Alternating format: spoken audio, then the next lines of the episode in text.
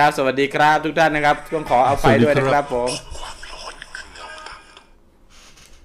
ขอไปทุกท่านด้วยนะครับ เสียงตีกันมั่วไปหมดเลยนะครับ เราทดลองทดสอบเสียง sound effect ที่ได้มาใหม่นะครับปรากฏว่ายังไม่เข้าที่นะครับผมไม่ใช่แล้วไม่ใช่แล้วนะครับผมโอเค สวัสดีพี่ๆน้องๆที่เข้ามาในรายการเรื่องเล่าผ่านเงาหัวนะครับ พบกับผมเงาหัวจักรีครับ ผมเงาหัวพี่ทอยครับ เงาหัวแม็กครับผม ครับผมยังพบกันเช่นเคยนะครับในทุกวัน ศุกร์นะครับค่ำคืนวันศุกร์เวลาสามทุ่มครึ่งจนถึงเที่ยงคืนโดยประมาณนะครับ วันนี้ขอกล่าวต้อนรับ 19 ท่านที่เข้ามาในช่วงนี้เลยนะครับ ผมโอ้โหดีใจมากๆนะครับ ที่เห็นแฟนเพจ แฟนคลับเงาหัว เราเงาหัวทุกท่าน ตบเท้ากันเข้ามาอย่างพร้อมเพรียงกันเลยครับวันนี้นะครับ ไม่ว่าจะเป็นพี่สมมาตรนะครับ พี่เงาหัวสมมาตร พี่คุณเงาหัวมิ้นท์นะครับ มินท์พัฒน์นะครับโอ้ไม่เจอกันนานครับสบายดีไหมครับคคุณรับมิผนมพัฒน์โอ้โหดีใจมากเลยนะครับ ทักทายกันเข้ามาได้นะครับ ผมในช่วงนี้เช็คเช็คกันมาได้ว่าภาพเสียงคมชัดหรือเปล่านะครับอ่าสำหรับใครที่เพิ่งเข้ามานะครับ ขอประชาสัมพันธ์ก่อนนะครับสำหรับพวกเราคือเราเงาหัวต่างๆนะครับ จะมาเล่าเรื่องราวผ่านเงาหัวให้ฟังนะครับ ไม่ว่าจะเป็นเรื่องราวเกี่ยวกับอ่าผีเรื่องราวเกี่ยวกับความหลอนหรือความรู้เกี่ยวกับ ความลึกลับต่างๆ ที่เกิดขึ้นบนโลกใบนี้นะครับ ผมพี่ทอยของเราเงาหัวพี่ทอยของเราก็ไปเฟ้นหามาไปเสาะแสวงหามาให้ทุกท่านได้พูดคุยกันในทุกค่ำคืนวันศุกร์แบบนี้เลยนะครับ ใครที่เข้ามาใหม่นะครับต้องบอกทุกท่านด้วยนะครับ ถ้าเข้ามาเกิน 2 ครั้งแล้วท่านจะได้ยศนะครับ เราจะอวยยศให้ท่านมีเงาหัวตามหน้าเลยนะครับ ตอนนี้มีเงาพี่เงาหัวสมมาตรได้เงาหัวไปแล้วเพราะเป็นแฟนคลับประจำของเรานะครับ แล้วก็ แน่นอนครับพี่เงาหัวมิ้นนะครับเงาหัวมิ้นนภัทรนะครับได้เอ่อไม่ต้องสงสัยเลยครับ เข้ามาตลอดเลยนะครับอะคุณนิทิสนะครับอ่าคนนิทิสนี่น่าจะเป็นเงาหัวได้แล้วนะครับ นี่เข้ามาสักสามครั้งแล้วเนาะเออสวัสดีเช่นกันนะครับผมช่วงแรกที่เราเปิดรายการไปนะสำหรับรายการที่ชื่อว่าวันแชร์นะครับ เป็นหนึ่งในรายการในเครือของเรานั่นเองนะครับ เป็นรายการที่พูดถึงเรื่องประสบการณ์ ความหลอนอของคนต่างๆนะครับมาแชร์กัน เราก็พยายามจะเอามาเปิดให้ทุกคนได้ได้ชมกันนะครับ ในค่ำคืนวันนี้ ก็สามารถตามเข้าไปดูได้ใน YouTube นะครับเสิร์ชคำว่าวันแชร์ก็ได้นะครับอ่ามาแล้วครับ เงาหัวพี่ออนก็มาเหมือนกันตอนนี้ สวัสดีเช่นกันครับ เงาหัวพี่ออนนะครับ วันนี้พี่ทอยมีอะไรมาฝากเพื่อนๆ ในแฟนเพจในไลฟ์วันนี้บ้าง ครับผมต้องขอสวัสดี แฟนๆ ที่รักทุกท่านนะครับ มาเจอกันอีกแล้วในรายการเงาหัวทุกวันศุกร์เวลาสามทุ่มครึ่งถึงเที่ยงคืนนะครับหลายๆท่านถามว่าคุณจักรีครับเอ่อเงาหัวจักรีครับเอ่อยศเงาหัวเนี่ยเอาไว้ทำอะไรได้เหรอครับผมจริงๆหลายๆท่านไม่ทราบทำได้นะครับ ท่านที่มียศเงาหัวเนี่ย ท่านสามารถเข้าไปซื้อของใน convenience store นะครับ ราคา 10 บาท ท่านสามารถซื้อได้ในราคา 15 บาทครับผม เดี๋ยวเดี๋ยวเอาไปดีหรือไม่ดีใจายเผื่อเงาหัวพี่ทอยด้วยตอนนี้ผมโอเคเขาย้อเย็นเออท่านที่เข้ามาเพิ่งพบกันเป็นครั้งแรกก็รายการนี้อย่างที่บอกว่าถึงแม้จะเป็นรายการเล่าเรื่องผีนะครับ แต่ก็บรรยากาศเหมือนกับเพื่อนคุยกันทุกวันศุกร์เจอกันอาทิตย์ละครั้งซะมากกว่านะครับ มีความรู้ นะครับ มีความน่ากลัวนะครับ มีความตลกขบขันคิดซะว่าเราเป็นเพื่อนคุณในค่ำคืนนี้นะครับ ผมอะคราวที่แล้วรู้สึกว่าคุณจักรีครับ เราได้ติดค้างท่านผู้ฟังเรื่องหนึ่งเอาไว้ ไม่ทราบว่าเรื่องที่บอกว่าอ่าจำได้ไหมครับ ที่เราบอกว่าเรื่องลัคนาตัวเลขเนี่ยอ่าใช่คนที่ใช่เกิดในอันไหนที่แบบถึงเจอผีบ่อยอ๋อจริงด้วยจริงด้วยนะครับ วันนี้ไม่ทราบว่าท่านที่ถามนี่อยู่ไหมครับ ในรายการวันนี้ใครครับใครถาม อ้าวใครถามตอนเนี้ยยังไม่ยังนี่อ๋อเรื่องอาทิตย์ที่แล้วมีจริงนี่อ๋อออาทิตย์ที่แล้วใช่มีพี่คนหนึ่งพี่สมมาตรไหมที่ถามไม่อะแน่ใจว่าพี่สมมาตรถามเรื่องตัวอืเลขมอืมที่บอกว่าไหนขอดูหน่อยครับว่าว่าเออคนที่จะเอาไปเปรียบเทียบดวงกับเพื่อนไง พี่เงาหัวนัด พี่เงาหัวนัดอ่าพี่นัทอยู่ปะนัดพี่นัทอยู่ปะวันนี้ไม่น่าจะเข้ามาถ้าเข้ามาเราก็ทักทายกันหน่อยนะครับพี่เงาหัวนัดนะคอรับย่างนั้นจะให้บอกไหมหรือว่ารอพี่นัทเล่าเลยเล่าเลยเล่าเลยเดี๋ยวเขาก็ดูถอดอาทิตย์ที่ย้อนหงแล้วเนี่ยนะครับ เราได้พูดคุยกันถึงเรื่องคนบางคนที่เจอผีบ่อยบ่อย นะครับอ่าก็เลยไปหาข้อมูลมาว่า คนที่เจอผีเนี่ยไม่ใช่ว่าอยู่ดีๆ อยากเจอก็ได้เจอครับ อืมต้องเป็นบุคคลที่พิเศษจริง ๆ นะครับ ผมเรียกว่ามีภาษาทสมบัติพิเศษและนะครับ คนที่เกิดภายใต้ลัคนานะครับ ตัวเลขเหล่านี้เนี่ยมีโอกาสที่จะพบเจอผี พบเจอประสบการณ์วิญญาณหลอนอะไรแบบเนี้ยมากกว่ามีโอกาสพบเจอมากกว่าคนทั่วไปนะครับ วันนี้ผมจะก็ได้ติดค้างเรื่องนี้เอามาฝากนะฮะเชชโดติดกัน เขาบอกว่าเขาบอกว่าถ้ามองในมุมของโหราศาสตร์นะครับ คนที่มีประสาทสัมผัสพิเศษเนี่ย หรือสามารถแบบเห็นผี เห็นเหตุการณ์ล่วงหน้านะครับ เห็นอะไรก็ตามก่อนที่มันจะเกิดขึ้น ชอบมีความฝัน ติดต่อคนนั้นคนนี้ได้เนี่ย และเหตุการณ์มันก็จะเป็นจริง หรือที่เขาเรียกว่าซิกเซนเนี่ย มักจะเกิดในในลัคนาปีเกิดนะครับ มักจะมีเลขเหล่านี้ประกอบอยู่นะครับ ดังนั้นเนี่ยในเลขฐานดวงดาวเนี่ยจะมีเลข 2 เลข 5 เลข 9 เลข0นะครับสัมพันธ์กันนะครับเขาเรียกว่ากลุ่มเล็งนะครับและสัมพันธ์ถึงลัคนา เรียกว่าลัคนาคือในดวงชะตานะครับ คนที่มีดวงลักษณะนี้เนี่ยจะสามารถมีเซนส์รับรู้ในสิ่งเล่นลับเนี่ยครับต่างๆได้ง่ายคือ ก็เรียกว่าเป็นคนที่มีความเซนซิทีฟกว่าคนปกตินะครับ ส่วนคนที่ไม่เห็นผีเนี่ยไม่ว่าจะพยายามยังไงก็ไม่เห็นเขาให้ไปทดลองยังไงก็ไม่ได้ ก้มเอ่อมองลอดใต้วางขาตัวเองตอนเที่ยงคืนในโบสถ์คนเดียวอะไรพวกนี้ร้องยังไงยังไงก็ไม่เห็นนะครับ แต่ถ้าคนที่มีลัคนาเลขเกิดเนี่ยในเลข 2 5 9 0เนี่ยนะครับมีโอกาสเห็นบ่อยๆ ถึงไม่อยากเห็นก็จะเห็นกลางวันก็มีโอกาสเห็น ถูกครับกลางวันก็มีโอกาสเห็น แต่เดี๋ยววันนี้ผมจะมีทฤษฎีเรื่องการปรากฏตัวของผีอีกทฤษฎีหนึ่งที่น่าสนใจมาฝากด้วยอ่านะครับเอาเล่าเลยได้เลย ครับผมก็บอกว่า คนปกติเนี่ยเออคนที่เป็นร่างทรงอะครับคนที่เป็นร่างทรงที่เป็นหมอผีหรือว่าอะไรอย่างเงี้ยก็มักจะเป็นบุคคลที่เกิดภายใต้ลัคนาเลขเกิดเหล่านี้ด้วยนะครับผมเพราะฉะนั้นเนี่ยก็เลยก็เลยเป็นว่าคนพวกนี้เนี่ยนะครับถ้ามุ่งไปทางที่ดีก็จะดีเลยครับผมนะครับถ้ามุ่งไปทางที่อวิชชาไปเป็นหมอผีเป็นอะไรแบบเนี้ยนะครับ ก็ก็ก็มักจะไปได้ดีเหมือนกัน แต่ถ้ามุ่งไปในทางที่ดี เน้นเรื่องการปฏิบัติทำสมาธิแผ่บุญแผ่กุศลอะไรพวกเนี้ยมีโอกาสที่วิญญาณเล่ร่อนหรือสัมภเวสีนะครับที่ได้รับบุญที่เราแผ่ออกไปเนี่ยก็ก็มักจะปรากฏตัวมาให้เห็นเพื่อขอบคุณอะไรพวกเนี้ยได้นะครับ ได้บ่อยกว่าคนอื่นครับผมอืมอืมอืมอืมโอเคนะครับนี่คือเรื่องที่เอามาฝากนะครับผมฝากกันในช่วงต้นรายการนะครับสำหรับค่ำคืนวันนี้ เรามานำเสนอในหัวข้อที่ชื่อว่า ครับ ตาย เพเพราะราะ ผี ไม่ต้องเอ็กโคขนาดนั้น ยาวไป มันเป็นยังไงครับตายเพราะผีหัวข้อนี้ครับพี่ถอย ครับผม คนเรานะครับคือเขาเรียกว่าคนเราจะตายเนี่ยนะครับ ก็เพราะถ้าผีถ้าอันนี้ถ้าพูดในเชิงหลักตามศาสนาพุทธเนาะคุณเอาหัวแม็กคุณเอาหัวตะกี้ครับผมเขาบอกว่าคนเราเนี่ยที่เกิดมาแล้วตาย เพราะเราฆ่ากันเนี่ยอันนั่นเป็นเพราะเขาเรียกว่า เวรกรรมบุญกรรมเวรกรรกรรมมนะครับนำพามาชาติที่แล้วคุณฆ่าผม ชาตินี้ผมกลับมาเกิดใหม่ก็ฆ่าคุณ ชาติหน้าคุณก็มาฆ่าผมวนเวียนแบบนี้ไปเรื่อยๆนะครับนะครับ ชาตินี้เรายืมเงินเจ้าหนี้แล้วไม่คืนนะครับ เป็นเพราะว่าชาติที่แล้วเจ้าหนี้ยืมเงินเราไปแล้วไม่คืนเหมือนกัน หรือเปล่า ไม่รู้งั้นแสดงว่าผมก็ไม่ต้องคืนก็ได้นะทางนั้นนะมีหลายคนที่ผมยืมดูครับ ผมนี่คือการล้างแค้นแล้วก็บอกว่าอ๋อเพราะว่าชาติที่แล้วคุณยืมผมไปอะไรประอืมาณมนี้ใช่ครับ นี่เขาเรียกว่ากงกรรมกงเวียนครับผมอ๋อครับอะเข้าเรื่องก็ครับผมเริ่มจากข้อสมมุติที่ว่าผีเนี่ยหลายๆ คนคิดว่าผีมีตัวตนจริงไหมนะครับ ก็มีเขาเรียกว่านักทฤษฎีวิทยากลุ่มหนึ่งเนี่ยครับได้รวมตัวกันเพื่อทำการพิสูจน์ทฤษฎีว่าผีเนี่ยมีจริงไหมนะครับครับผมและเขาได้ พิสูจน์ออกมาแล้วว่าทฤษฎีเรื่องผีเนี่ยมีความเป็นไปได้สูงที่จะมีจริงนะครับเขาได้แยกทฤษฎีเรื่องผีมีตัวตนจริงนะครับ แต่ว่ามีข้อแม้ว่าผีเนี่ยมีพลังงานที่จำกัดครับนะครับภาษาอังกฤษเนี่ยเขาเรียกว่า power constraint power constraint ก็คือการพลังงานที่ผีจะดึงดูดมาเพื่อใช้ในการปรากฏตัวเนี่ยครับมันมีข้อจำกัดครับนะครับอ่าข้อสมมุติเนี่ย คือเป็นการจริง ๆ เรื่องในการพิสูจน์ในยพิสูจน์ได้ยากนะครับครับ แต่เขาก็ได้สมมุติทฤษฎีมา ซึ่งเขาได้พิสูจน์ตามทฤษฎีแล้วเนี่ย ก็ได้ข้อสรุปหลักๆนะครับครับเขาบอกว่าข้อมูลเนี่ยสอดคล้องกับความเชื่อของหลาย ๆ คนที่อยู่ในสังคมพอสมควรนะครับครับเขาบอกว่าผีที่เหลือแต่พลังงานตกค้างในโลกที่เราเรียกว่าผีเนี่ย พลังงานส่วนใหญ่เนี่ยได้จากไปแล้ว นะครับถ้าพูดในเชิงศาสนาคือพลังงานส่วนใหญ่เนี่ยไปรับผลบุญผลกรรมแล้วอ๋อครับผมแต่ไอ้พลังงานส่วนย่อยที่มันยังตกค้างอยู่ในโลกเนี่ยหรือว่ามีบางอย่างที่ยังทำไม่เสร็จ มีบางอย่างที่ยังติดค้างอยู่เนี่ยก็ยังวนเวียนอยู่ในโลกนะครับวนเวียนอยู่ในโลกเพื่อรับส่วนบุญส่วนกุศลเพื่อเพิ่มพลังงาน เมื่อพลังงานเพียงพอเขาก็จะจากไปตามตามที่ของเขาเหมือนกัน ครับผมนะครับบอกว่าการมีพลังงานที่ที่จำกัดของผีเนี่ย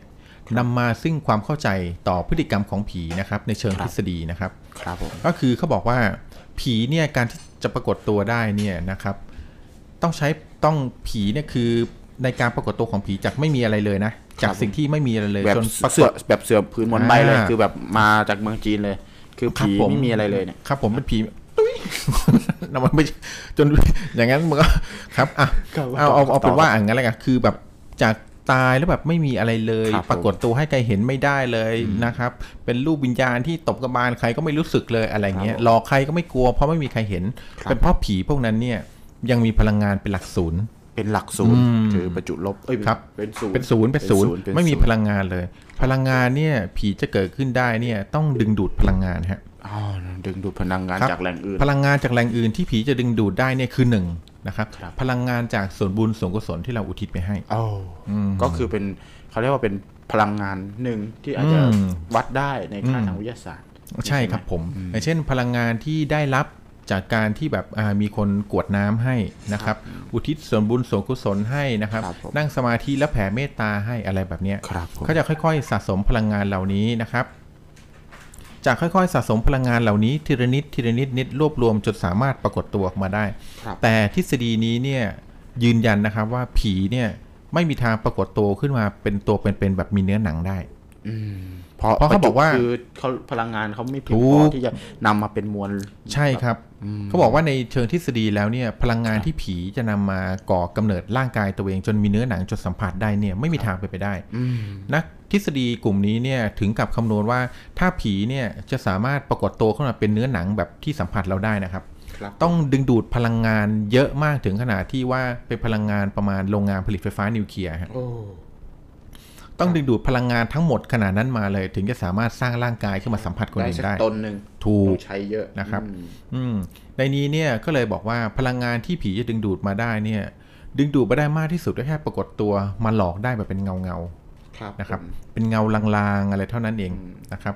นอกจากพลังงานที่จะได้จากการอุทิศส่วนบุญส่วนกุศลแผ่เมตตาอะไรอย่างที่เล่าให้ฟังทีแรกแล้วนะครับ ยังมีอย่างอื่นอีกเหอครับ อีกโอกาสหนึ่งที่ผีจะสามารถดึงดูดพลังงานมาปรากฏตัวได้เนี่ยก็คือสถานที่เอื้ออำนวยอืมนะครับอ๋อผีเนี่ยเขาจะดึงดูดพลังงานจากความกลัวฮะอ๋ออืมสถานที่ที่มีโอกาสเข้าใจไหมคนกลัวเยอะอืมๆนะ ถ้าอยู่ในอย่างเช่น ถ้าอยู่ในที่ที่หนึ่งเนี่ย แล้วมีคนกลัวเยอะๆ สมมติว่าเราอะยกตัวอย่างเราพูดถึงอ่า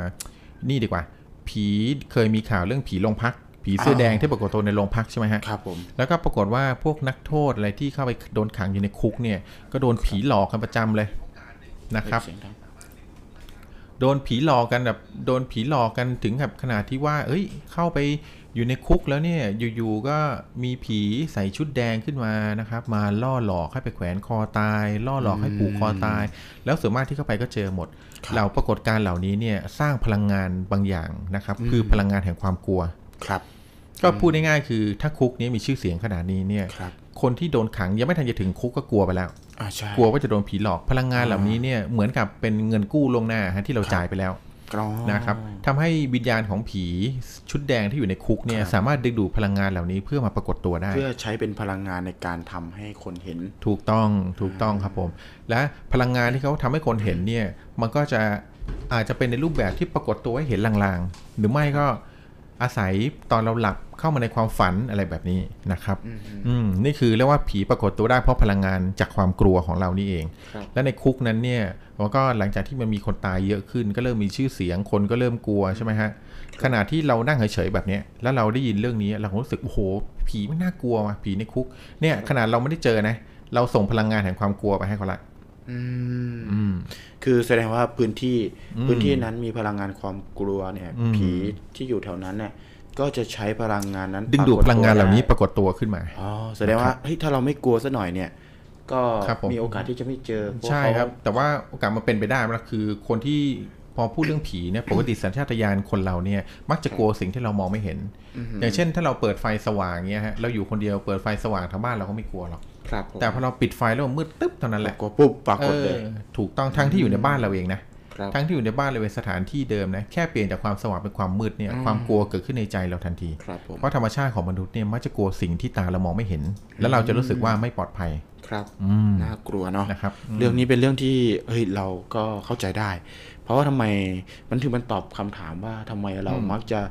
คนที่กลัวมักจะเจอผีใช่ไหมครับอันนี้ครัเป็บนผมหนึ่งในทฤษฎีนะเราไม่ได้บอกว่า อาจจะเป็นแบบนี้ครับอืมแต่คือหนึ่งในทฤษฎีที่นักวิทยาศาสตร์ได้ครับเขาได้ปทำการพิทดสูจลองมาและพิสูจน์ทดลองมานะครับ เป็นข้อมูลหนึ่งแล้วกันนะครับ มีอีกไหมพี่ มีครับครับแล้วก็ยังบอกว่ามีคนอีกประเภทหนึ่งนะครับ ที่มีโอกาสเจอผีสูง ถึงแม้ว่าจะไม่ได้เกิดในลัคนาก็ที่คือเป็นถ้าตัวเลขเหล่านั้นผมขอพูดอย่างที่นี้บอแล้วกันไปนะพี่คนที่มีโอกาสเจอผีสูงก็คือคนเจอเปรตใช่ไหมอืมใช่เขาว่าเปรตมันสูงใช่คนละสูงกันเว้ยอ่าโอเคครับอะต่อเลยครับ อืมครับ เขาบอกอย่างนี้มีคนอีกประเภทหนึ่งที่มีโอกาสเจอผีสูงแต่เจอผีได้เฉพาะนะครับอ๋อฉพาะเจอผีได้เฉพาะ เฉพาะยังไงครับ เฉพาะคนที่ตนเองเป็นสาเหตุที่ทำให้เขาตายคนที่มีโอกาสอืมเจอผีเข้าใจไหมมากที่สุด อืมก็สมมุติว่าคนที่คนที่ทำให้เขาสาเหตุที่ทำให้เขาตาย อย่างเช่นป็สหตุอย่างเช่น หรือเกี่ยวข้องหรือเปล่าครับ หรือมีส่วนเกี่ยวข้องโดยตรงที่ทำให้เขาตายโดยตรงด้วยเหรอางช่นโดยอ้อมได้ไหม โดยอ้อมโดยอ้อมไม่มันจะถึงช้าฮะโดยตรงดีกว่าเออคบผมตรงดีกว่าครับผมอะต่ออืมอย่างเช่นคุณจักรีเนี่ยครับมีผมส่วนที่ที่ทำให้ใครสักคนหนึ่งที่คุณจักคือรีผมรู้ที่จักผมถามเพราะว่าผมอยากรู้ว่าไอเป็นสาเหตุเลยไหมหรือว่าผมอย่างเช่น เวลาที่เอ่อ มีคนโดนรถชนตายเราอยู่ในเหตุการณ์พอดีอะผมจะมีโอกาสเจอไหมอันนี้คือไม่ได้โดยตรงอ๋อใช่ไหมไม่เพราะเราไม่ได้เป็นผู้กระทำไงอ่าไม่ได้ต้องเป็นผู้กระทำต้องเป็นผู้กท่าระทำสมมติว่าผมกำลังยกตัวอย่าง สมมุติว่าถ้าคุณจักรีเนี่ยไปฆ่าใครสักคนหนึ่งนะครับด้วยอารมณ์ชั่ววูบเนี่ยครับผมแล้วคนคนนั้นเนี่ยเป็นคนที่รู้จักคุณจักรีดีมากครับนะครับแล้วคุณจักรีก็รู้จักเขาดีด้วยนั่นนะครับ คุณจักรีเป็นสาเหตุที่ทำให้เขาตายเพราะคุณจักรีฆ่าเขาครับเขามีมีโอกาสที่คุณจักรีจะได้เจอวิญญาณของเขาครับ มากกว่าคนอื่นมากกว่าคนอื่นเพราะเพราะ ตอนก่อนที่เขาจะตายเขารู้ว่าใครเป็นคนฆ่าเขาและเขาแค้นคนคนนั้น พลังงานที่ทำให้ผีปรากฏตัวได้ คือพลังงานแห่งความแค้นฮะครับอืมถือว่าเป็นพลังงานสุดท้ายที่หลงเหลืออยู่ในโลกที่เขาแค้น เหมือนพูดง่ายๆว่าใครที่ฆ่าเขาตายเขาจำได้ว่าคนคนนั้นคือคนที่ฆ่าเขาโอ้โหสุดยอดเลยนะครับนะครับอืมนี่คือหนึ่งในสาเหตุหนึ่งที่เรามีโอกาสเจอผีได้ครับหนึ่งในทฤษฎีครับนะครับเรียกว่าหนึ่งในทฤษฎีดีกว่า ก็ ก็คือเป็นกุศโลบายหนึ่งที่เราอย่าเบียดเบียนกันเลยดีกว่า ครับผมอาจจะเอออาจจะเป็นอย่างที่คุณโอ้โหจักรีว่าจะเป็นกุศโลบายหนึ่งที่ป้องกันไม่ให้คนแบบฆ่ากันหรืออะไรแบบนี้ครับผมเพราะฉะนั้นหลังจากที่เราได้ดูข่าวอะครับ เราได้ดูข่าวหลาย ๆ ครั้งจะปรากฏข่าวว่า ชายคนนี้ฆ่าคนคนนี้ตายแล้วทำการสะกดวิญญาณเอาไว้ครับเขาสะกดวิญญาณไว้เพื่อเขารู้อยู่แล้วเขามีโอกาสที่จะถูกหางเลขครับสูงมากที่จะเฮ้ยผีมาปรากฏตัว หางเลขหรือเลขเฉยหางเลขครับผมหางเลขนะครับโอ้ถูกสามตัวตรงเลยฮะเขาเลยต้องทำการแบบว่าสะกดวิญญาณเพื่อความเชื่ออย่างน้อยเพื่อความสบายใจว่าเราจะไม่ได้เจอกันแน่อะไรแบบนี้อืมครับครับ แล้วทฤษฎีอื่นๆในการปรากฏตัวของผีก็คือผีเนี่ยจะถูกพบบ่อยๆ ผ่านอุปกรณ์อิเล็กทรอนิกส์นะครับอ้าวเหรอครับเช่นกล้องถ่ายรูปจริงโทรศัพท์มือถือนะครับ เพราะว่าเขาบอกว่าของเหล่านี้เนี่ยใช้พลังงานน้อยกว่าในการปรากฏตัวขึ้นมา เพราะอย่างเช่นกล้องถ่ายรูปเนี่ยครับ มันมันพอถ่ายปั๊บมันชัตเตอร์ปุ๊บมันปึ๊กปึ๊กแล้วมันก็ติดเลยใช่ไหมอ๋อผีใช้แค่พลังงานวูบเดียวปึ๊ดเพื่อที่จะตัวในปรากฏตัวภาพอ่าให้ทันชัตเตอร์แค่นั้นเอง แล้วก็พลังงานก็จะหมดไป เพราะฉะนั้นการปรากฏตัวลักษณะนี้เนี่ยจะง่ายกว่า จะง่ายกว่าก็คืออจริง ๆ ก็มีพวกในฝันด้วยปะใช่ครับประมาณนั้นอ๋อก็คือเหมือนว่าอะไรที่ใช้พลังงานง่ายสุดก็คืออะไรที่ปรากฏตัวแป๊บเดียวอืมใช่ครับผม แล้วก็จะบอกอีกว่าสถานที่เนี่ยก็เอื้ออำนวยด้วยนะ ระวังอย่าอย่า ไปในสถานที่เหล่านี้ตัวคนเดียวอ๋อนะครับอย่างเช่นสุสานนะครับเพราะสุหลุมสานศพเป็นยังไงครับเพราะว่าสุสานหลุมหรือหลุมศพเนี่ยจะมีโอกาสที่ทำให้เราเห็นผีมาก เพราะคนที่ไปสุสานคนเดียวกลางคืนกลัวไหมล่ะกลัวก็ส่งพลังงานของบอกไปถูกครับส่งพลังงานความกลัวออกไปอ๋ออ่าผีเนี่ยเขาก็จะเห็นพอพอ คือพูดง่ายๆผู้วิญญาณพวกเนี้ยเขาอยากปรากฏตัวอยู่แล้วครับผมนะครับเขาอยากปรากฏตัวอยู่แล้วครับเพื่อแบบจุดประสงค์ที่เขาปรากฏตัวเนี่ยผมว่าเขาไม่ได้จงใจปรากฏตัวเข้ามาเพื่อหลอกหลอนเราเอามันอะไรแบบนี้หรอกมเขาอยากจะสื่อสารบงส่วนก็อ่าอยากจะสื่อสารอย่างเช่น บางส่วนอาจจะแบบทรมานมากอยากสื่อสารให้เรารู้นะครับเพื่อช่วยเขาหน่อยส่งส่วนบุญให้เขาหน่อยนะครับอืมบางส่วนก็อาจจะอยากแบบมาหลอกหลอนเพราะเป็นผีเกเรไงอาศัยพลังงานความกลัวไงครับครับผม อะไรประมาณอย่างนี้นะครับอืมก็เลยกลายเป็นกลายเป็นทฤษฎีที่มาเหล่านี้นะครับ แต่ครับผมทฤษฎีที่เขาพิสูจน์มาเนี่ยยืนยันเขาบอกยืนยันได้ร้อยเปอร์เซ็นต์แต่ว่าผีเนี่ยมีพลังงานจำกัดครับมีพลังงานจำกัดแน่นอนอ่าอืมคือแสดงว่ามันมีต้นกำเนิดของความต้องการอยู่ครับผมใช่ไหมคืออเสียชีวิตไปแล้วเนี่ยไอ้วิญญาณที่เราพูดถึงเนี่ยมันคือความต้องการบางอย่าง อืมที่ที่ไม่สามารถทำอะไรได้ อืมแต่มันมีเจตนาอยู่ ครับแต่มันมีว่าเจตนาให้กำเนิดอยู่ ใช่ มีบางอย่างกำเนิดอยู่มันถึงได้ไปดึงอันนู้นไปดึงอันนี้มาด้วยความด้วยถูเจกตต้นาองนั้นๆถูกต้องครับผมอืมผมว่าผีเหล่านี้เนี่ย ถ้าในนั้นหนึ่งในนั้นเป็นผีนักวิทยาศาสตร์เนี่ยผมว่าโอ้โหมันหาทางปรากฏตัวได้เยอะเลยครับนะเออ รู้เรื่องทฤษฎีรู้อะไรอันนี้ก็ถือว่าเป็นข้อมูลหนึ่งแล้วกันนะครับผมเป็นข้อมูลพี่ทอยหมดยังอันนี้เอาแต่เอาเป็นว่าสรุป สรุปสรุปครับว่าเขาบอกว่าถึงเขาทฤษฎีนี้เขาพิสูจน์ว่าครับนะครับแล้วเขายืนยันว่าถึงผีเนี่ยจะหลอกเรานะเขายืนยันว่าผีเนี่ยมีจริงๆนะวิญญาณส่วนนี้ที่ยังมีอยู่ครับเขาเรียกว่าพลังงานตกค้างพวกนี้ที่ยังมีอยู่เนี่ยครับยืนยันว่าปรากฏตัวให้เราเห็นได้นะครับอืมถึงแม้ว่าการปรากฏตัวของเขาเนี่ยจะเรียกว่าผีหลอก แต่จริง ๆ แล้วเนี่ยถึงว่าจะหลอก แต่เขายืนยันว่าฆ่าเราไม่ได้อ๋อนี่คือทางวิทยาศาสตร์ ครับผมเขากำเขาระบุไว้แล้วว่าอืมฆ่าคนไม่ได้ ครับเขาบอกพลังงานเหล่านี้มันเป็นพลังงานน้อยนิดมากที่จะฆ่าคน คือเขาพิสูจน์ว่าพลังงานจากฐานไฟฉายที่เรามาแตะลิ้นเล่นนะเคยเล่นไหมครับผมครับผมน่ะพลังงานจากฐานไฟฉายสี่เหลี่ยมที่เรามาแตะลิ้นแล้วมันดูดปื๊ดปื๊ดปื๊ดอะอืมนั่นยังมากกว่าพลังงานที่ผีใช้ปรากฏตัวอีกเอาเหรอครับอืมอ๋อแสดงว่าเขาไม่สามารถทำอะไรเราได้ถูกครับทางตรงทางตรงใช่ทางตรงแต่เขาอาจจะแบบ ทำอะไรไม่ได้เขาอาจจะแบบฆ่าเราได้โดยการที่แบบถ้าเราขับรถอยู่เงี้ยอาจจะโผล่มาปื๊ดแล้วเราตกใจเนี่ยแล้วเราเป็นสาเหตุที่ทำให้ตัวเราเองตายอ่าอะไรแบบเนี้ยเป็นไปได้ก็นะเอาเป็นครับว่าค่ำคืนนี้เราจะไม่ได้พูดว่าเราผีฆ่าเราอืมแต่เราจะพูดถึงการตายเพราะผีอืมนะครับ อาจจะเป็นเรื่องที่พี่ทอยพูดเลยก็ได้ครับว่าแวบเดียวหรืออมมาทางอ้อมบางถูกอย่างต้องครับแน่ผนอนมครับนะครับเพราะฉะนั้นเรื่องเหล่านี้เนี่ยจึงเป็นที่มาของเรื่องราวในค่ำคืนนี้ ครับ เรื่องผีตาย เพราะคไม่นคนเฟ้ยคนตายเพราะผีเออตายมาด้วยกันคนไหมเนี่ยตายเพราะผีอ่าผีผีครับ เพราะฉะนั้นอย่าลืมนะครับนะครับครับเราจริง ๆ แล้วเนี่ยถ้าเราคิดดีเราไม่จะเป็นนักกลัวผีนั่นแหละสิเพราะผีเนี่ยคืออนาคตของคนนะครับครับ แล้วคนเนี่ยก็คืออดีตของผีนั่นเองครับนะครับผมคิดไว้ซะอย่างนี้จะได้ไม่น่ากแสลัวดงเท่าไหร่คือเอาง่ายใครที่ๆถ้าเราตายตายเพราะผี เราก็เป็นผีทำให้คนตายเพราะเราบ้าง ไม่ใช่ครับผม เอาเป็นว่าถ้าผีตัวไหนทำให้คุณตายคุณจำมันเอาไว้นะครับเพราะคุณเป็นผีคุณไปล้างแค้นมาเลยครับไปหาไม่ได้นไม่ได้ทำไมเพราะว่าคนที่ตายก่อนเป็นผีรุ่นพี่ เอ้ยเดี๋ยวโดนรับน้องโอ้โหไม่แน่หรอกเซ็งแน่ถ้าเราตายตอนวัยรุ่นเราอาจจะแข็งแกร่งกว่าก็เอาเป็นไปได้อาจจะคแข็รับงเอแรงกว่าอทฤษฎีนี้เป็นไปได้ผีครับแก่เออผีแก่ตะผีแก่ไปก็กลายเป็นผีแก่เออแรงเลี้ยวแรงก็ไม่มีเอ้ยเออเรื่องนี้มาวัดกันหน่อยเอยว่าแล้วพอพ อคุณจักรีพูดเรื่องผีรุ่นพี่รุ่นน้อง คุณเงาหัวแม่กับผีรุ่นพี่รุ่นน้องจักรีบอกผีแก่กว่าแล้วดุมกว่านะผมขอเล่าเรื่องหนึ่งแล้วกันโอเคเปิดประเด็นเลยครับเปิดประเด็นครับก่อนจะเรื่เล่าองทักทายก่อนทักอ่าทายครับผมฟังทักทายกันก่อนดีกว่าฟังก่อนครับผมอะเดี๋ยวเขาจะหนีหายตายจากกันไปเฮ้ยสวัสดีทุกท่านนะครับ พี่สมมาตรพี่มิ้นท์นะฮะสวัสดีไปแล้วเนอกรอบหนึ่งแล้วก็พี่ออน แล้วก็พี่เอ่อพี่ตาเอกเหรอครับ อ่านว่าตาเอกใช่ไหมอืมอันไหนครับหรือ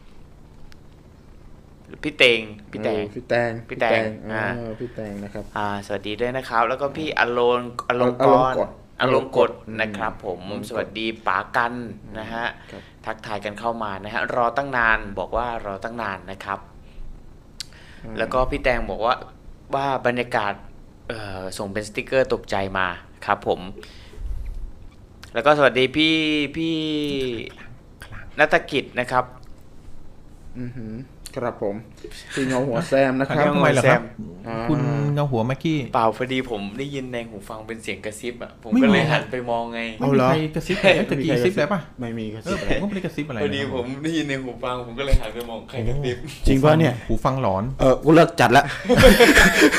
กูเลิกจัดละกลัก็บดูบ้านดีกว่าดีๆเมื่อกี้อ่าจำบอกตรงๆ เมื่อกี้เราได้ยินเสียงทุบอืมอ่าเหมือนเคาะประตูนะครับอืมก็เลยหันไปคุยกับพี่ทอย ก็คือหันไปคุยกับพี่ทอย พี่ทอยก็บอกว่าไม่ใช่บ้านข้างๆบ้านข้างๆแล้วเงาหัวแม่ก็หันมาว่าใครกระซิบผม คือเราไม่ได้กระซิบนะครับผมเราต้องบอกอย่างนี้ว่าไม่ได้กระซิบ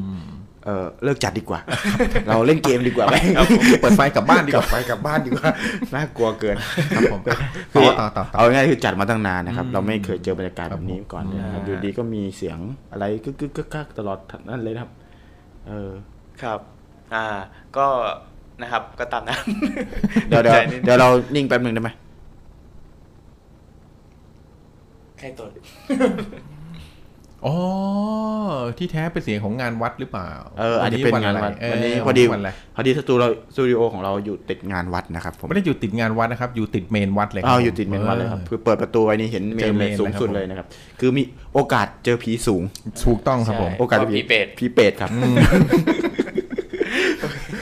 ก็สวัสดีพี่ก้อยก้อยด้วยนะครับ ผมสิ่งมีชีวิตที่คิดเป็นนะครับ ครับผม แล้วก็ได้มีเสียงกระซิบจริงค่ะ จากพี่มินท์นภัทรนะครับอ้าวจริงไหมอ่าครับพี่ก็นะ เดี๋ยวก็เดี๋ยวเดี๋ยว อ่าเลิกเลิกเลิกดีกว่าพอพอครับผมแล้วอ่าพี่ออนส่งสติกเกอร์มานะ ครับขอบคุณทุกท่านเลย พี่นิทิสนิทิสนะฮะรอเล่าแล้วครับ โอเคครับ เดี๋ยวสักประมาณสี่ทุ่มสี่ทุ่มครึ่งกว่า ครึ่งครับสี่ทุ่มครึ่งสี่ทุ่มครึ่งเดี๋ยวเราจะเปิดสาย เปิดสายเนาะ เดี๋ยวแล้ว คุณเงาหัวแม็กครับ ช่วยประชาสัมพันธ์ Line Official ของเราด้วย อะอ่านี่นะครับ Line Official แอดเข้ามาได้เอ่อพิมพ์ว่า Head Shadow ที่ขึ้นหน้าจอของท่านทุกๆทท่านเลยนะครับผม Head Shadow สะกดง่ายๆนะครับเออคน H ที่ไหนครับเนี่ยเอ่อสะกดง่ายๆสะกดง่ายๆนะครับ Head ชู Head ชู E A D S H ชู A D O W นะครับผมคนบ้านนอกนะฮะท่านไม่ต้องแปลกใจที่เฮดมันฉุกเพราะมันกินเยอะนะครับ มันก็เลยฉุครับผมอะก็ฝากแอดเข้ามาด้วยนะฮะเป็นเอ่อเป็นสมาชิกเงาหัวนะครับผมด้วยกันนะเผื่อเรามีข่าวสารอะไรที่พิเศษพิเศษเอ่อสนุกสนุกกิจกรรมสนุกสนุกอัปเดตใน Line Official Line แอดของเรานะครับ ครับผม อะพี่เบิ้มก็มาด้วยนะครับพี่ตอยโอ้ต่อพี่เลเบิ้มยสฮะวัสดีครับพี่เบิ้มจริงๆคหัรัวบเบิ้มก็มาครับ วันนี้ต้องเลยนะครับ พี่เบิ้มขอหนึ่งเรื่องนะครับ พี่เบิ้มอืมอืมอะงั้นมาเข้าเรื่องที่ผมจะเล่าเมื่อกี้นะครับครับผมเรื่องผีรุ่นพี่รุ่นน้องอะไรอย่างเงี้ยนะครับครับ เรื่องเนี้ยมีอยู่ว่านะครับ เป็นเรื่องที่เขาเล่ามานะครับ ผมก็ไล่าให้ฟังอีกทีก็บอกว่า มีชายคนหนึ่งนะครับ เป็นนักเดินทางเล่ร่อนนะคครัรับบผมเขาก็ได้เดินทางเขาคือ พูดง่ายๆว่าเป็นคนที่เอ่อ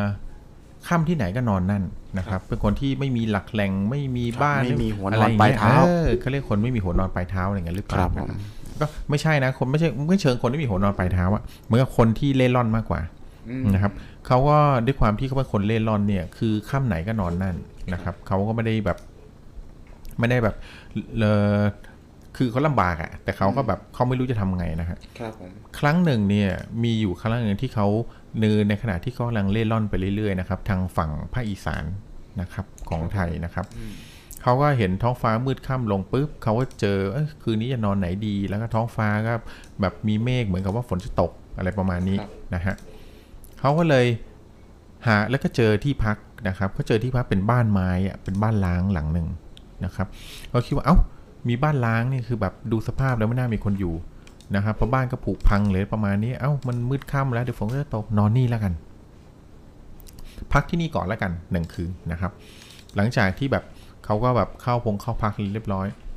ครับปรากฏว่าคืนนั้นเนี่ยเขาเจอผีหลอกทั้งคืนเลย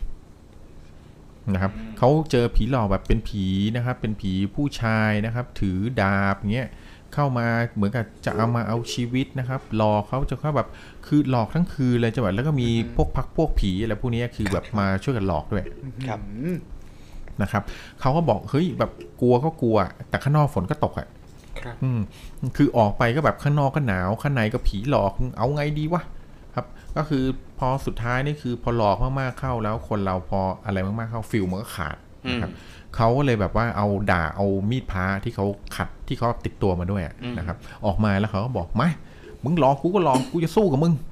นะครับ แล้วเขาถือมีดพระเขาพยายามเอามีดฟันผีแต่คนมันมันทำร้ายผีไม่ได้อยู่แล้วเพราะผีไม่มีตัวตนไงครับสัมผัสไม่ได้เขาว่าแบบพอฟันแล้วผีก็หัวเราะเยาะฮ่าฮ่าฮ่าอะไรอย่างเงี้ยเขาเลยบอกว่า เอ้าด้วยความที่เขาแบบไม่มีอะไรจะเสียแล้วนะครับเขาก็วกมีดกลับมาจะปาดคอตัวเองเขาบอกเอ้า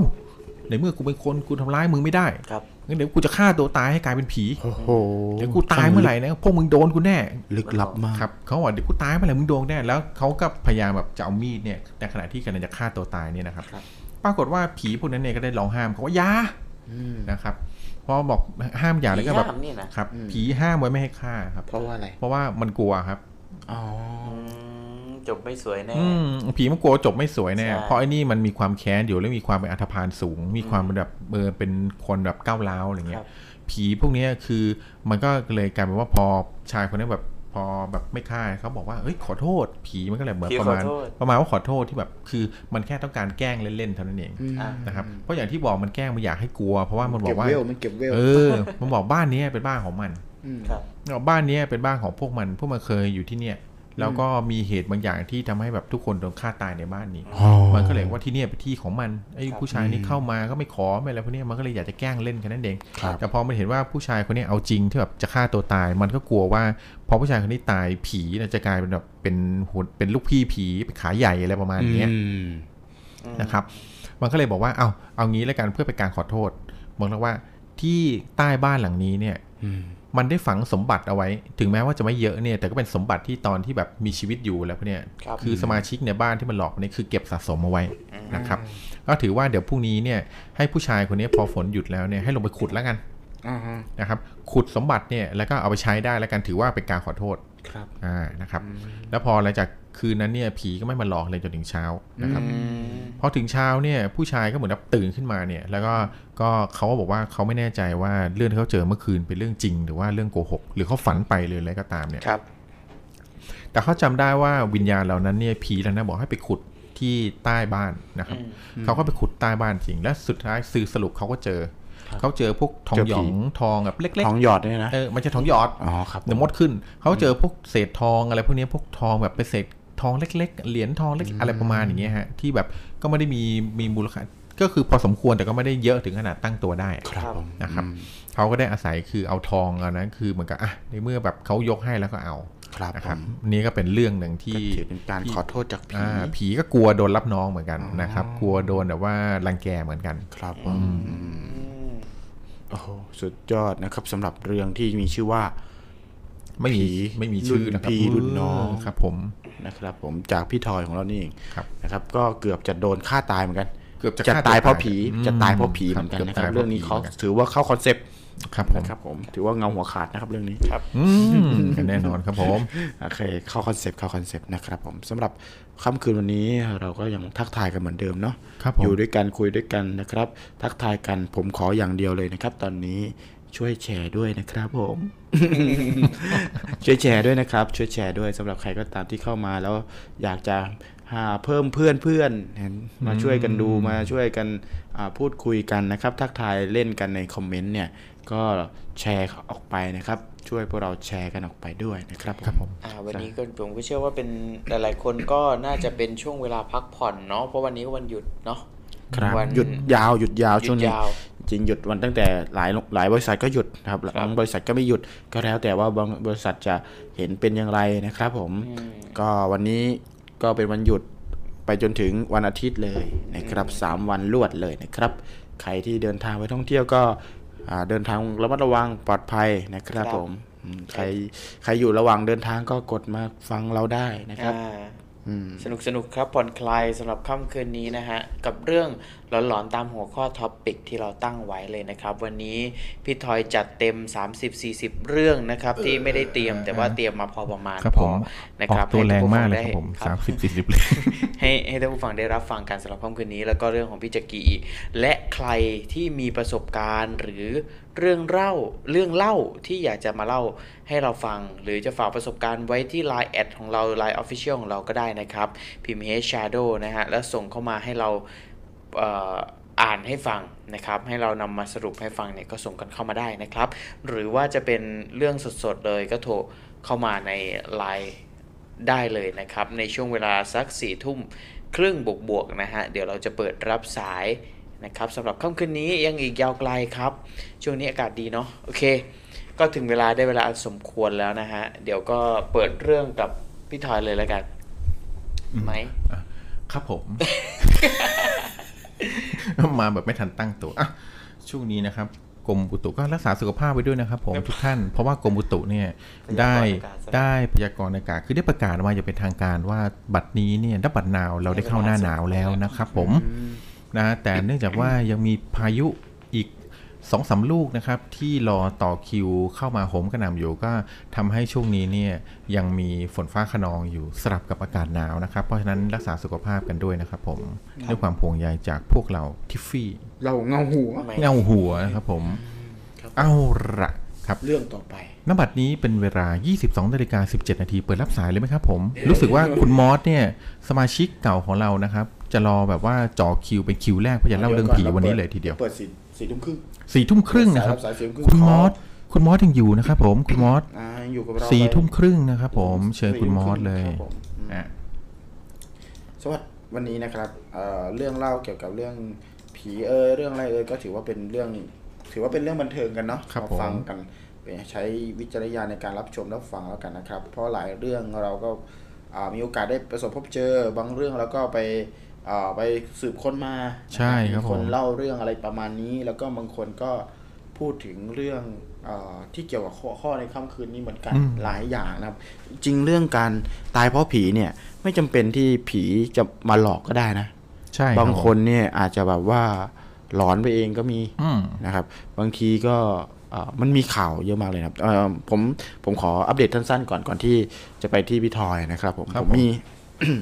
มีข่าวเรื่องที่เกี่ยวกับหัวข้อนี้มาฝากนะครับอืมเล็กๆนะครับสั้นๆเอ่อเรื่องนี้ครับเรื่องของ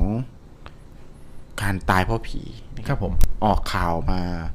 สักระยะหนึ่งแล้วนะครับ มีข่าวข่าวหนึ่งนะครับ เป็นข่าวที่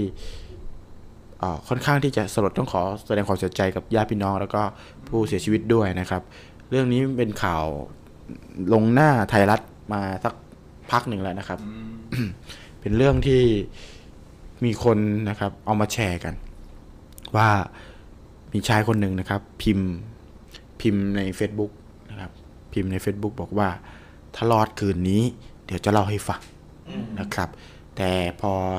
ตกตอนเช้านะครับ ก็กลายเป็นศพนะครับ ตกลงมาจากชั้น 6 นะครับ ผมได้เสียชีวิตไปนะครับตำรวจเนี่ยก็รุดเข้าไปสอบสวนในพื้นที่นะครับ ตรงบริเวณชั้น 6 ของ ตัวอาคารนะครับ ไปพบเอ่อจดมงจดหมาย แล้วก็เรื่องราวต่างๆนะครับ ที่ผู้ตายได้เขียนเอาไว้เป็นกระดาษนะครับ ถึงครอบครัวและคนรู้จักมากมายสั่งเสีย แล้วก็พูดเรื่องความไม่ประสบความสำเร็จของตัวเอง ความเครียดต่างๆนะครับ ที่อยู่เขาเรียกว่าที่อยู่ในห้องนะครับ ก็มันมีอยู่บทหนึ่งหมายความว่าอยู่มีอยู่แผ่นหนึ่งนะครับ พูดว่า มีคนมาล้อมอยู่บนเตียงนะครับ แล้วก็บอกว่าพวกมันจะให้กูตายอะไรประมาณนี้นะครับ แล้วก็มีพี่น้องหลายหมายความว่ามีญาติพี่น้องของเขาแล้วก็เพื่อนเพื่อนๆฝูงก็เล่าให้ฟังว่าผู้ชายคนนี้นะครับ ได้เล่าให้ฟังว่ามีคนมีคนมาหลอกเนี่ยผีเนี่ยมีจำนวนเยอะนะครับ มาหลอกหลอนเขามาหลายคืนแล้ว จนแล้วก็บวกกับความเครียดในเรื่องงานเรื่องอะไรของเขานะครับครับผมจนตำรวจมีโอกาสสรุปว่าเขามีอาการเครียดมากอาการนะคทางรับประสาทอาการทางประสาทมีอะไรอย่างนี้นะครับเขาเลยฆ่าตัวตาย โดดลงมาจากตึกชั้น 6 แล้วก็เสียชีวิต ก่อนที่จะโดดลงมาเขาพิมพ์ลงไปใน Facebook นะครับว่าถ้าผ่านคืนนี้ไปได้จะเล่าให้ฟังอืมนะครับผมเรื่องนี้ก็เราไม่มีโอกาสได้ฟังจากปากเขา เพราะว่าเขาเสียชีวิตไปแล้วนะครับ อันนี้คือเป็นข่าวเมื่อหลายหน้าหลายเดือนหรือหลายเป็นปีก็ได้อันนี้ผมไปอ่านเจอมานะครับ ก็เป็นเรื่องที่น่าเศร้าแล้วก็สลดเหมือนกัน เรื่องการผีดนใจหรือผีมาหลอกทำให้คนโดดตึกเนี่ย มีเยอะนะเยอะจนมีหลายครั้งที่เอ่อมีหลายครั้งที่หนังเนี่ยเอาไปทำใช่ครับนะครับ อย่างเช่นมีคนไปเจอเอ่อไปพักอยู่ในคอนโดนะครับ แล้วเป็นคอนโดที่มีคนเคยโดดตึกฆ่าตัวตาย นะครับเขาเห็นคนเนี้ยเอ่อมีคนหลายคนนะครับ เห็นว่ามีคนเนี้ยเดินขึ้นไปบนดาดฟ้าแล้วก็ตกลงมา เดินลงไปบนดาดฟ้าตกลงมาหลายครั้งมาก แล้วก็มีการดนใจให้คนเนี่ยเอ่อเขาเรียกว่าหลอนหลอกหลอนคนให้โดดลงตายโดดตายเขาก็มาพูดเรื่องกันตัวตายตัวแทนนะมีก็พูดเรื่องตัวตายตัวแทน แต่ก็ทุกครั้งก็จะวนลูปแบบนั้นเสมออะไรประมาณนี้นะครับครับผมแล้วก็มีข่าวประมาณเดียวกันนะครับสำหรับอันนี้ตกลงมาจากชั้นอืม16 นะครับ แต่ก่อนตกลงมาเนี่ย ก็คือคล้ายคลึงกับข่าวนี้เลย เป๊ะเลยนะครับ อันนี้เป็นอดีตรปภนะครับ ข่าวนี้เป็นอดีตรปภเขาบอกว่าอ่าหลังจากที่ตกงานนะครับอ่าเป็นคอนโดเป็นอ่าตึกที่อยู่สายย่านแถวๆบางกะปินะครับอืมก็บอกว่ามีชายคนหนึ่งนะครับตำรวจได้รับข่าวนะครับ จากชายคนหนึ่งนะครับโดดตึกลงมาเสียชีวิตจากชั้น 16 นะครับครับผม สืบค้นพบว่าชายคนนี้เคยประกอบอาชีพเป็นรปภนะครับอ่าหน่วยรักษาความปลอดภัยที่คอนโดแห่งนี้แหละนะครับ หลังจากที่โดนไล่ออกเพราะว่ามีอาการแบบตัวสั่นนะครับ แล้วก็กลัวอยู่ดีก็กลัวขึ้นมานะครับ เหมือนมีอาการหลอนครับนะครับแบบแล้วก็ไม่มีสาเหตุไม่มีสาเหตุ แล้วก็บอกกับทุกคนว่าแบบว่ามีคนจะมาเอาชีวิตเขานะครับ มีคนที่จะมาเอาชีวิตเขาครับมีเอ่อหลายคน บอกว่าคนเนี้ยเอ่อแบบเจอผีอะเล่าผีเรื่องผีให้เขาฟังอะไรอย่างนี้นะครับ จนตำรวจขึ้นไปตรวจสอบที่ที่บนห้องเหมือนกันเหมือนกับเคสแรกเลยนะครับครับแต่ผมเคสนี้ไม่มีการสั่งเสียอะไรไว้เลยนะครับครับแล้วก็ไปพบว่าจริง ๆแล้วอ่าตรงระเบียงที่เขาตกลงมานั้นนะครับเขากำลังซักผ้าอยู่อืมคือมีกระมังมีครับผมอ่าเครื่องซักผ้าเอ้ย มีนะผมไม่แน่ใจว่ามีเครื่องซักผ้าหรือเปล่า ก็คือเป็นเป็นโซนที่เอาไว้ซักผ้ามันเป็นนอกชานอะเอ่อเขาเรียกอะไรเป็นระเบียงครับระเบียง เป็นระเบียงนะครับซักผ้าอยู่แล้วตกลงมา ใช่ แล้วก็ตำรวจก็เลยสันนิษฐานว่าเป็นอุบัติเหตุครับจากการลื่นตกลงมา แต่ว่าคนในคอนโดเนี่ย เชื่อกันว่าอ่าเรื่องที่เขาเล่าก่อนที่ก่อนที่เขาจะตกลงมาเนี่ย เป็นเรื่องเป็นเรื่องที่เขาอาจจะหลอน เพราะมีมีอะไรบางอย่างมาทำให้เขาแบบ ตกลงมาครับนะครับผมแต่ว่าด้วยทางที่ตำรวจสรุปก็คือเรื่องอุบัติเหตุครับแต่ตำรวจไม่ได้รู้ว่าก่อนหน้านี้นะครับเขาบ่นเรื่องการเจอผีแล้วอยู่ดีเขาก็ตัวสั่นขึ้นมากลัวนู่นนี่นั่นอะไรอย่างนี้นะครับ อันนี้ก็เราก็บอกไม่ได้ว่าเป็นที่สาเหตุอะไรก็ทำได้แค่แสดงความเสียใจกับผู้เสียชีวิตแล้วก็ญาติพี่น้องเท่านั้นเองนะครับผมอ๋อน่าเศร้ามากนะ ครับครับเศร้าด้วยแล้วก็เป็นเรื่องที่น่าจะเข้าคอนเซปต์กับวันนี้นะครับตายเพราะผีตายเพราะผีครับนะแต่ว่าเราไม่ได้บอกว่าจริงหรือไม่จริงนะอืมแต่อันนี้คือเป็นคำสันนิษฐานของคนละแวกนั้น แล้วก็ครับคนที่เขาแบบเชื่อเรื่องนี้ใช่ครับนะครับผม เราเอาเรื่องมาแบ่งปันครับให้ท่านมานะครับฝากกันเล็กส่วน้อยนท่านผู้ฟังเนี่ยก็คิดซะว่าเป็นฟังเพื่อความบันเทิงครับอืมนะครับพิจารณาใช้วิจารณญาณแล้วกันครับผมนะครับผมอืมโอเคสำหรับ ค่ำคืนนี้นะครับ เราก็เดี๋ยวเราจะเปิดสายให้สำหรับผู้ที่เข้ามาอ่าทักทายกัน แล้วก็มาบอกว่ามีเรื่องเล่านะครับครับ ทักกันเข้ามาในไลน์ official ได้เลยนะครับผมงั้นเดี๋ยวผมทักคุณมอสไปก่อนไหมอ่าคุณมอสเนี่ยได้อครับยู่ในไลน์เดิมอยู่นะครับสักครู่นะครับ คุณมอสเนี่ยเป็นสมาชิกที่เพิ่งเข้ามาเมื่อประมาณ 2 อาทิตย์นะครับครับผมคุณมอสนี่มีเรื่องราวนะครับเกี่ยวกับเรื่องผีเรื่องอะไรพวกนี้เล่าเยอะมากเพราะคุณมอสบอกว่า คุณมอสเนี่ยเป็นคนที่เจอผีบ่อยอืมนะครับครับผม เปิดสายรับ ถ้าเป็นท่านผู้ฟังทางบ้านตอนนี้ท่านอื่นนะครับอ่ามีคุณนัฐกิจนะครับ พี่เงาหัวแซมนะครับ บอกว่ามีคนรู้จักตายเพราะผีอืมพี่เงาหัวแซมแบ่งปันสามารถแบ่งปันได้ไหม อ๋อเขาบอกว่าผีต่อหนึ่งลูกแล้วแพ้สองเลยผูกคอตายทุยครับผม อ่าจริงด้วยนะครับ จริง ๆ ผมเตรียมเรื่องนี้มาเล่าด้วย แต่พอโดนตัดมุกแล้วก็ไม่เล่าแล้วนะครับครับผมโอเคจบกันอะคุณมอสก็บอก มีเรื่องเล่าพร้อมแล้วครับ ผมอ้าวงั้นผมติดต่อคุณมอสเลยนะครับผมครับผม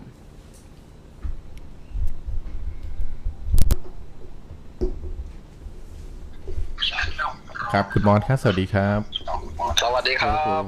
อ่าคุณมอสปิดอ่าไอเบาเสียงอันนี้ก่อนนะครับ เพราะว่าเดี๋ยวจะเสียงมันจะแทรกกันนะครับผม สวัสดีครับ ครับผม โอเค สวัสดีครับคุณมอส ครับผม สวัสดีครัอ๋อบตอนนี้ยังอยู่ที่จังหวัดอะไรนะราชบุรีอยู่ป่ะ เพชรบุรีอ่าเพชรบุรีครับออ๋ยู่เพชรบุรีครัอบโอเคโอเคบุรีเหมือนกันเนาะขออภัยที่จำผิดพลาด ครับอะคุณมอสวันนี้มีเรื่องสบายดีนะครับผมอ่าสบายดีครับคุณมอสครับอ๋อต้องบอกก่อนเลยเนี่ยครับคุณมอสเนี่ยไได้คุยเมื่ออาทิตย์ที่แล้วไม่ได้คุยโอ้โหมาสะดึกเลยนะครับ เกือบจะจบแล้วไลฟ์ของเรานะครับผมก็มาสาต้องยต้องมาอาทิตย์ที่แล้วติดงานครับผมครับผมอ๋อจริง ๆ ต้องต้องบอกต้องบอกผู้ชมอย่างนี้นะครับ คุณมอสเนี่ยเป็นเอ่อแฟนคลับที่ที่เอ่อ มารู้จักรายการของเราแล้วก็โทรเข้ามาเล่าเลยใช่ไหมคุณมอสนะใช่ครับเอใช่ครับอก็คือจะบอกทุกคนว่าจริง ๆ ทุกคนสามารถก็โทรมาเล่าได้เหมือนกันนะครับ ผมแม้จะไม่ได้รู้จักเรามาก่อนหรือว่า หรืออะไรเงี้ยเราเปิดสายให้ทุกคนนะครับอ่านะครับผมมาแบ่งปันกัวันนนี้คุณมอสมีเรื่องอะไรมาฝากท่านผู้ฟังครับ วันเชิญเลยนี้ครับก็จะเป็นเรื่องเอาเรื่องนี้ก่อนดีกว่าครับ เรื่อง เรื่องที่เมื่อกี้เห็นพี่ๆคุยเรื่องวิญญาณเรื่องผีกันว่าผีมีจริงไหมอ่าอย่างเงี้ย อ่าพวกเราตัวนี้ก็จะเสนอเรื่องเนี้ยแหละครับ ครับผมเชิญเลยคเอารับเอาเป็นประเด็นมาเลยครับก็คือเรื่องนี้ผมให้ชื่อเรื่องว่า บ้านรถไฟแล้วกันครับโอ้ครับผมอืมอ่าครับ เรื่องนี้ก็มีอยู่อยู่ว่า เมื่อย้อนไปเมื่อสักสิบปีที่แล้วนะครับ ประมาณสิบกว่าปีที่แล้ว ครับผม รุ่นรุ่นอันนี้คือเป็นเรื่องจากรุ่นพี่ผมเล่าเล่าให้ให้ฟังมานะครับ ครับผมอืมอ่า เป็นเรื่องที่ว่าอ่าอ่าสถานีจังหวัดบ้านผมเนี่ย จะมีอ่าบ้านพักของคนรถไฟเนี่ยอยู่ครับอยู่ฝั่งตรงข้ามจากสถานีครับอ่า ทุกครั้งเนี่ยเวลาพนักงาน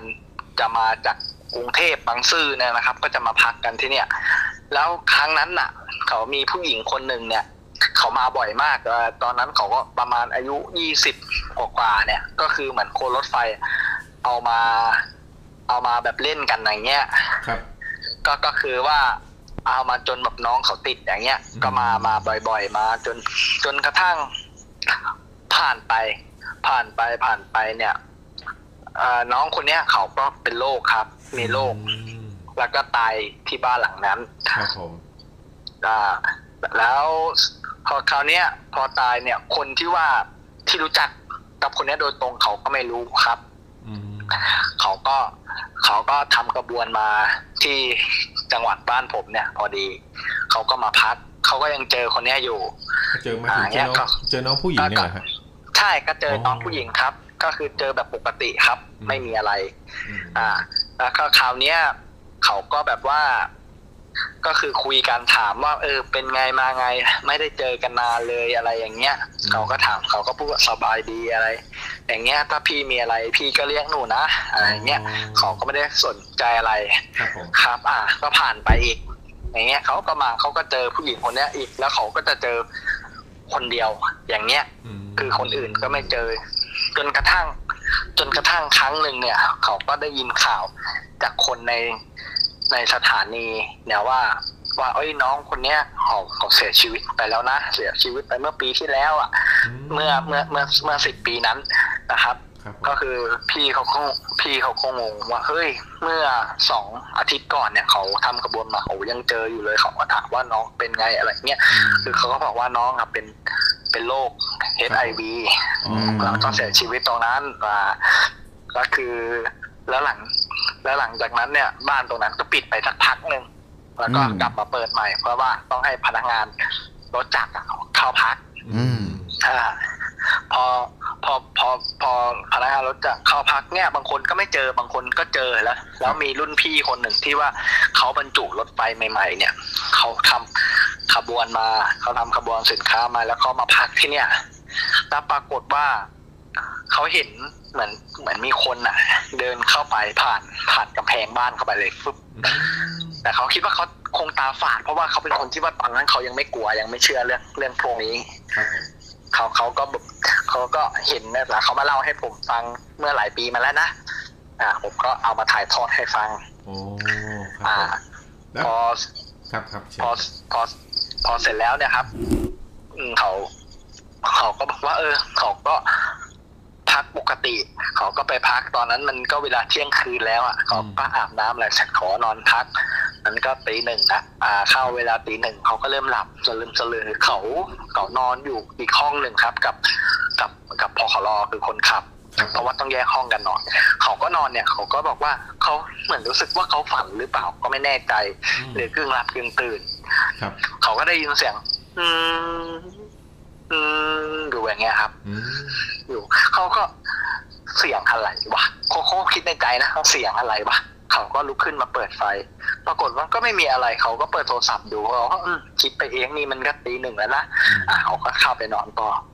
พอเขาหลับเนี่ยเขาก็ได้ยินเสียงอีกเสียงอืมเหมือนร้องไห้ครับครับอืมอย่างเงี้ยอ๋ออะเขาก็มาเล่าให้ผมฟังแบบนี้อะผมก็ฟังเขาต่อเขาก็บอกว่า ว่าเขาก็นอนไปเนี่ย เขาก็แล้วเขาก็ฟังเพลงไปไม่สนใจ ก็คิดว่ามันคงไม่มีอะไรหรอกหูแว่วอะไรเงี้ยครับก็ไม่ก็ไม่เชื่อเขาก็หลับไป จนกระทั่งถึงประมาณประมาณตีสองอะเขาก็เขาบอกว่าถ้าจำไม่ผิดก็ประมาณตีสองอะอืมเขาเห็นเหมือนมีคนอะ ยืนอยู่ปลายตีนเขาอืมปลายเท้าเขานะอืมเห็นเห็นเห็นเอ้ยใช่ขอโทษขออภัยครับ เห็นเห็นยืนยืนอยู่ปลายเท้าเขาก็เลยมองเขาก็เลยบอกว่าใครอะ ถ้าอ่าเขาก็เลยบอกว่าอะถ้าเป็นถ้าเป็นพี่ที่ว่ามาด้วยกันเขาบอกว่าเออพี่พี่พี่อะเรียกอะไรผมเปล่าอะไรอย่างเงี้ยอ๋อแล้วเขาก็ไม่ตอบเขาเขาก็มองดูพอเขาเริ่มสังเกตดูดีๆ เขาว่าไม่ใช่ผู้ชายเป็นผู้หญิงอ่า เขาก็เขาก็มองดูเขาครับผมเขาก็แบบว่า เออเขาก็บอกว่าถามว่ามาได้ไง มาได้ไงครับ คุณคือใครอะไรเงี้ยเราเรามาในห้องห้องพักผมได้ไงครับเงี้ยผู้ผู้หญิงเขาก็ไม่ตอบครับอืมแล้วผู้หญิงเขาก็ร้องเสียงแล้วฮึ่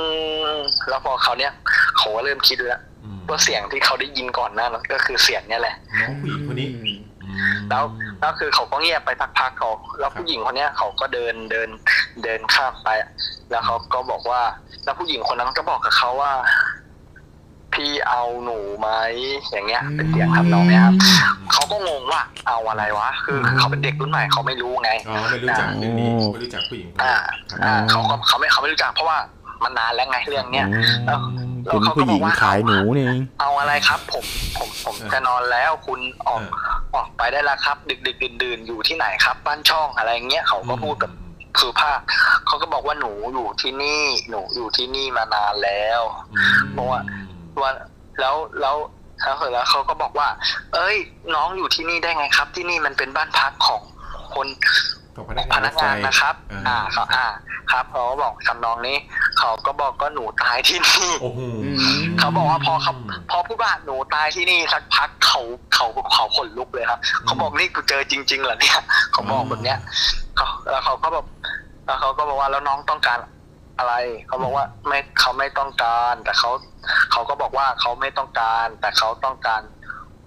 คนเขาต้องการคนที่นี่ให้ให้อยู่กับเขาอย่างเงี้ย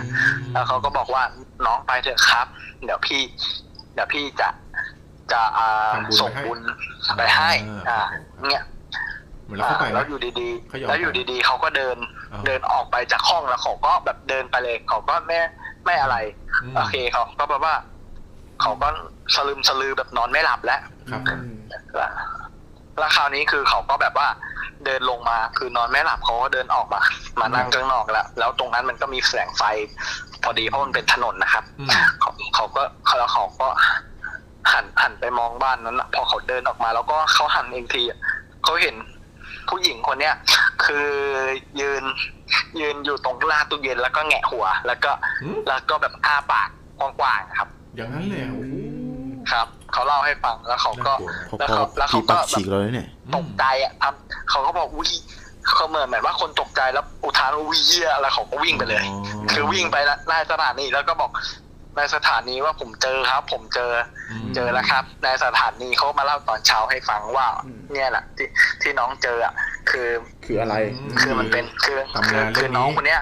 คืออ่าคือคือเขาอยู่มานานแล้วครับ นะครับ อ่า พอพอมาถึง พอมาถึงตอนนั้นล่ะ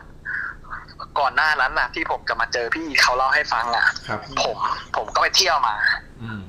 จังหวะที่ผมไปเที่ยวมาไปเนี่ยเที่ยวผู้หญิงเนี่ยนะไม่ใช่เอ้ยไม่ไม่ใช่โอเคไม่ใช่ครับไม่ใช่ครับ ก็คือไปเที่ยวผับไปเที่ยวร้านเหล้าอะไรอย่างเงี้ยครับ สมัยนั้น ก็คือผมก็ขี่รถมาแล้วแล้วบ้านผมต้องเข้าซอยเนี้ยผ่านซอยนี้ไป แล้วผมจะเจอบ้านเนี้ยแล้วบ้านนั้นน่ะปิดไฟไม่มีคนอยู่อ่าแต่ผมเห็น แต่ก่อน แต่ก่อนแต่ก่อนปิดไฟอะด้วยความที่ผมเป็นเด็กวัยรุ่นสมัยนั้นเนาะผมก็คิดว่าอ่าพวกผู้หญิงอะมันมา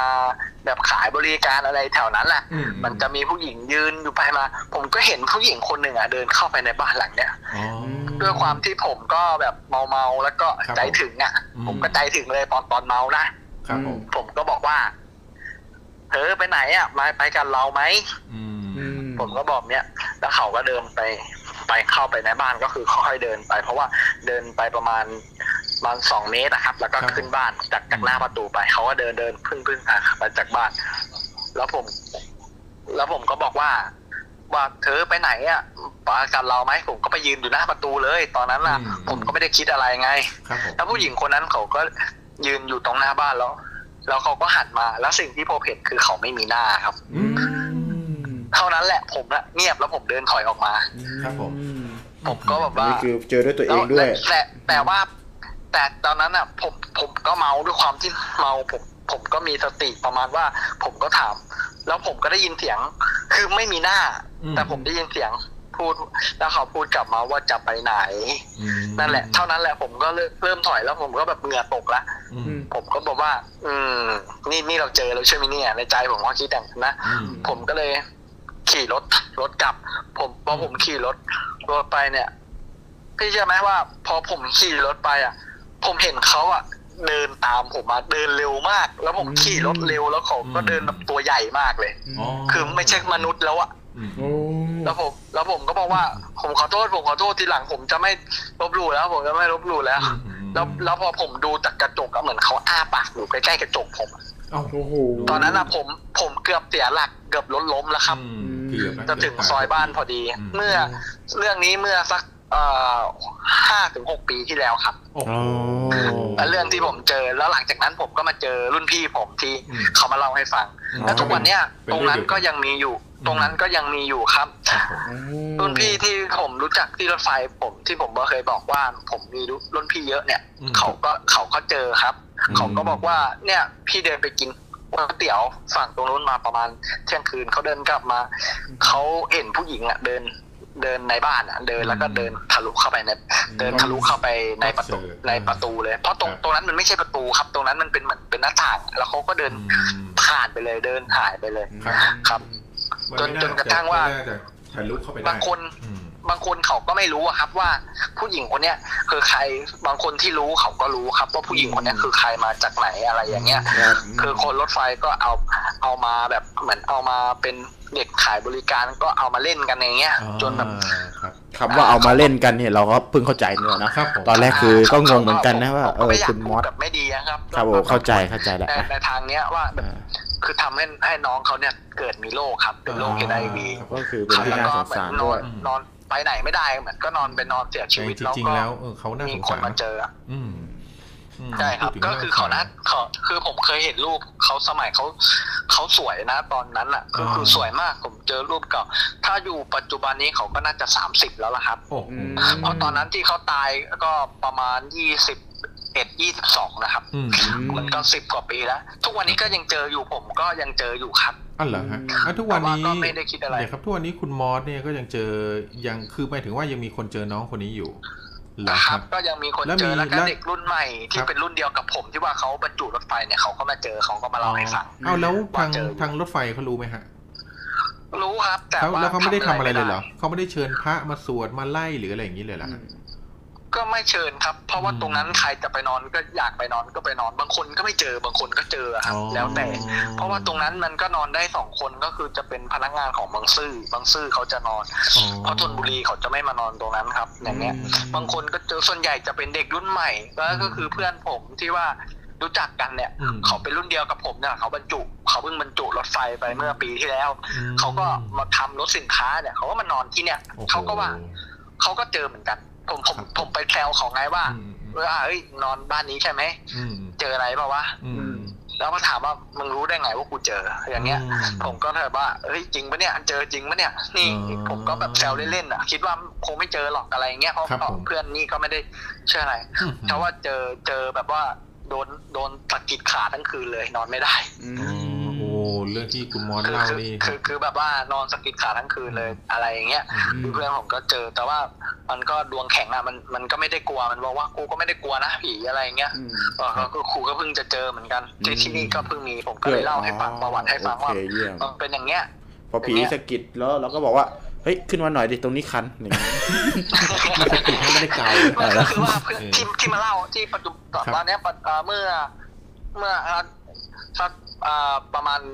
มันเกือบปลายปีที่แล้วเนี่ยมันก็มาเล่าให้ผมฟังว่าเนี่ยก็เจอแบบเนี้ยเจอแบบว่าเหมือนลากขาคือมันนอนปุ๊บเนี่ย คือสักพักมันรู้สึกตัวทีเหมือนมีคนดึงขามันไปอะอืมแล้วมันก็ได้ยินเสียงผู้หญิงหัวเราะหัวเราะอะไรเงี้ยแล้วถามว่าเห็นมาเล่นว่าเล่นด้วยกันไหมอะไรอย่างเงี้ยอืมอืมคือแล้วแล้วคือเพื่อนผมมันก็บอกว่าเนี่ยได้ยินเสียงแต่ว่าไม่เจอไม่เจอตัวอืมไม่เจอตัวแม่แต่ว่าพอขอรอที่ว่าครับผมมาด้วยกันเขาเจอครับแม่น้องคนนี้ก็แบบก็คือไปกวนพอรอเออน้องคอนยู่นี้ก็ดีๆเปิดคือ เบอร์ขอเอ่อเอ่อเบอร์คือพี่รุ่นพี่ที่ว่าเขาเป็นพนักงานขับเนี่ยเขาปิดโทอทัศน์แล้วเขาก็กำลังนอนอืมพอเขาจังหวะที่เขาปิดโทอทัศน์เนี่ย เขานอนปุ๊บเนี่ยโทอทัศน์เปิดเองอืปุ๊บมทั้งทั้งๆที่อ่ารีโมทอะเขาก็วางไว้แล้วอืมเขาก็แล้วเขาก็บอกอะไรวะโทรทัศน์มีปัญหาหรือเปล่า เขาก็มาบ่นอืมเขาก็มาเล่าให้ฟัง ฟังตอนนั้นนะครับครับผม เขาก็ปิด พอเขาเขาปิดไปเนี่ยเขาก็เปิดใหม่เขาอืม เขาก็เริ่มไม่แน่ใจแล้วปิดแล้วเขาได้ยินเสียงหัวเราะฮึ่ยๆๆอย่างเงี้ยเหมือนเสียงแบบฮึ่ยๆทำนองเนี้ยครับอืมเขาก็บอกว่าเป็นเสียงหัวเราะอะผมผมก็ทำเสียงมาดูเขาก็ทำเสียงมาประมาณเนี้ย อืมอืมอย่างเงี้ย อ่าก็ผมแสดงก็เลว่ายไปปิดไปปิดตอนที่น้องเขาดูซีรีส์เกาหลีอยู่พอดีเขาเลยแบบว่าไม่ค่อยพอใจ แต่แต่ว่าโทรทัศน์มันก็ไม่ได้ใหม่อะครับ มันก็อ๋อ เก่าๆอะนะมันก็พอดูได้ อืมก็คือจังหวะที่ว่าเขา เขาปิดแล้วพอมันเปิดมาสามรอบเนี่ยอืมเขาก็ปิดอีกคราวเนี้ยเขาเขาก็แบบพอปิดเขาก็เอารีโมทวางใกล้ๆแล้วเขาก็ท่าท่องนะโมตัสสะอ่าท่องท่องท่องนะโมเนี่ยในใจครับผมเออพี่เขาบอกว่าท่องกูกูท่องนะโมในใจนะแต่กูได้ยินเสียงผู้หญิงพูดว่า จะสวดทำไมเหรอ แล้วก็มีเสียงขำคิกคิกคิกคิกมา อืมอืมอืมอืมอืมอย่างเงี้ยโอ้นี่คือถ้าเขาก็บอกถ้าเป็นว่าผมเนี่ยผมไม่นั่งท่องนะโมนะผมดึงปลั๊กทีวีออกก่อนเลยนอนไม่ได้เขาก็บอกว่าเขานอนไม่ได้เขาก็เลยอืมลุกออกไป แต่เขาก็ให้ช่างเครื่องเนี่ยนอนอยู่คนเดียวอืมแต่ว่าตอนเช้าเนี่ยช่างเครื่องมาก็ไม่เจอพี่เขาเหมือนกันอ๋อแล้วเขาก็ไม่มาบอกเขาก็มาบอกตอนที่ว่าจะจัดทำขบวนกลับกรุงเทพแล้วค่อยมาคุยกันอ๋อครับนี่แสดงว่าอย่างเงี้ยครับแสดงว่าคุณมอสนี่ทำงานอยู่ที่แถวเกี่ยวกับรถไฟ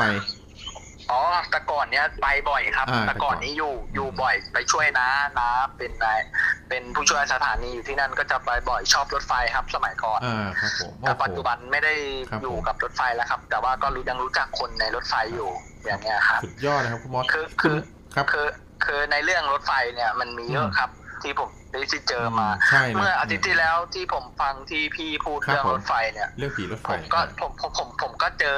ก็มีคนเจอมาหลายคนนะครับอืมโดยเฉพาะหัวรถจักรปัจจุบันนี้ก็ยังยังเป็นอยู่ครับครับปัจจุบันนี้แสดงว่าคุณมอสก็คุณมอสก็รู้จักไอ้แหบใช่ไหม ไอไอแหบนี่ก็อยู่ที่รถทนทนบุรีครับอ่าแต่ว่าครับปัจจุบันก็ไม่ไม่อะไรครับ ส่วนใหญ่รถนะรถพวกนั้นจะเป็นมีครูอาจารย์อืมคอยดูแลครับอืมแต่จะเป็นรถเก่าเออเป็นหัวปู่ GE อะครับ ที่ครับว่าผมลากรถสินค้าอย่างเงี้ยอืมไม่แสดงว่ามีความรู้เรื่องนี้เลยอืมเป็นกระจกสามกระจกนะครับอืมอันนั้นก็เจอบ่อยแล้วรุ่นพี่ที่เขาเล่าเรื่องผู้หญิงคนเนี้ยให้ผมอืมฟังอะเขาครับเขาก็เคยทำขบวนมาแล้ว แล้วมาผ่านสถานีครูบัวมาครับลาดลีก่อนจะเข้าปักท่อเขาหันไปเนี่ยเออเขาเห็นผู้หญิงอะฝรั่งอะเดินเดินเดินข้ามทางรถไฟมาทั้งทั้งๆที่ว่าว่าเอ่อท้ายขบวนเนี่ยมันยังเข้ารางหลีกไม่เสร็จเลยครับ แล้วก็หายไปอืมแต่ไอจุดนั้นอะไอ จุดนั้นก็มีเหตุการณ์อยู่เมื่อหลายสิบปีมาแล้วคือเป็นรถทัวร์ฝรั่งนะครับอืมเขาขับมาแล้วรถไฟก็มาชชนนเป็นเป็นพ่อของพนักงานที่เกษียณไปแล้วอืมแล้วเนี่ยแหละครับเอ่ออมทำขบวนนี้ไว้แล้วก็โอเคชน แล้วก็อีกเหตุการณ์หนึ่งขโอ้องเดี๋ยวพี่เดี๋ยวคนคุณนี้มอสคุณมอสอย่าเล่าเยอะคุณมอสเล่าเยอะนี่เดี๋ยวคราวหน้าไม่มีอะไรให้เล่านะอืมโอ้ยผมผมมีเรื่องอีกอีกเยอะครับดีอันนี้มันก็ดีแค่แบบ ครับคุณมอสบอกว่าสเวคุณมอสเล็กๆครับเดี๋ยวนะ คุณมอสบอกว่าคุณมอสเนี่ยเจอผีบ่อยแสดงว่าเป็นคนที่แบบเซนส์ดี เจอผีเจออะไรพวกนี้บ่อยใช่ไหมอืมมันก็ไม่ได้ผมก็ไม่ได้เชิงว่าเซนส์ดี แต่ว่าไปดูหมอดูไปมันก็ผมก็ไม่ได้เชื่อหมอดูนะ ปัจจุบันแต่ว่าอืมก็คือหมอดูก็พูดมาว่าเราเป็นคนมีเซนส์นะเออออแม่ไปดูมาให้ก็ ว่าลูกชายคนเล็กก็มีเซนส์นะเราพอจะเห็นอยู่โอเคก็น่าจะเห็น แต่แต่พอเรามาฟังธรรมะแล้วเงี้ยเราก็อืมเลยไม่ไม่ได้กลัว เพราะแต่ก่อนก็เป็นคนที่กล้ากลัวๆครับครับไม่ไหนกลางคืนก็ไม่ป้าไปอืมพอได้ฟังพระพุทธศาสนาแล้วเราไม่อืมไม่คิดเรื่องพวกนี้ครับอ๋อเราคิดว่าเรื่องพวกนี้มันธรรมดาเรา มันเป็นเรื่องไกลตัวสำหรับเราอืมมันผมดีครับมันไกลตัวคือมันไกลตัวในที่นี้ของผมคือ ไม่ได้กลัวครับ ไม่ได้มีความตัว เพราะเราก็ต้อง ไปเป็นอย่างนั้นเหมือนกันอืมเพราะชีวิตเรามันเป็นอนิจจังอยู่แล้วครับ ทุกคนเป็นอนิจจังหมดนะครับอย่างนั้นก็เลยไม่ได้กลัวโอเคสุดยอดมากแต่คุณมอแต่สทุกวันนี้ก็ยังเจอล่าสุดนี้ก็ยังเจออยู่ครับครับผมอะเดี๋ยวกักไว้ก่อนวักไว้ก่อนครับผมขอโอ้ขอบคุณมากเลยคุณมอสอ่าสำหรับเรื่องคืนนี้ครับน่ากลัวจริงได้ๆนะครับได้ครับถ้าได้ครับงั้นคราวหน้าเนี่ยเดี๋ยวคุณมอสอย่าลืมมาเล่าให้เราฟังอีกนะอ่า ได้ครับนะเอ่อก็จะเป็นอาทิตย์หน้าก็ขออ่าจะเป็นเรื่องรถไฟเหมือนอีกอีกอีกอ่านี่แหละดีครับครับ อาทิตย์หน้านี่ถ้ามีประสบการณ์เกี่ยวกับรถไฟหรืออะไรน่ากลัวเนี่ยเอามาเล่าเอามาแบ่งปันให้ท่านผู้ฟังอีกทีอ่านะครับได้ครับ ผมจะค่อยๆเล่าเรื่องแต่แต่ละอย่างให้เจอครับ แต่ตอนอะตอนนี้ก็จะเป็นขอเป็นเรื่องรถไฟดีรถไฟครับก่อนดีเพราะว่าเรื่องรถไฟมันก็ยังเยอะอยู่ดีครับครับชอบครับ ที่มีน่ากลัวน่ากลัวก็มีแล้วก็ หลาย ๆ เรื่องครับผมครับผมคโอรับเคโอเคงั้นคราวหน้าคุณคุณมอสอย่าลืมนะ ขอเชิญอีกทีนะครับผมอาทิตย์หน้านะงั้นเงาหัวของเราด้วยนะแล้วฝากแชร์คุด้ณวยครับผมคุณมอสอย่าลืมแอด Line Official Head Shadow ของเราด้วยนะครับผมได้ได้ครับครับผมถ้าถ้าผมในกรณีว่าผมอะไม่ได้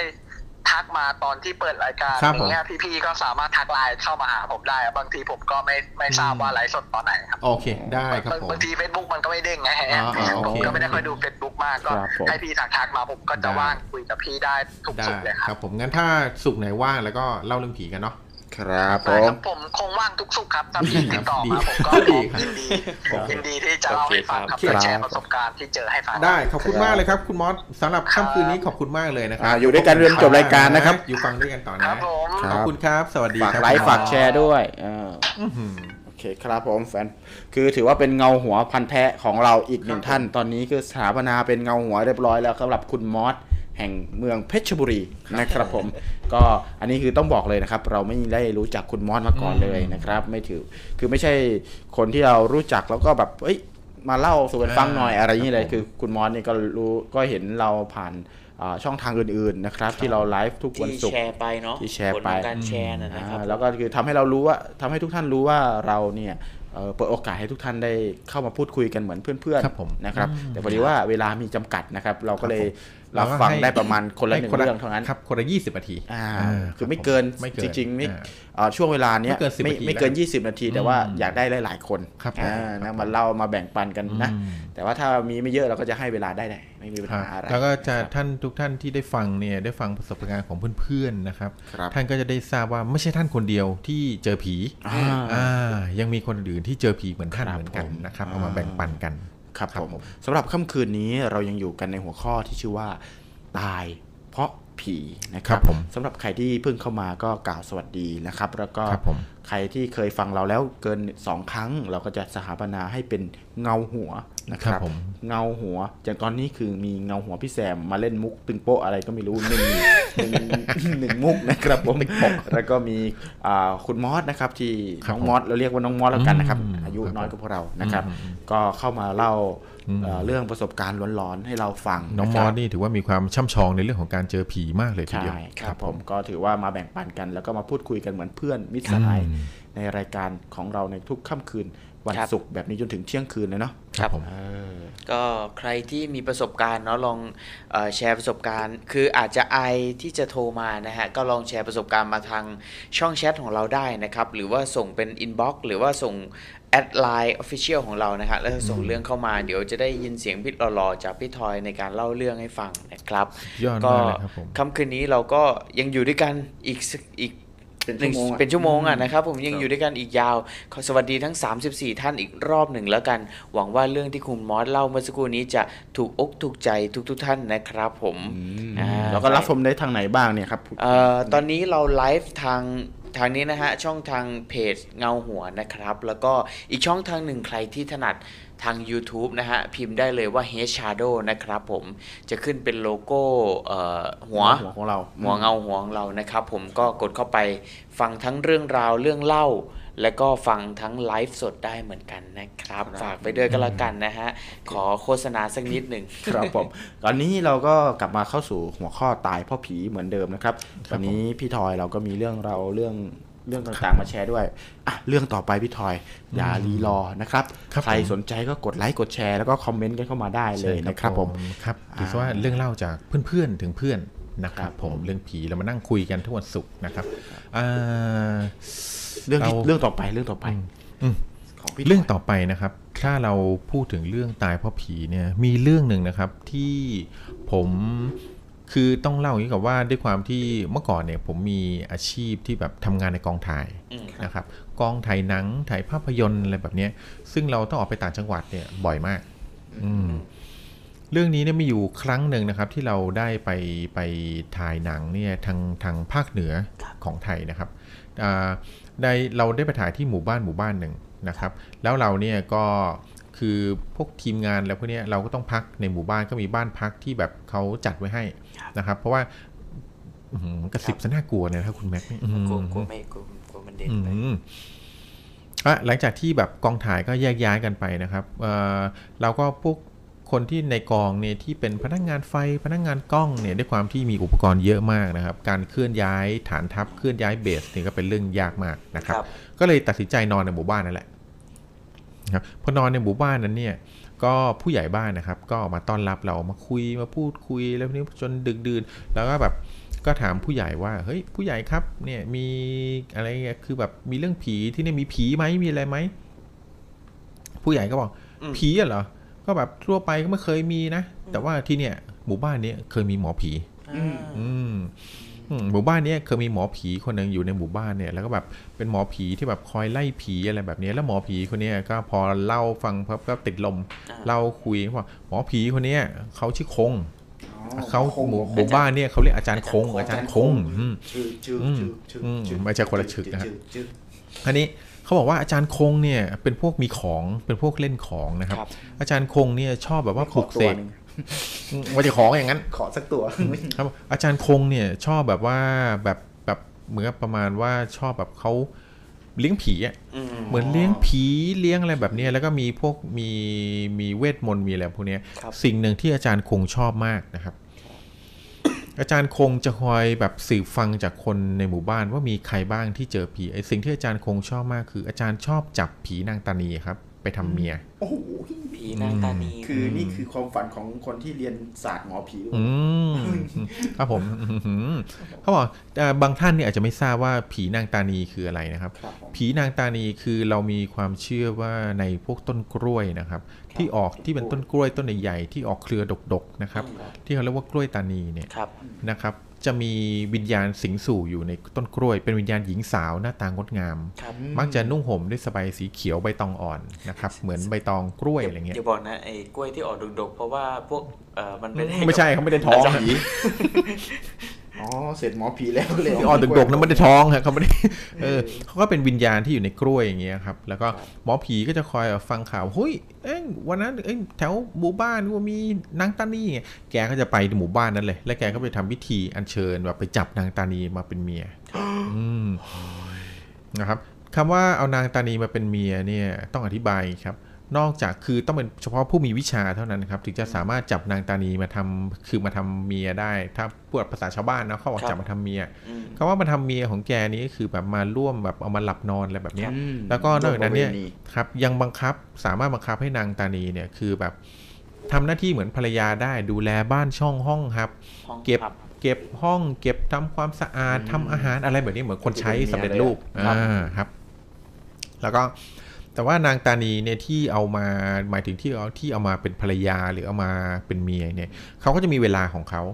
อืมหมายถึงว่ามีเวลาอาจจะแบบเหมือนกับไปคอนแทคอะไรประมาณนี้มั้งผมไม่แน่ใจนะ แต่ว่าอยู่ได้ประมาณสักเดือน 2 เดือน 3 เดือนอะไรแบบเนี้ยแล้ววิญญาณเหมือนกับว่าพอหมดหน้าที่ก็จะก็จะเป็นอิสระนะครับ คราวนี้เอ่อผู้ใหญ่บ้านก็ได้เล่าให้ฟังว่าต่อมามีอยู่วันหนึ่งครับก็มีคนเล่าว่าเนี่ยท้ายหมู่บ้านเนี่ยมีต้นกล้วยต้นหนึ่งเห็นนางตานีนะครับ คราวนี้อาจารย์คงก็บอก เดี๋ยวกูจะก็เวลาแบบช่วงกลางวันเขาจะคุยกับคนในหมู่บ้านเนี่ยเขาจะคุยชอบอวดสักดาแบบเอ้ยแบบเนี่ยเป็นหมอผีที่เก่งกล้าเขาบอกเนี่ยแต่วันนี้กูต้องรีบกลับนะกูจะไปเอาผีนางตานีท้ายหมู่บ้านมาเป็นเมียทุกคนโอ้โหอาจารย์ครับ อาจารย์เล่นผีอีกแล้วโอ้โหเก่งมากเลยจ้ะปรากฏว่า พอตอนกลางคืนเนี่ย ทุกคนก็ได้ยินเสียงแบบกรีดร้องของผู้หญิงอ้าอย่างเงี้ยนะครับผมโอ้คิดร้องด้วยความสุขหรือความความทรมานความเหมือนกับเหมือนโกรธแค้นอะ อ่าพอเช้าบุญลุกขึ้นปุ๊บก็เจออาจารย์คงก็บอกสำเร็จไหมอาจารย์คงบอกไม่สำเร็จว่ะ ผีนางตานีตัวเนี้ยคือแบบมีตะบะมีฤทธิ์อะไรพวกเนี้ยมีฤทธิ์เยอะเก่งมากมีอิทธิฤทธิ์เยอะมากเขาบอกเนี่ยเดี๋ยวคืนนี้เขาจะไปอีกอืมนะครับ คืนที่สองก็ไม่สำเร็จทะเลาะกับผีไม่สำเร็จ เอาผีมาเป็นเมียไม่ได้ คืนที่สามก็ไม่สำเร็จครับอาจารย์คงเนี่ยใช้เวลาที่แบบทะเลาะกับผีครับพยายามเอานางตานีขึ้นมาเนี่ยครับอืมเป็นเดือนครับนะครับ คราวนี้ พอวันนี้พอวันนี้ปึ๊บก็มาเจออาจารย์คงบอกวันเนี้ยต้องสำเร็จแน่ เพราะวันนี้คือแบบคือดูดวงดูเลิกษ์ดูอะไรแล้ววันนี้ต้องได้แน่นอนนะครับครับ ชาวบ้านก็แบบอะก็สุดท้ายคือวันนี้เนี่ย ปรากฏว่าไม่ได้ยินเสียงร้อง ไม่ได้ยินเสียงผีร้องแบบท้ายหมู่บ้านเหมือนคืนที่ผ่านๆมาครับเวลาออกไปล่าคิดว่าเสร็จแน่นอนเขาคิดว่าเสร็จแน่เซตแน่เสร็จอาจารย์ๆเซตคงแน่เซตอาจารย์คงแน่เซตอาจารย์คง ปรากฏว่าปรากฏว่าเช้าวันรุ่งขึ้นนะครับ คือในขณะที่แบบเป็นเวลาที่อาจารย์คงต้องออกมาคุยโม้เฮ้ยได้แล้วอะไรประมาณเนี้ยอาจารย์คงไม่มาครับอืมอาจารย์คงไม่มาวันนั้นก็ไม่มาเขาก็คิดว่าโอ้ยสงสัยอาจารย์คงแบบเพลียคือเออเพลียอยู่พักผ่อนไม่มาเพราะว่าสองวันก็ไม่มาสามวันก็ไม่มาคนเริ่มสงสัยแล้วอืมมันมันไอ้นั่นไปแล้วครับก็เลยตัดสินใจไปดูที่บ้านครับปรากฏว่าอาจารย์คงนอนเน่าอยู่ในบ้านครับไม่อาบน้ำดิอือาจารย์คงมไม่น่าจะไม่อาบน้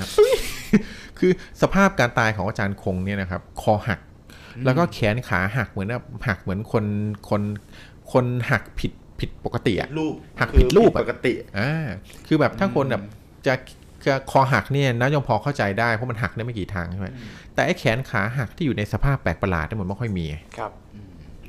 นะครับเพราะพอไปเจอศพอาจารย์คงก็ประสบปรากฏว่าอาจารย์คงเนี่ยนอนแบบนอนตายด้วยท่าทางพิสดารนะครับ แขนขาก็หักผิดรูปคอหักแล้วก็ตายมาสามวันแล้วโดยที่ไม่มีใครสามวันรู้แล้วด้วย อืมนะครับ เขาก็เลยทั้งหมู่บ้านก็เลยสรุปว่าอาจารย์คงเนี่ยโดนตายผีนางตานีเพราะว่าโดนผีนางตานีอ๋อฆ่าตายนั่นเอง อันนี้คืออมตายเพราะผีจริอืงมนี่ตายเพราะผีของแท้เลยครับ คือมักมากในกรรมคุณนะฮะครับผมไม่รู้จักพอ คือแบบไปทำในสิ่งที่ไม่สมควร เขาถึงแม้ว่าเขาจะเป็นผีอะไรเขาก็เป็นวิญญาณที่เขาอยู่อย่างสันติของเขานะใช่ผีนางตานีเนี่ยจริงๆท่านผู้ชมจะจะคิดว่าเขาเป็นผีมันน่ากลัวไหมแต่จริงๆผีนางตานีเนี่ยตามประวัติแล้วไม่เคยออกมาหลอกใครนะครับทำไมถึงได้เป็นผีนางตานี เขาเหมือนกับว่าต้นกล้วยเนี่ยคือผมไม่แน่ใจว่าต้นกเขาล้วยมีทับตายไม่ใช่ฮะคือผีนางตานีเนี่ยเขาเกิดขึ้นมาโดยธรรมชาติตามต้นกล้วยฮะเหมือนเป็นวิญญาณที่เกิดมาคือต้นกล้วยที่เกิดมาเนี่ยผม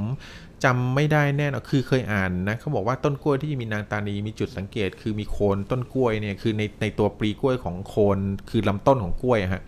ต้องมีลำต้นใหญ่กว่าทั่วไป แล้วก็มีสีที่แบบดูขาดูแบบดูนวลสะอาดกว่า คือดูเด่นกว่าต้นกล้วยต้นอื่นอะอืมนะครับใบเนี่ยก็ต้องแบบเป็นใบที่พุ่มนะครับเป็นใบที่แบบเป็นต้นที่มีพุ่มใบพุ่มเยอะ แล้วก็เป็นใบที่ละเลียดเกือบติดดินอะไรแบบนี้ครับครับแล้วก็ออกผลที่แบบออกเครือเยอะอ่า นะครับคือพูดง่ายๆว่าเป็นต้นกล้วยที่พิเศษกว่าต้นอื่นนะครับครับถึงจะมีสังเกตง่ายๆอ่าถึงจะมีวิญญาณประเภทนางตานีเนี่ยกำเนิดขึ้นมาได้ จริง ๆ แล้วนางตานีเนี่ยคือเป็นผีที่เอ่อเขาเปรียบเทียบว่าเป็นผีที่มีความสวยอืมนะครับมีน้ำมีนวลอืมเพราะว่ามีคนอ่าอธิบายเรื่องความสวยของผู้หญิงเนี่ยเป็นครับเรื่อผมงของกล้วยด้วยนะหยอ่าวกกล้วยครับผมอ่าผิวขาวขาวเป็นผิวขาวเหมือนหยวกกล้วยหยวกกล้วยอะไรอย่างเงี้ยครับนะผมคือดังนั้นอืมอันการอนุมานว่าแบบผีนางตานีนี่เป็น เป็นแทนคือเป็นผีสาวสวยครับคนหนึ่งรีเลพิยเซนต์ถึงสาวสวย ใช่ใช่อ่าความครับผมความสวยของผู้หญิงเลยอืมนะครับทีนี้เอ่อเรื่องของนางตานีเนี่ยมันเป็นเรื่องที่จริงๆอยู่คู่สังคมไทยมานานครับผมเพราะต้องบอกก่อนเลยว่าเรื่องของกล้วยเนี่ยครับนะครับอยู่คู่กับไทยมานานถูกต้องไทยครับเนี่ยผมในสมัยโบราณเนี่ยนะครับใช้กล้วยในการทำอาหารกินเยอะอืมเอ่อเอามาใช้ในการเล่นอืมเครื่องเล่นของเด็กก็มีมีครับผมม้ากั้นกล้วยนะที่เราดังๆอะมีปืน ปืนกั้นปืนกก้านล้วยกล้วยปืนก้านเอ่อกล้วยรวมทั้งเอามาเกี่ยวข้องกับประเพณีด้วยอืมนะครับถือว่าเป็นเรื่องที่สิริมงคลนะเราครับจะสังเกตสิริมงคลได้ว่าครับเวลาผมที่เราทำผ้าป่าทำกระถินอืมทำอะไรต่างๆใช่ไหมครับจะเอากล้วยมานำจะเอากล้วยมานำเลยนะ เวลาจะไปอ่าขอลูกสาวใครก็จะอืมเอากล้วยใช่ไหมคือแห่ขันมงขันหมากอะไรอย่างเงี้ยนะเวลาไปขอลูกสาวเขาจะเอากล้วยไปเนี่ยคือเขาสื่อถึงความว่าคืออยากให้ครอบครัว คู่แต่งงานเนี่ยมีลูกดกเหมือนกล้วยอืมอ่าครับผมมีลูกดกเหมือนใช่กล้วย จริงๆที่คุณจักรีบอกนะครับกล้วยเนี่ยเป็นน่าจะเป็นพืชแค่ชนิดเดียวที่เราใช้ได้ทั้งลำต้น โดยที่ไม่มีอะไรต้องทิ้งเลยครับตั้งแต่ยอดกล้วยนะใบกล้วยก็เอามาใช้ใบตอง ก้านกล้วยเอามาทำเป็นม้าก้านกล้วยลำต้นของกล้วยเนี่ยคือประโยชน์เยอะอ่าเอามาทำเป็นกระทงแล้วในแง่เกอะไรษอตรย่างเงี้กยรครับผมเกษตรกรรมเนี่ยกล้วยเนี่ยถือว่าเป็น พืชที่อุ้มน้ำพืชเศรษฐกิจด้วยใช่เป็นพืชเศรษฐกิจแล้วเป็นพืชที่อุ้มน้ำช่วยเหลือพืชอื่นๆ ครับผมนึกออกไหมครับในในเอ่อหน้าแรงเนี่ยถ้าเราปลูกต้นกล้วยเอาไว้เนี่ยคือพืชรอบข้างเนี่ยได้กินน้ำหมดเลยอืมเพราะว่ามันเขาเขาอุ้มน้ำอะลองดูดน้ำมาดูดน้ำไว้อืมครัในบผมตัวนะครับพอเฉาะแล้วเนี่ยน้ำเนี่ยจะจะชอกมาเลยนะอืมเออซึ่งเป็นธรรมดาเลย แล้วก็ ถือว่ามีประโยชน์อะอะเราไปอืมตรงนั้นได้ครัยับงไงก็ก็ไม่ก็รู้เป็นเอ่อรายการเกษตรค่ำคืนวันนี้นะครับผีเว้ยไปประโยชน์ของพืชเศรษฐกิจอ่าเราแทรกความรู้ซึ่งเอหัแซสามระบอกว่าอ้าวทำไมเขาถึงไม่เรียกยายยายนีทำไมถึงเรียกอ่าตานีอ๋อเพราะว่าเพราะว่าอย่างนี้ครับครับเพราะว่าเอ่อต้นกล้วยเนี่ยที่เขาเรียกต้นนานางตานีเนี่ยครับเพราะส่วนมากเนี่ยคือคือ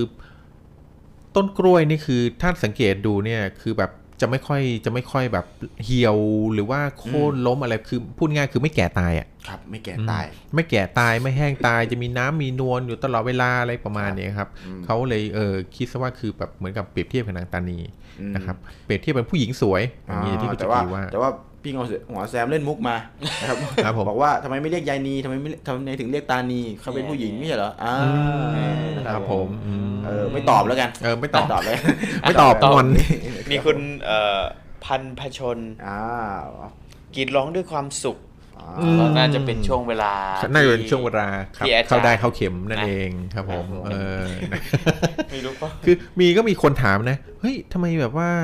ทำไมมีนางตานีอะแล้วนางตะเคียนน่ะ นางตะเคียนนี่แบบสามารถแบบมีคนมีวิชาเอามาจับเอามาทำอย่างนี้ได้ไหมเนี่ยได้ไหม ไม่ได้นะครัทำบไมครับ นางตานีเนี่ยคือ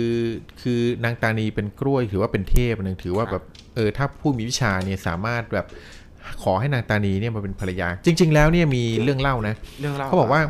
มีเรื่องเล่ามาว่านางตานีเนี่ยนอกจากผู้มีวิชาจะจับนางตานีออกมาทำเมียได้แล้วนะครับ ครับ ถ้าคนที่ดีอยู่ในศีลในธรรมเนี่ยก็ คืมีอโอกาสนางได้ตานีเนี่ยนานางงตาตานีนีเนี่ยคือจะมาดูแลเองเลยนะครับอ๋ออืมอยู่ในศีลในธรรมเป็นคนดีเนี่ย คืออนางตานีจะมาเสนอตัวมาดูแลเองมาคืออะอไรย่าอย่างงนี้นี้ได้ไหมเองเลยนะคือให้คิดอย่างนี้ได้ไหม คือทำไมถึงอ่าตะคงเนี่ย หมอผีคงเนี่ยอืมถึงไม่จับนางตานี เพราะว่ารู้ว่านางตานีเป็นเทพแห่งการดูแลหรือเปล่า ไม่น่าผมว่าเป็นเรื่องของการ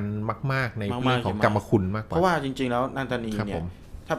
คือทำไมไม่จับผีตะเคียนใช่ไหมอืม ความอิทธิฤทธิ์ของผีตะเคียนดูก้าวร้าวดูไม่ถูกต้องดูครับไม่ได้เป็นคนดูแลนั่นแหละคือสาเหตุะไรย่างงี้ยเออถูกไหมที่เมื่อกี้ผมจะบอกว่าคือผีตะเคียนนางตะเคียนเนี่ยครับเป็นเป็นสายแบบไม่ใช่สายที่แบบอ่อนโยนนะฮะอ๋อคือเป็นสายที่แบบก้าวร้าวเป็นสายที่แบบคือสายบูเหมืออะนหญิงเปรี้ยวอะอ่าเป็นสายบูที่แบบไม่ได้ยอมให้ใครแบบเอามาสะกดง่ายๆ แล้ว แล้วนางตะเคียนเนี่ยส่วนมากเนี่ยคือเป็นเป็นเทพที่มีอิทธิฤทธิ์ด้วยอ๋ออย่างเช่นต้นตะเคียนบางต้นเนี่ยโดนแช่อยู่ในน้ำอย่างเงี้ยอืม สองสามร้อยปีเพื่อจะกู้ขึ้นมาอย่างเงี้ยอืมแล้วส่วนมากต้นตะเคียนก็จะโดนเอาไปทำเป็นแบบลักษณะของของขลังเรือของอะไรแบบนี้อ๋อประมาณเรืออย่างเงี้ยอ๋ออ่อ่าครับเพราะฉะนั้นเนี่ยเขาก็เลยจะรู้สึกแบบเป็นสายก้าวร้าวแล้วแบบว่าคนที่ไม่แน่จริงก็แบบไม่น่าจะปราบ หรือว่าเอาวิญญาณมาหรือแบบไม่ว่าเป็นเรียกใช้งานไม่ไม่ได้เป็นเขาเรียกว่าไม่ได้เป็นวิญญาณที่ครับผมที่แบบไม่ได้สายออมชอมอ่าอ่านุ่มครับนิ่มผคือแบบม ไม่ได้เป็นไม่ได้เขาเรียกว่าอย่างที่พี่ทอยพูดอืมคือเป็นสายไฟอืมสายไฟครับเป็นสายเขาเรียกว่าสายอ่าไม่ไม่ใช่สายฮิวอ่าครับผมเป็นสายเป็นสายสายแต่ไม่สายไม่ใช่เขาเรียกไม่ใช่อะไรแทงค์ด้วย attack เออเออเป็นตัวเข้าใจไหมเนี่ยเป็นตัวทำ damage อ่าใช่อ่าเป็นสายเวลาเราเห็นในหนังผีแต่ละเรื่องเห็นไหมครับถ้าเป็นหนังผีแต่ละเรื่องที่แบบหนังผีไทยการ์ตูนเงี้ยที่ต้องไปลบกับผีฝรั่งเนี่ยมักจะมีนางตานีนำหน้าตลอดเลยครับ นะครับมีนางตานีมีนางตะเคียนนำหน้าครับเออมีนางตะเคียนนำหน้า มีนางตานีเป็นแบบฝ่ายฮิวอย่างเงี้ยอ่าอะไรแบบเนี้ยครับ เออครับแล้วก็จะเอจะอรู้สึกเออแบนาบตาดีเป็นฮิวอืมใครใครเป็นคนฟาร์มอันนี้ก็ฟาร์มของเอ่อวิเคราะห์เกมยามค่ำคืนก็วิเคราะห์เกมยามค่ำคืนนะครับเอ่อก็นั่นแหละครับก็อ่าเป็นทักเรื่ทาอยงราวคุณเต้ยด้วยนะครับคุณเต้ยทักทาคุณเต้ยก็น่าจะได้อวยอ่ายศ ไปแล้วนะ เข้ามาหลายครั้งมาทักทายมาแซวเราหลายครั้งมากอืมไม่ว่าจะเป็นเอ่อไฟดับแล้วพี่หรืออะไรอย่างนี้นะครับอ่าทักทายกับพี่มีจริงไหมอะไรอย่างนี้นะครับอืมเราจำได้นะคุณเต้ยเราจำได้อืมเราจำได้นะครับอย่าลืมทักแอทดไลน์เราบ่อย Official เรามาด้วยนะครับสำหรับแฟน ๆ ทุกท่านนะฮะ 40 คนบวก ๆ ตรงนี้นะครับอ่าใครที่อยู่กับเรานะครับครับ ใน Facebook แล้วก็ใน YouTube ด้วยใช่ไหมครับ เมื่อกี้เราก็พูดถึงนางตานีตานีตะเคียนไปเนาะหมอผีว่าเออแล้วก็เรื่องเล่าจากพี่ทอยนะคผรับมว่าจริง ๆ แล้ว พออ่าหมอผีโคงเสียชีวิตเนี่ย คงจะเป็นเพราะว่าการเหลืออดของตานีอืนะมผมว่าเนาะแกเขาแบบจะแบบเต็มที่แล้วอะแหมกูอุตส่าห์ไม่ไปแล้วนะอุตส่าห์แบบว่าเออไม่ทำอะไรแล้วนะอุตส่าห์แบบเออเอาไปไม่ได้แล้วก็น่าจะรู้สึกสำนึกตัวนะว่าแบบไม่ใช่ไม่ใช่ไม่ใช่สิ่งที่ตัวเองจะครอบครองได้ครับแต่ก็ยังไปใช้เวทมนต์หรือแปลอะไรแบบนี้ทำให้เขารำเขาคนรำคาญเต็มที่ของเขาแล้วครับอ่าใช่ทีเนี้ยคือต้องเข้าใจว่าถ้าอ่าวิญญาณสายนี้เนาะถ้าถ้าเป็นจริงๆอะนะ วิญญาณสายนี้เขาก็น่าจะบำเพ็ญความดีอะแล้วไปใช่ครับไปบังคับให้เขาทำไม่ไม่ดีแบบนี้อ่าไม่รู้ว่าเขาจะต้องกลับไปบำเพ็ญอีกไม่รู้เท่าไหร่ใช่ครับไปชดใช้อีกไม่รู้ครับเท่าไหร่แต่ว่าในเคสที่ในเคสที่เขาสมัครใจมาเองเนี้ยอย่างเช่นอย่างที่ผมบอกว่าเคยมีเรื่องเล่าว่ามีชายที่แบบเป็นคนดีมากอยู่ในธรรมะธรรมโมเนี่ยครับเป็นคนที่กตัญญูรู้คุณต่อพ่อแม่ ดูแลพ่อแม่แก่ชราจนพ่อแม่เสียชีวิตอย่างเงี้ยนี่คือนึกถึงโปรเยโปรเยเลยเนี่ยเออคล้ายๆเนาะเออคือเขาอยู่ในสายตาของนางตานีได้เห็นมาตลอดนะฮะครับเขารู้สึกว่าเออผู้ชายคนนี้มีความดีมีความกตัญญูเขาเลยออกมาตอบแทนในการที่แบบเออออกมาเก็บบ้านเก็บเรือนให้ตอนผู้ชายไม่อยู่อะไรประมาณอย่างเงี้ยอืมแล้วสุดท้ายก็มาแบบออกใครมามาถามอะไรก็เออเข้ามาตอบแทน ครับผมเข้ามาตอบ คนละตอบเอาครับน่าจะจับนั่งเป็นแอดมินตอบแทน เออ ให้นางตานีมาช่วยเราตอบแทน ให้มาช่วยตอบแทนทีเออครับผมครับเขาก็จะแบบมาดูแลผู้ชายมาเสนอตัวเองมาอะไรแบบนี้มาแบบแบบคือมาแบบไม่ให้ผู้ชายรู้ว่าเขาคือนางตานีอะไรแบบนี้ครับผู้ชายก็คิดว่าอ๋อเออมีผู้หญิงมาชอบอยากลงหลักปักฐานมีครอบครัวสักทีอะไรประมาณอย่างเงี้ยครับอืมอันนี้คือเข้ามาโดยสมัครใจของโอเขาเคเองจบไปสำหรับเรื่องเรื่องนี้ชื่อว่า เรื่องว่า อาจารย์คงตายเพราะคงนางตานีอาจารย์คงคงตายแน่จานคงคงตายครัข้าบตานีอืมคงตายแน่ครับผมครับก็นะคนจะไม่ใช่อาจารย์คงเดียวกับที่เอ่อคุณเท่งกระเทิงพูดถึงใช่ว้าวว้าวว้าวว้าวนะฮะอะคนละคงกันอะครับผมอ่าคุณเงาหัวมิ้นบอกว่านางตานีหรือแชทบอทน่าไอ้แชทบอทน่าจะขายแชทบอทน่าจะได้ครับผม อะหรือมีเรื่องต่อไปนะครับครับสำหรับพี่ทอยยังไม่จบอยู่แค่นี้อะเอานะครับเอาเอาเอาเลยเหรอครับผมเอาเลยครับต่เอาหเลยครับนี่เวลาจะหมดแล้วเลยนะครับผมอะโอเคผมอืมครับผมช่วงเวลาเต็มพร้อมนะฮะเอางี้ครับผมะโคเอางี้อ่าเรื่องอะช่วงเวลาเตรียมพร้อมก่อนเลยครับ เชิญคุณแม็กเอาก็เห็นกำลังหาอยู่นะครับผมครับผม ก็ฝากไว้ด้วยนะฮะอย่าลืมกดไลค์เพจกันด้วยนะครับ ผมใครที่ รับฟังกันอยู่ตอนนี้อย่าฟังเพลินมากนะฮะ กดไลค์เพจไว้ด้วยเพื่อจะได้รับการใช่แชร์ด้วยนะครับ จะได้รับการแจ้งเตือนจากเรานะครับผมกดกระดิ่งอ่ากระดิ่งก็แว็บไปกดใน YouTube นะครับผมแล้วก็กด Subscribe ด้วยนะฮะ พิมพ์ว่า Head Shadow นะครับกดกระดิ่งของเราก็ได้ของเราก็มีกระดิ่งอ่า Facebook เรามีกระดิ่งเหอนนหรือใครอยากตอนนี้อยากส่งสติกเกอร์ยิ้มโกรธหรือว่า love love มานะฮะก็ส่งมาได้นะครับผมจริงๆแม่ไม่อยากจะพูดอะไม่พูดดีกว่าเดี๋ยวใครที่สัญญาอะไรไว้นะฮะอ่าใครใครเหรอฮะเออใครเหรเดี๋ยวครั้งหน้าครั้งหน้ามีแน่ข้างหน้าใช่ไหมอ่าพี่ทอยมีแน่อ่เข้าตัวเลยครับทีนี้ของรางวัลต้องขออภัยเป็นอย่างยิ่งนะครับผมหลายๆท่านถ้าผู้ฟังอาจจะคิดว่าเอ้ยทำไมรายการเราไม่มีสปอนเซอร์แล้วมาเหรนาอนแล้วครับจริง ๆ สปอนเซอร์เรามีนะครับครับคือมีคนติดต่อขอเป็นสปอนเซอร์ตลอดครับแต่ผมเนื่องจากความไม่พร้อมบางอย่างนะครับทำให้เราแบบยังเพราะว่าไม่รับช่วงอาทิตย์หนึ่งที่ผ่านมาเนี่ยคืองานเราเยอะมากนะครับครับผมเราไม่มีเวลาที่แบบแบบเราคิดว่าเราไม่มีเวลาที่จะมาทำ display ให้สปอนเซอร์ได้ครับอ่าเดี๋ยวเดี๋ยวเดี๋ยวครับผมพูดกันตรงอย่างนี้เลยเหรอครับผมเราก็เลยแบบขอเลื่อนไปก่อนนะครับครับเพราะฉะนั้นของรางวัลที่ผมติดไว้ในอาทิตย์ที่แล้ว ที่บอกวันนี้จะมีการเล่นเอ่อเกมกันแล้วมีรับของรางวัลอะไรกันขอเป็นอาทิตย์ขหอน้าขออนุญาตเป็นอาทิตย์หน้านะครับผมอ่าไปแก้ตัวเสร็จแล้วก็เล่าครับเรื่องต่อเลยอะผมแก้ตัวเสร็จแล้วครับผมแก้ตัวเสร็จแล้วก็เอาใจโดยเรื่องอาถรรพ์เรื่องต่อไปครับผม เรื่องอาถรรพ์เรื่องนี้นะครับผมครับผม ขอฝากเอาไว้ให้กับทุกท่านที่มี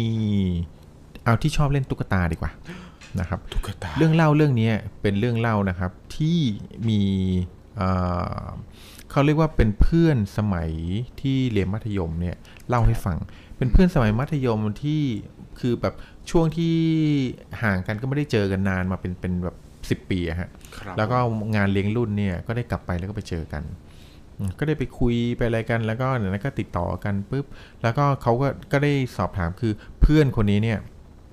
เพื่อนผู้หญิงนะฮะครับเขาเป็นคนที่แบบว่าชอบเที่ยวต่างจังหวัดเที่ยวอะไรแบบเนี้ยอืมเราก็ได้นัดในกลุ่มเพื่อนๆ แล้วก็มีอยู่แมตช์หนึ่งแล้วก็ไปทะเลด้วยกันหลายคนนะครับ ก็ไปนั่งล้อมกองไฟเงี้ยเราก็ไม่รู้นึกแหละเอ้ยบรรยากาศดีว่ะแล้วเรื่องผีดีกว่าครับ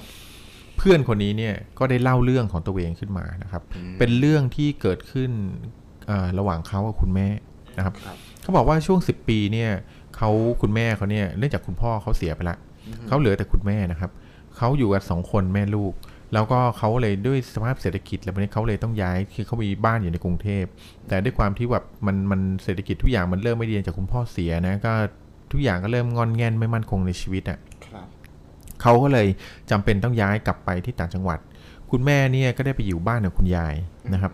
เป็นบ้านที่คุณยายเนี่ยเคยแบบว่าอยู่มาก่อน แล้วก็เป็นบ้านที่ไม่ได้ใหญ่นักนะครับอ่าคุณยายก็เสียไปละเขาแต่ว่าเขาก็ไปอยู่ที่บ้านนี้เนี่ยของในบ้านก็แบบลกลุงลังไม่ได้แบบดูแลอะไรเลย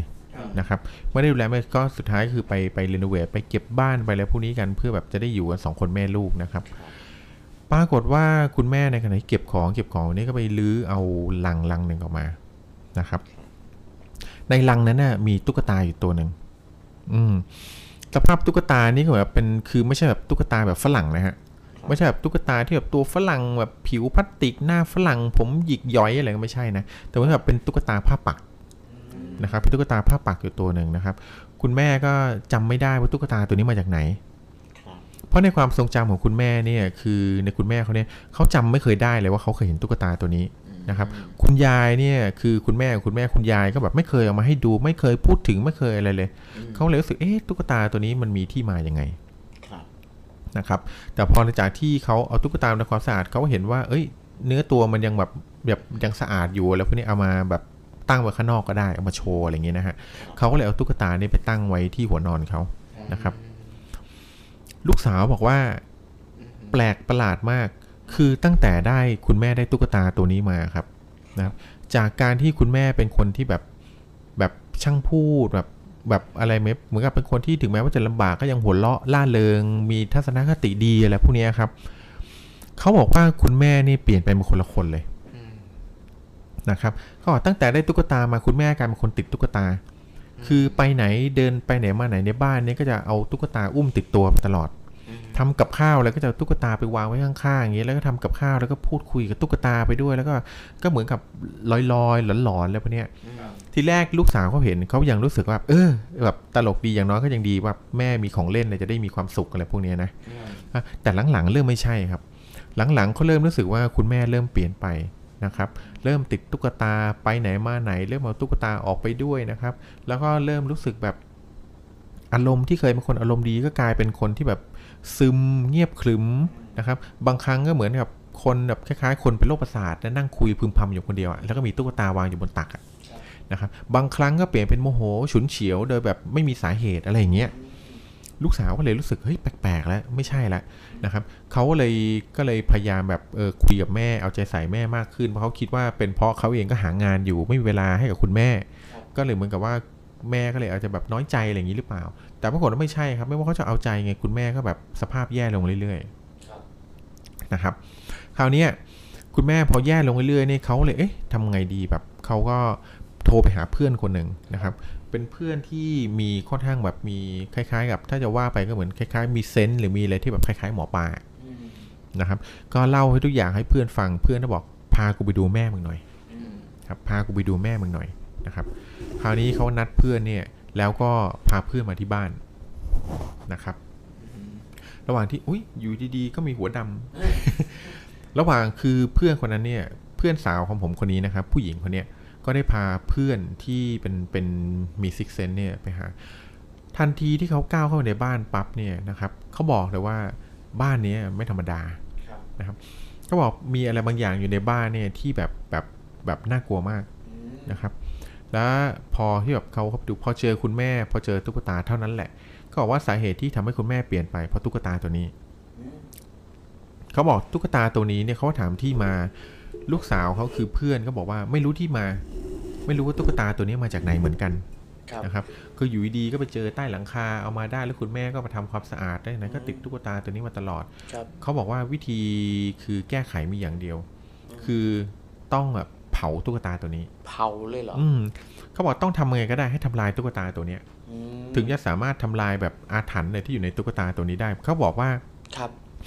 ในตุ๊กตาตัวนี้มีวิญญาณของผู้หญิงคนหนึ่งอยู่อืมนะครับ แล้วพอคุณแม่เขาเนี่ยไปจับตุ๊กตาไปเอาตุ๊กตาตัวนี้ออกมาเนี่ย เขาบอกทำให้วิญญาณที่อยู่ในตุ๊กตาตัวเนี้ยครับครับ เข้าไปอยู่ในวิญญาณเข้าไปอยู่ในตัวของคุณแม่เขาครับ อืม แล้วก็อาศัยตุ๊กตาเนี่ยคืออาศัยคุณแม่เนี่ยคือเป็นสื่อให้วิญญาณสามารถออกมาแบบในโลกภายนอกได้อ่านะครับ คราวนี้พอหลังจากตัดสินใจแบบต้องนั่นละนะครับ ลูกสาวเนี่ยพอ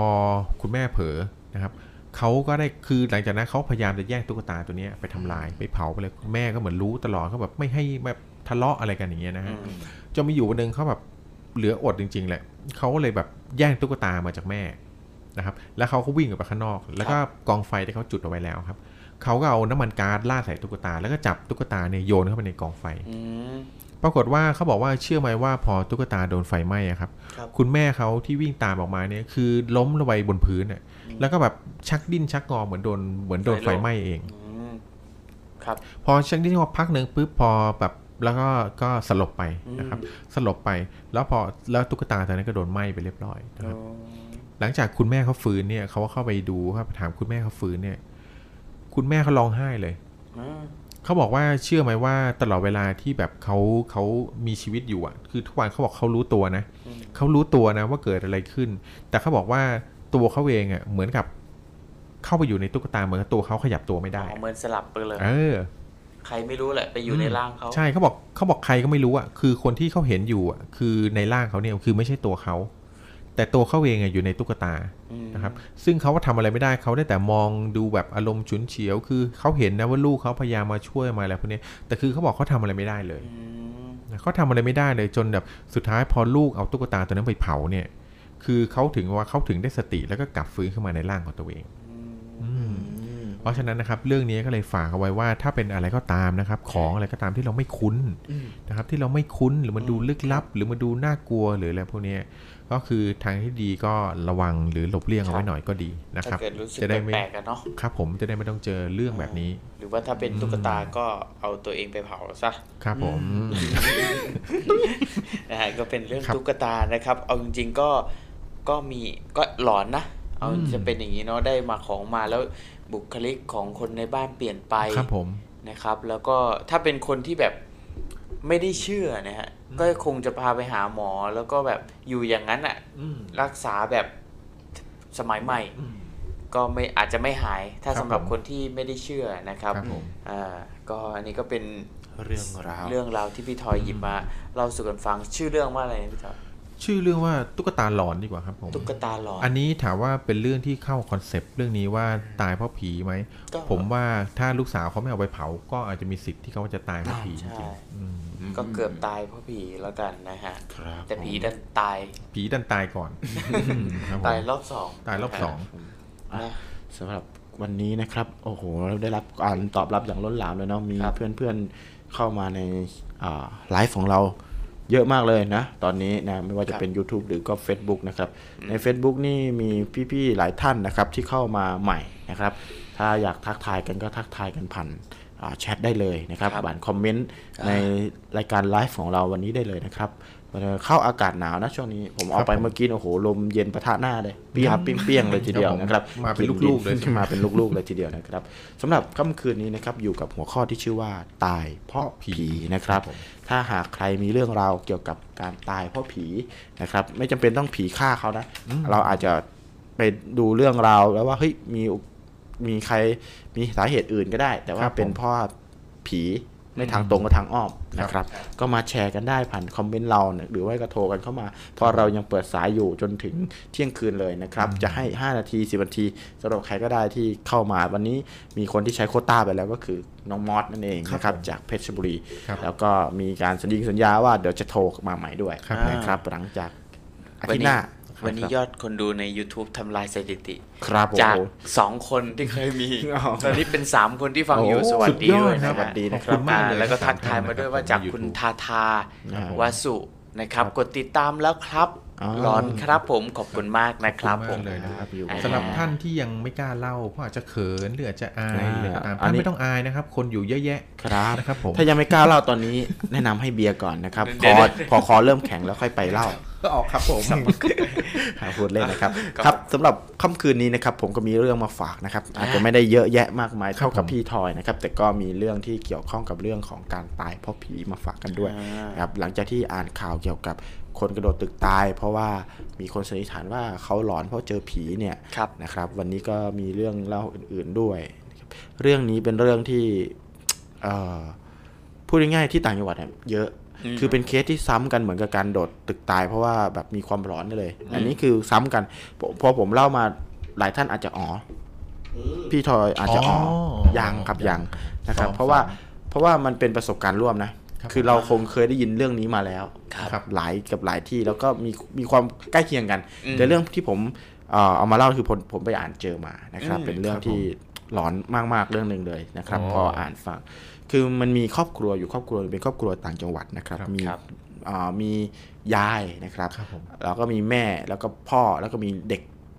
อ่ามีลูกนะครับสองคนอีกคือคนหนึ่งประมาณสักสิบกว่าขวบแล้วนะครับ อีกคนหนึ่งเพียง แค่หนึ่งปีหกเดือน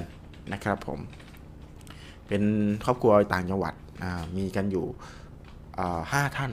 นะครับผม มีอยู่วันหนึ่งนะครับ วันหนึ่งที่พ่อออกไปหาเขาเรียกว่าไปนาไปอะไรอย่างนี้แหละนะครับ ไปทำสวนไปทำไร่นะครับแล้วไปเจอเข้ากับงูงูอืมรู้จักงูเจ้าที่ไหมครับผมงูเจอที่มักจะเป็นเจอที่งูเห่าไหม ไม่เสมอไปนะคไม่รับเสมอไปใช่ไหมใช่เป็นงูเหลือมงูอะไรก็ได้ใช่ไหมที่มันตัวใหญ่หรือว่าเผือกเฮ้ยอ่าเขาเรียกงูหลามถ้าเป็นงูเหลือมที่เผือกอะเขาเรียตัวกใหงูญ่หลามตัวใหญ่เออครับผมงูที่มันเป็นสีขาวอะเขาเรียกงูเหลือมใช่ไหมครับผมที่เป็นสีขาวเขาเรียกงูเป็นงูเผือกบ้านผมเรียกงูหลามอืมเคยได้ยินงูหลามไหมเคยได้ยินครับงูหลามเป็นคือเป็นเป็นที่ชเป็นนิดเดียวกันกระกัป๋บองงูเหลือมอ๋อเอาไม่ใช่แต่เขาบอกตัวใหญ่กว่างูเหลือม ใช่แต่ว่ามันมันจะเผือกอะครับสีเออ มันจะเป็นสีเผือกเผือกๆสีทองๆหน่อยอะไรเงี้ยมีหน้าถึงแบบเขาถึงเรียกข้าวหลามเพราะมันเป็นขาวดำอะไรอย่างเงี้ยใช่ไหมใช่คำน่าจะใช่โอ้เหนื่อยก็เอาเป็นว่าคืองูเนี่ยนะครับเขามีโอกาสได้เอ่อได้เจอ แต่แต่ผมผมบอกก่อนนะ ที่เจอเนี่ยไม่ใช่งูเหลือม คือเล่าให้ฟังเฉยๆว่าไม่ไม่ใช่งูเห่าเท่านั้นที่เป็นเจ้าที่ครับนะครับครับผมแต่พอดีว่าจริง ๆ เราจะมาคุยกันเรื่องงูกันเนาะ จริงๆงูเนี่ยมีหลายประเภทพี่พี่ทอยให้ความรู้หน่อย รู้จักงูงูจงอางไหมลูกครับงูจงงูจงอางอางกับงูเห่าต่างกันยังไงงูจงอางกับงูเห่าต่างกันยังไง ลักษณะคือตัวครับแล้วงูจงอางเนี่ยจะตัวใหญ่กว่างูเห่ามากครับครับครับแล้วก็เหมือนกับว่าเอ่อแม่เบี้ยที่อยู่ตรงคอฮะจะจะมีลักษณะที่ต่างกันครับใช่ไหมฮะอืใช่อืมแล้วก็ในด้วยนิสัยของงูเห่ากับงูงูจครังบอางแล้วแตกต่างกัน แล้วก็พิษพิษเนี่ย รู้สึกว่างูจงอางจะพิษแรงกว่าด้วยถูกไหมครับผมแล้วก็ใช่ใช่ด้วยความเชื่อของคนต่างจังหวัดเนี่ยนะครับเขาเชื่อว่างูจงอางมีโอกาสเป็นงูเจ้าที่มากกว่าอืมเพราะว่าใช่ใช่งูจงอางเนี่ยเมื่อไรก็ตามที่มันโกรธหรือใครทำอะไรให้มันโกรธเนี่ยมันจะตามอืมตามอาฆาตตามอาฆาตจนกว่าจะอืมแบบตายไปข้างหนึ่งตายไปข้างน่าหนึ่งกลัวนะคืองูจงอางนี่แล้วก็ด้วยลักษณะของงูจงอางเนี่ยคือจะยก แผลแม่แบ้นี่แม่เบี้ยแม่เบี้ยนะครับแหมแม่แบ้นี่ใหญ่ยาวสูงเออแล้วก็ลำตัวนี่แข็งแรงครับเขาบอกบางตัวเนี่ยแผ่แม่เบี้ยขึ้นมาเนี่ยความสูงที่ตั้งตั้งตรงจากพื้นเนี่ยถึงอากาศเนี่ยเขาบอกสูสีกับตัวคนเลยนะใช่เป็นเมตรอืมนะครับเพราะว่ากล้ามเนื้อของของลำตัวเขานี่แข็งแรงแข็งแรงมากมากนะครับอ่าเรื่องนี้เป็นเรื่องที่อ่าพ่อเขาออกไปอ่าทำนาไปทำสวนเนี่ยแล้วไปเจองูจงอางครับผมอ่าเป็นงูจงอางเป็นงูเจ้าที่นะครับอ่า ที่บอกว่าอ่าเงาหัวแม็กว่ามันมีงูเหลือมงูหลามอยู่ด้วยเนี่ยครับผมเพราะว่าผมมีอีกเรื่องหนึงที่เกี่ยวกับงูเหลือมงูหลามแล้วครัก็บเชื่อว่าเป็นงูเจ้าที่เหมือนกันแต่อันนี้เดี๋ยวไว้เล่าหลังจากนี้นะครับครับอ่าครอบครัวนี้นะครับอืมพ่อเราไปเจองูจงอางนะครับ แล้วก็ไปตีงูจงอางอืมอ่าตีจนอ่าคือด้วยความเชื่อว่าถ้าเจอแล้วแบบเผชิญหน้ากันอะอืมมันตะต้องตายไปข้างหนึ่งนะครับอืมด้วยความที่เรากลัวเขากลัว กลัวว่าเขาจะ จะต้องตายครับผมนะครับเขาก็เลยต้องฆ่าก่อนเลยครับคืออย่างนี้คืออย่างนี้ขอเบรกนิดนึงก่อนครับถ้าผู้ฟังที่ยังไม่ทราบนะคือเขามีข้อที่เขาเป็นความเชื่อตั้งแต่โบราณมาแล้วว่า เจองูจงอางเนี่ยคือถ้าเจอแล้วเนี่ยแล้วไม่ไปทำอะไรกันแล้วกันไปอืมแต่ถ้าเกิดเจอแล้วแบบเผลอไปเหยียบ หรือเผลอไปกวนหรืออะไรก็ตามจนเขาโกรธเราแล้วแล้วหันมาสู้กับเราแล้วเนี่ยครับคือนั่นหมายความว่าต้องตายกันไปข้างหนึ่งแล้วอ่าจริงใช่ๆครับใช่ไม่ด้วยความงูไม่งูก็คนอะใช่ตายด้วยความเชื่อของแบบนี้นะครับพ่อเขาเนี่ยพ่อ ผู้ชายคนนี้นะครับ ที่เจองูจงอางแล้วมีความเชื่อแบบนี้เนี่ย ก็เลยตัดสินใจสู้จนฆ่าก่อนอืมฆ่าก่อนด้วย คือด้วยความที่ว่าผมไม่แน่ใจว่าเขาเผชิญหน้าจนสู้กันหรือเปล่า แต่ว่ามีความคิดว่าต้องฆ่าก่อนเลยอืมนะครับเพื่อที่จะไม่ให้ตัวเองประอ่าอันตรายเสี่ยงมีความเสี่ยงมีความเสี่ยงคือฆ่าก่อน ตีจนหัวเละเลยอืมครับ ตีจนหัวเละเลยนะครับ แล้วหลังจากนั้นนะครับเอ่อไม่นานนะครับ ลูกคนเล็กครับอ่าอายุขวบหกเดือนนะครับอืมเข้าไปพอดีว่ามันเป็นคอกเขาเลี้ยงเขาเลี้ยงสัตว์เอาไว้นะครับ เป็นครับผมวัวเป็นควายอะไรประมาณเนี้ยเป็นคอกวัวคอกควาย แล้วในในระหว่างที่เขาให้อาหารวัวควายของเขาอยู่ครับผมนะครับ ลูกชายคนเล็กของเขานะครับ ก็ไปโดนงูกัดอืมคือจริงๆเอ่อเขาร้องขึ้นมาครับแล้วพ่อก็วิ่งไปดูนะครับครับพ่อวิ่งไปดูเอ่อ ไม่เห็นอะไรนะครับเขาร้องขึ้นมาแล้วก็ร้องไม่หยุดเลยนะครับด้วยเด็กที่อายุแบบเดือนกว่าๆเองไอยปีกว่าๆเองนะครับ ก็อุ้มไปนอนในเปรครับจากนั้นเด็กคนนี้ก็ชูชูเท้าขึ้นมาแล้วก็แบบเหมือนเจ็บเท้าอืมไอเขาก็เอาเอาอ่ามือถลกแขนเอามามันเป็นเขี้ยวอืมนะครับเป็นเขี้ยวงูนะครับอืมก็เลยพาส่งโรงพยาบาลแล้วก็เด็กคนนี้ก็เสียชีวิตอืม พอเสียชีวิตครอบครัวเสียใจมากนะครับอืมครอบครัวเสียใจมาก แล้วก็ด้วยความที่ว่าพ่อเนี่ยรู้อยู่กับใจแต่ไม่กล้าบอกใครอืมนะครับไม่กล้าบอกคือมีความเชื่ออยู่ละในใจลึกๆว่าเกิดครับว่าเป็นเพราะตัวเองหรือเปล่าอืมนะครับ แต่ว่าคนในครอบครัวไม่รู้ทุกคนเสียใจตอนนั้นเหลือกันอยู่สี่สี่คนนะครับครับผมไม่นานนะครับไม่ถึงไม่ถึงสามเดือนนะครับประมาณสามเดือนกว่าๆเนี่ยเอ้ยสองเดือนกว่าๆเนี่ยนะครับครับ ลูก ลูกอีกคนหนึ่งนะครับอืมลูกอีกคนหนึ่งมีคือตามแม่ไปเก็บผักไปเก็บอืมหญ้านะครับ ไปเจองูฉกอืมนะครับฉกที่แก้มอืมแล้วก็เสียชีวิตอืมครับผมแล้วก็เสียชีวิตอ่าไม่มัยอมรัดคอใช่ คือเออใช่ถ้าถ้ารัดคอกันพิษแล่นเข้าสู่หัวใจก็จบไปแล้วเนาะใช่ช่วยนะครับ ก็เอ่อตอนนั้น ทั้งครอบครัวเสียใจมากอืมทั้งสามคนนั่งกอดกันร้องไห้เสียอกเสียใจครับผมแต่มีพ่อคนเดียว ที่เหมือนเหมือนเริ่มระแคะระคายแล้วอ๋อเริ่มรู้สึกว่ามันเป็นเพราะที่เราฆ่างูหรือเปล่าครับ เพราะทำไมลูกเราสองคนเนี่ย ถึงต้องตายถึงตายเพราะงูอืมนะครับถึงต้องตายเพราะงู คือคิดอยู่หลายครั้งแต่ไม่กล้า ไม่กล้าพูดบอกกับเมียครับนะครับ ไม่กล้าบอกกับเมีย ไม่กล้าบอกพูดกับเมียครับจนวันหนึ่งนะครับ จนครับผมวันหนึ่ง ได้มีโอกาสคือเขาได้ไปทานเหล้านะไปดื่มเหล้ามา แล้วก็กลับมาแล้วก็ร้องฟูมฝ่ายอืมแล้วก็บอกว่าเป็นเพราะว่าเขาตัวเองนี่แหละนะครับเผลอพูดออกมานะครับ ทั้งยายแล้วก็คือแม่ของเมียแล้วก็ทั้งเมียเนี่ยก็โกรธโกรธแล้วก็ไล่ผู้ชายคนนี้ออกครัจากบบ้านไปเลยว่าอืมเหมือนโกรธมากครับไม่เหลืออะไรแล้วอะเหมือนแก้วตาดวงใจตายไปแล้วสองคนคือ ครับผมคือ คือทุกคนงอมกันหมดแล้วนะจนครับผัวก็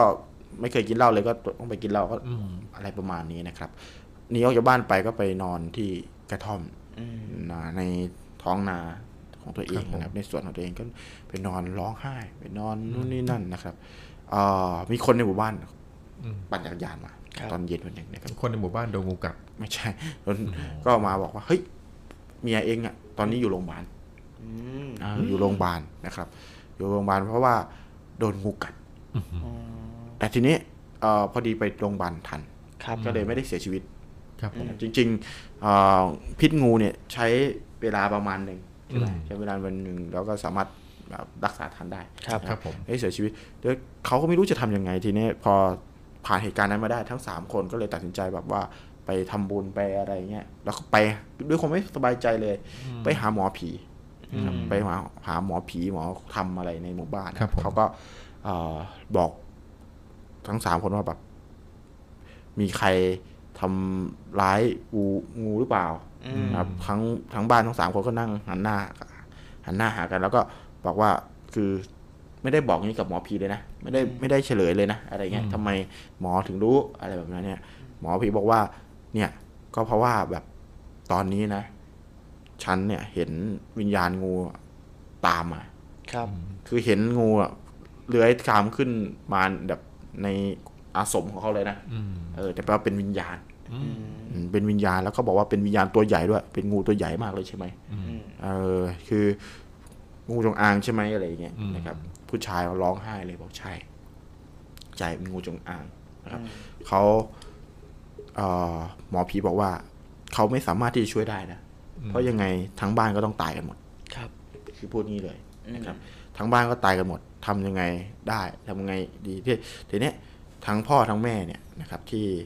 เนี่ยเขาบอกว่าเขาไม่กลัวแล้วอืมนะครับตายก็แต่ว่าตายตายก็ตายเพราะว่าเพราะหมดหวังแล้วในชีคือวิตใช่ เพราะว่าลูกตายไปสองแล้วครับแต่ว่าแม่ที่เป็นยายนะครับอืมยายก็บอกว่า คือเขาคือต่อให้สองคนเนี้ย แก้วตาดวงใจตายไปแล้วครับเนี่ย แต่แก้วตาดวงใจของแม่ก็ยังมีก็ยังอยู่ก็ยายก็คืออมก็คือลูกสาวลูกสาวนั่นแหละครับนะครับเขาก็ไม่อยากที่จะนั้นเขาพยายามเอ่อเคี่ยวเข็นให้ทั้งสองคนน่ะไปทำบุญอืมไปบวชครับไปอะไรอย่างนี้นะครับ แล้วผู้ชายนะครับเอ่อพ่อนะครับครับตัดสินใจบวชบวชบวชแล้วก็บอกกับทุกคนว่าจะบวชตลอดชีวิตด้วยอืมนะบวชตลอดชีวิต ส่วนแม่เนี่ยเมียเนี่ยเมียนะครับ ผู้หญิงเนี่ยครับ ขอบวชชีอืมแต่ว่าต้องกลับมาดูแลแม่ก็เลยขอบวชแค่สองสาเดือนครับครับก็บวชอยู่ด้วยกันนะครับ บวชบวชอยู่ด้วยกันในวัดอืมเอ่อมีคนส่งข่าวมานะครับว่ายายเนี่ยเสียชีวิตโดนงูกัดเพราะโดนตายงูกัดตายเพราะตอนฝ่าฝืนตอนผ่าฝืนนะครับผมจากนั้นเมียก็แบบว่าแบบร้องห่มร้องไห้จนแบบอืมป่วยเสียชีวิตเหมือนกันนะครับแต่ไม่ได้โดนงูกัดไม่ได้งนงูกัดนะครับ คือเป็น เป็นไปได้ว่างูได้ชำระแค้นเรียบร้อยแล้ว ตอนที่เมียครับแบบผมโดนงูกัดไป แต่ว่ารอดตายด้วยแพทย์สมัยใหม่อ๋อนะครับครับ จากนั้นคือจากนั้นพ่อที่แบบตัดสินใจบวชแล้วเนี่ยนะครับ ก็คือไม่ไม่อ่าคือไม่ศึกอีกเลยอืมเขาก็ไม่ศึกอีกเลย แล้วก็เข้าป่าไปปฏิบัติธรรมเลยตั้งแต่นั้นมาครับผมนะครับ แล้วก็มีข่าวว่าในการเดินทุดงค์ของเขาก็ไปโดนงูกัดเสียชีวิตอืมนี่คือเป็นการตายทั้งครอบครัว ด้วยงู ด้วยการฆ่างูแค่แบบตัตัววเดีเดียยววซึ่งเชื่อกันว่าเป็นงูเจ้าที่ ในหมู่บ้านก็ลือกันเป็นเรื่องเป็นราวนะครับสำหรับเรื่องนี้นะครับผมไปอ่านเจอมาก็โอ้โหถ้าเป็นเรื่องจริงนี่ก็ขอแบบแสดงความเสียใจใช่มากครับเลยนะครับสำหรับการตีงูฆ่างูเนี่ยผมมองว่า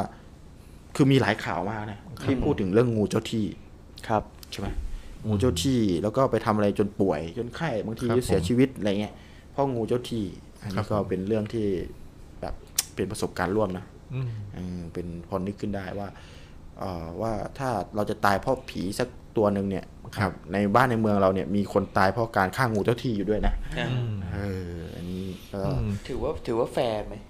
ไม่รู้ความเหมืรู้อสึกนกันว่ามันเอ้ยแล้วเขาเราเจองูอะเออเอองูเราก็ต้องตีอะเนาะพูดถึงใช่ด้วยความกลัวของคนนะใช่ครับคือถ้าสู้ได้ก็สู้แต่เขาบอกว่าธรรมชาติของงูเนี่ยครับ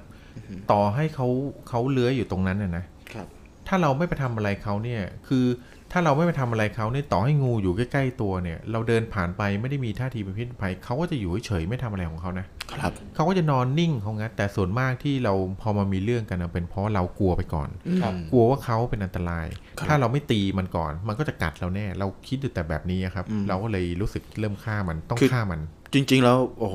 มันแล้วแต่คนเนาะอย่างผมเนี่ยผมกลัวงูทุกทุกชนิดเลยพอเห็นปุ๊บผมก็แบบกระโดดจนไม่รู้โอ้จะกทำลัวไง คือถ้าสมมติว่าคิดดูนะ ถ้าเราเป็นหัวหน้าครอบครัวอย่างเงี้ยครับแล้วเรารู้ว่างูไม่ทำอะไรที่เราไม่ทำมาก่อน แต่อยู่ดีมันเลื้อยเข้าบ้านอย่างเงี้ยแล้วในบ้านเรามีลูกมีเมียมีอะไรอยู่คืออาเราจะตีมันไหมเราก็ต้องตีมันอยู่ดีใช่ถูกไหมใช่ใช่คือคืออันนี้แบบถ้าไม่พูดว่างูเจ้าที่เนี่ยก็คงจะไม่มีปัญหาอะไร แต่พอดีว่าเป็นงูจงอางตัวใหญ่ ซึ่งทุกคนพอเริ่มตัวใหญ่มีสัตว์ที่แปลกๆอะคนก็กราบไหว้อยู่แล้วใช่ไหมเออคนไทยเราเนี่ยนะครับเอ้าพออันนี้แปลกใหม่เนี่ยก็ครับผมมีอิทธิฤทธิ์ใช่แน่ต้องเอาจริงเอาจริงนะ เรื่องงูจงอางจริง ๆ เรื่องที่ผมเตรียมมาวันนี้นะครับหนึ่งในเรื่องที่จะเล่าให้ฟังเนี่ยมีเรื่องของอาถรรพ์งูด้วยจริงไงเมื่อกี้ตอนคุณจักรีจะเล่าผมเลยตกใจมากเลยทำไมเตรียมเรื่องมาเรื่องเดียวกันวันนี้ผมไปอ่านเจอมาพอดีคุณก็คือคุณมินพัฒน์เขาบอกว่างูหลามเนี่ยเจอได้เยอะที่หนองมนอ๋ออร่อยด้วยงูหลามอร่อยด้วยครับมีหลายร้านเอออะคราวนี้เรื่องที่ผมจะเล่าแต่เรื่องผมเรื่องที่ผมเตรียมมาจริงเนี่ย เป็นเรื่องงูเจ้าที่หรือเปล่าไม่รู้นะครับ แต่เป็นอาถรรพ์ของคน 11 คน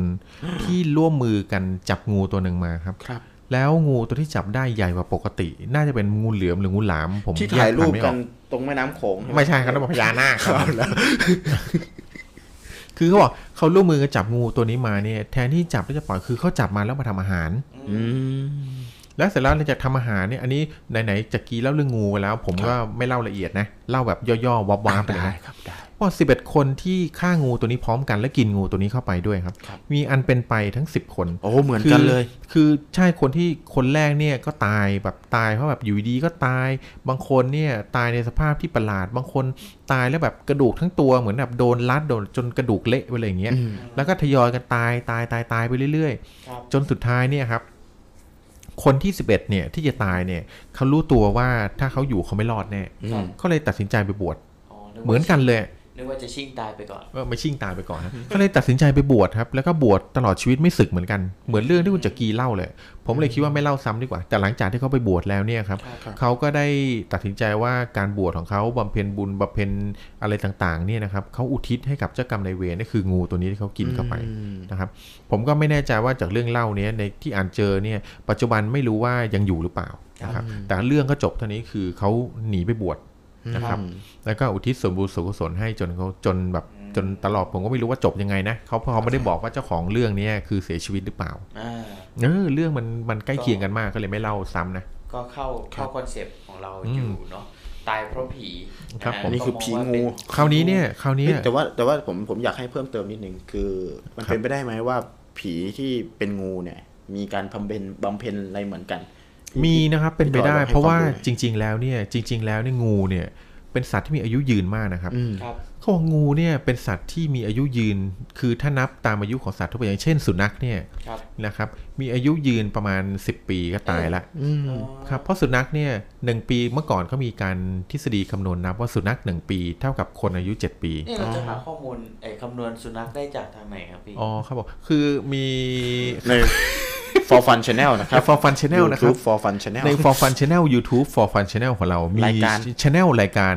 ตอบปัญหาภาษามะหมานะครับผมเรามีสัตวแพทย์นะครับ ผู้เชี่ยวชาญด้านสัตว์นะครับมาให้ให้คำตอบหรือว่าให้ความรู้เรื่องเกี่ยวกับการเลี้ยงหมาเลี้ยงแมวเนี่ยทำอย่างไรให้มีความสุขอยู่ตลอดเชิญแวะเข้าไปชมได้เลยนะครับอาผมยุได้จากที่นั่นเลยอืเนาะมโอเคอะต่อเลยครับพี่อืมครับผมแต่ว่าทฤษฎีใหม่เนี่ยเขาบอกว่าคืออย่างเช่นสุนัขเนี่ยหนึ่งปีเท่ากับคน 7 ปีนะครับ มีแต่งูเนี่ยนะครับผมที่ทุกปีที่มันลอกคราบเนี่ยอายุมันจะยืนขึ้นโอ้โหเขาบอกทุกครั้งที่งูลอกคราบทุกกี่ปีไม่รู้ครับ ทุกครั้งที่ลอกคราบเนี่ยงูจะมีอายุยืนขึ้นและตัวใหญ่ขึ้น เพราะฉะนั้นถ้าเราได้เห็นงูที่แบบตัวใหญ่ผิดปกติเนี่ยนะครับให้เราระลึกไว้เลยว่าเขาลอกคราบไปแล้วไม่รู้กี่ครั้งโอ้โหนะครับเพราะฉะนั้นการที่เขาลอกคราบไปรู้กี่ครั้งคืเนี่อยถือว่าเป็นอาชญากรรมตัวเอกอืมเพราะเล่าข้ามมาแล้วกี่ลอกไม่ไม่ใช่ลอกคราบอย่างนั้นลอกคราบเจ้าทรัพย์ อย่างนั้นเนี่ยคือ เพราะฉะนั้นถ้าเจองูประเภทนี้ที่ตัวใหญ่ผิดปกติหรืออะไรแบบนี้ครับ คือเลี่ยงได้เลี่ยงหนีได้หนีไม่ต้องมาเผชิญหน้าครับ เพราะเราไม่รู้ว่าเขามีที่มาที่ไปยังไงอืมในสมัยเด็กเนี่ยผมเคยได้ยินเรื่องอาถรรพ์คืออาฆาตของงูจงอางเหมือนกันครับก็มีผู้ชายคนหนึ่งเนี่ยคือ ไปบังเอิญบังเอิญไปตีงูตัวหนึ่งตายครับนะครับไปตีงูจงอางตายครับแต่คนโบราณเล่าว่างูจงอางมักจะอยู่กันเป็นคู่ผัวเมียเออใช่นะครับเรื่องนี้ถ้าเราตีผัวมันตายเนี่ยแล้วหาเมียไม่เจอไม่ตีเมียมันตายด้วยเนี่ยเมียมันจะตามไปอาฆาต เพราะว่าในขณะที่ผัวมันตายเนี่ยนะครับมันทิ้งกลิ่นของมันเอาไว้กับตัวเราด้วยอืมนะครับนั่นเป็นสาเหตุที่คือในเรื่องเล่านี้เขาบอกผู้ชายคนนี้พอตีงูจงอางตัวนี้ตายนะครับเขาขับรถกลับกรุงเทพอืมแต่เชื่อไหมครับว่าหลังจากนั้นไม่นานเนี่ยครับ เขาอะโดนงูจงอางกัดตายในบ้านเลยนะฮะเพราะฉะนั้นเจ้าของคนที่เขาเขารู้เรื่องนี้เขาเลยอนุมานว่าคือมีไอ้งูจงอางตัวที่กัดเขาอะน่าจะเป็นงูตัวเมียของงูตัวผู้ที่เขาตีตายอะครับอ๋อก็คืซึ่งอันนี้จริงหรือเปล่าไม่รู้ป็นภรรยาของอ่าถูกมาล้างแค้นแทนสามีใครฆ่าผัวกูอะไรประมาณนี้ครับมาล้างแค้นแทพวกนกูอยู่ไหน อืมครับ ไม่ใช่ช้างกูแต่ก็แอบแอบสงสารงูเหมือนกันนะเออสมมุติว่า ฆ่าผัวมันที่อืมภาคใต้อย่างเงี้ยอืมแล้วนั่นย้ายจังหวัดไปอยู่ภาคเหนือ ครับผมงูต้องตีตั๋วรถทัวร์เออแอบขึ้นเครื่องบินก็ไม่ได้ ถ้าเลื้อยไปเอาท้องเลื้อยพี่จากภาคใต้ถึงเชียงใหพี่ม่นี่พี่เป็นคนสมัยไหนเนี่ยเดี๋ยวนี้มันครับสื่อสารกันนั่นแล้วอ๋อ เออมันมีอิทธิพลมีการสื่อสารถึงงูเชียงใหม่งูเชียงใหม่งูเชียงรายอ๋อ งูเหนืองูใต้มันสื่อสารกันระบบถึงแล้ว Snake Social ใช่ Snake Social สุดยอด Snake มากเลย Fit ครับผมอ๋ออ๋ออ๋อหรือไม่ก็อาจจะใช้วิธีนี้ก็ได้นะแม็กครับใช้วิธีแบบส่ง Delivery ส่งพรุ่งนี้ถึงถึงเออส่งวันนี้ถึงพรุ่งนี้ครับบรรจุพี่แบบครับเอาตัวเองมาใส่กล่องอย่างพี่นี้ครับ ครับผม เอ่อเราสังเกตพฤติกรรมของงูได้ง่ายๆเลยครับผม งูเนี่ยเดินทางผ่านอ่าท่อครับผมอุจจาระ นะครับเดินผ่านท่ออุจจาระดูสังเกตได้ แล้วก็มีงูหลายหลายประเภทที่อ๋อที่ชอบโผล่ที่คอหานอะไรอย่างเงี้ยใช่มีงูหลายประเภทดูพฤติกรรมได้เลย เขาต้องการเดินทางเร็วมาก ครับผมยังไงบางคนบางตัวนี่เข้าไปอยู่ในรองเท้า โอ้ใช่ไหมเออเห็นพฤติกรรมไหมเขาต้องการที่จะเออเนี่ยเดินเพื่อทางจะเร็วเดินทางไปเพื่อจะอาฆาตคนนู้นคนนี้เราจะเราไม่รู้เออครับเพราะฉะนั้นเราต้องบอกได้เลยว่างูเป็นสัตว์ที่ฉลาดและมีการพัฒนาเรื่องการเดินทางตลอดเวลาใช่โโหถูกต้องสุดยอดมากเลยครับทุผกมวันนี้เขาเขาเริ่มสำรวจสายส่งตามท่อน้ำต่างอ๋อๆว่าทะลุที่ไหนบ้างเป็นทะลุที่ไหนบ้างนะครับอืมโอเคน่ากลัวมากเลยนะครับเนี่ยก็เรียกว่าเสียไข่กันไป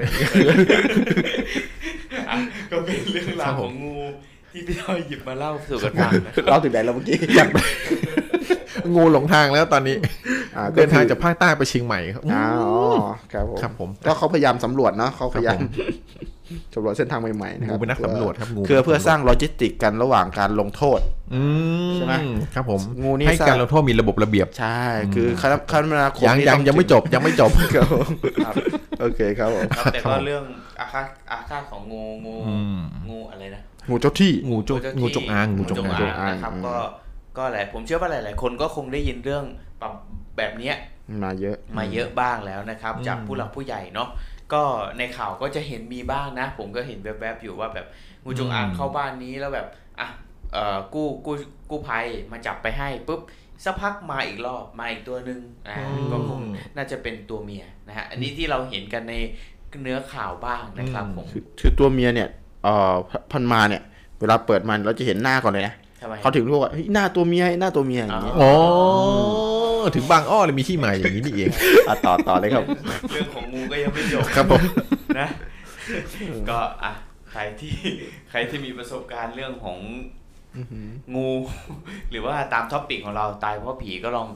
เสนอความคิดเห็นกันเข้ามาได้ ช่วงนี้ก็ครับดำเนินผมใกล้จะถึงช่วงท้ายแล้ว แต่ว่าครับ ก็ยังมีเรื่องเต็มเลย ของผมพี่ทอยอยู่ครับตอนนี้ได้ไหมอีกสักแถมอีกสักเรื่องได้ไหมพี่ มีอีกกี่เอเรื่องอนะครับมีเวลาประมาณ 15เดือนอย่างนี้ดีกว่าคือแบบก็คุยไปเรื่อยๆแล้วกันครับเขาบอกว่าคนที่เจองูบ่อยๆนะครับ เจองูบ่อยๆ แต่เขาบอกว่าคนที่คือมีเคยมีคนบอกว่าคนที่เกิดมาอย่างเงี้ยคือบางคนที่มีเชื้อสายพญานาคอ่าเกิดในตระกูลพญานาค คนที่เกิดในตระกูลพญานาคเนี่ยงูมักจะไม่โดนงูทำร้ายอ๋อ เหมือนกับเป็นเป็นเป็นตระกูลเดียวกับงูคคืรัอบเป็นตระกูลที่เป็นอืมเอ่อจากที่เรื่องเล่าที่เราเคยเล่ากันมาเนาะครับผมพญานาคนี่ถือว่าเป็นเป็นเชื้อสายสูงสุดของงูเทพแห่งงูอ่าอ๋อราชาผู้ปกครองงูดีกว่าใช่งูนี่คือเป็นเขาเรียกว่าเป็นไพร่ของครับผมของพญานาคอีกของทีพญานาคเรียกว่าเป็นพลทหารดีกว่าเออเป็นพลทหารอืมอ่าแต่ก่อนตอนสมัยเด็กเนี่ย ผมได้ยินคำว่าพญานาคเนี่ยมันมันมันเสริมสร้างจินตนาการได้อลังการยิ่งใหญ่น่ากลัวอืมน่าเกรงขามครับนะผมแต่ว่าพอมีข่าวที่ว่าเอ่อ ทหารฝรั่งจับได้พญานาคได้อะครับเออแล้วแล้วมันก็จะมีแบบเนี้ยขึ้นมาเยอะๆคือพอพอมันเหมือนลดระดับความจินตควานาน่าการกลัวลงใช่ใช่ คือจริง ๆ ให้บางครั้งให้พญานาคอยู่ในจินตนาการก็ก็ดีนะก็ดูอลังการกว่าใช่ก็จะดูจริงเยอะเออจริง ๆ แล้วมีเรื่องเล่าอย่างนี้ครับเขาบอกพญานาคเนี่ยจริง ๆ ท่านเป็นเทพเป็นกึ่งเทพครับ นะครับถ้าไม่ใช่เทพแบบเต็มร้อยนะอืมท่านเป็นกึ่งเทพครับแต่ด้วยความเป็นกึ่งเทพของพญานาคเนี่ยท่านมีอิทธิฤทธิปาฏิหารย์ที่แบบว่าคือแบบมีฤทธิ์เยอะมากครับนะครับ เป็นเป็นกึ่งเทพที่มีฤทธิ์เยอะ เพราะฉะนั้นท่านเนี่ยคือหมายถึงคือเราอาจจะเคยเห็นว่าเฮ้ยบ่อพญานาคอืมนะ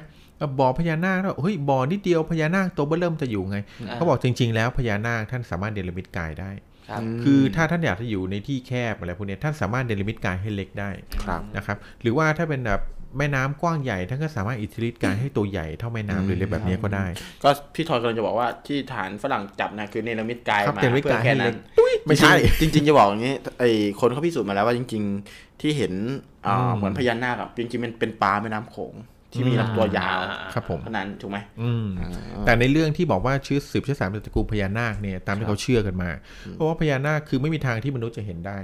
เพราะพญานาคเนี่ยคือถึงแม้ว่าจะเป็นกึ่งเทพแต่ก็อยู่ในในภพภูมิที่แบบว่ามีฤทธิ์อะครับไม่ใช่ตามนุษย์สามารถเห็นได้ครับได้ท่านจะให้เห็นเฉพาะ คนที่ท่านอยากให้เห็น หรือว่าสื่อบุญหรือว่ามีสื่อเป็นเชื้อสายที่แบบสืบทอดมาจากเชื้อสายพญานาคอะไรแบบเนี้ยถึงก็คือจะถ้าสัมผัสจำได้ คือถ้าจำเรื่องเล่าที่เราพูดถึง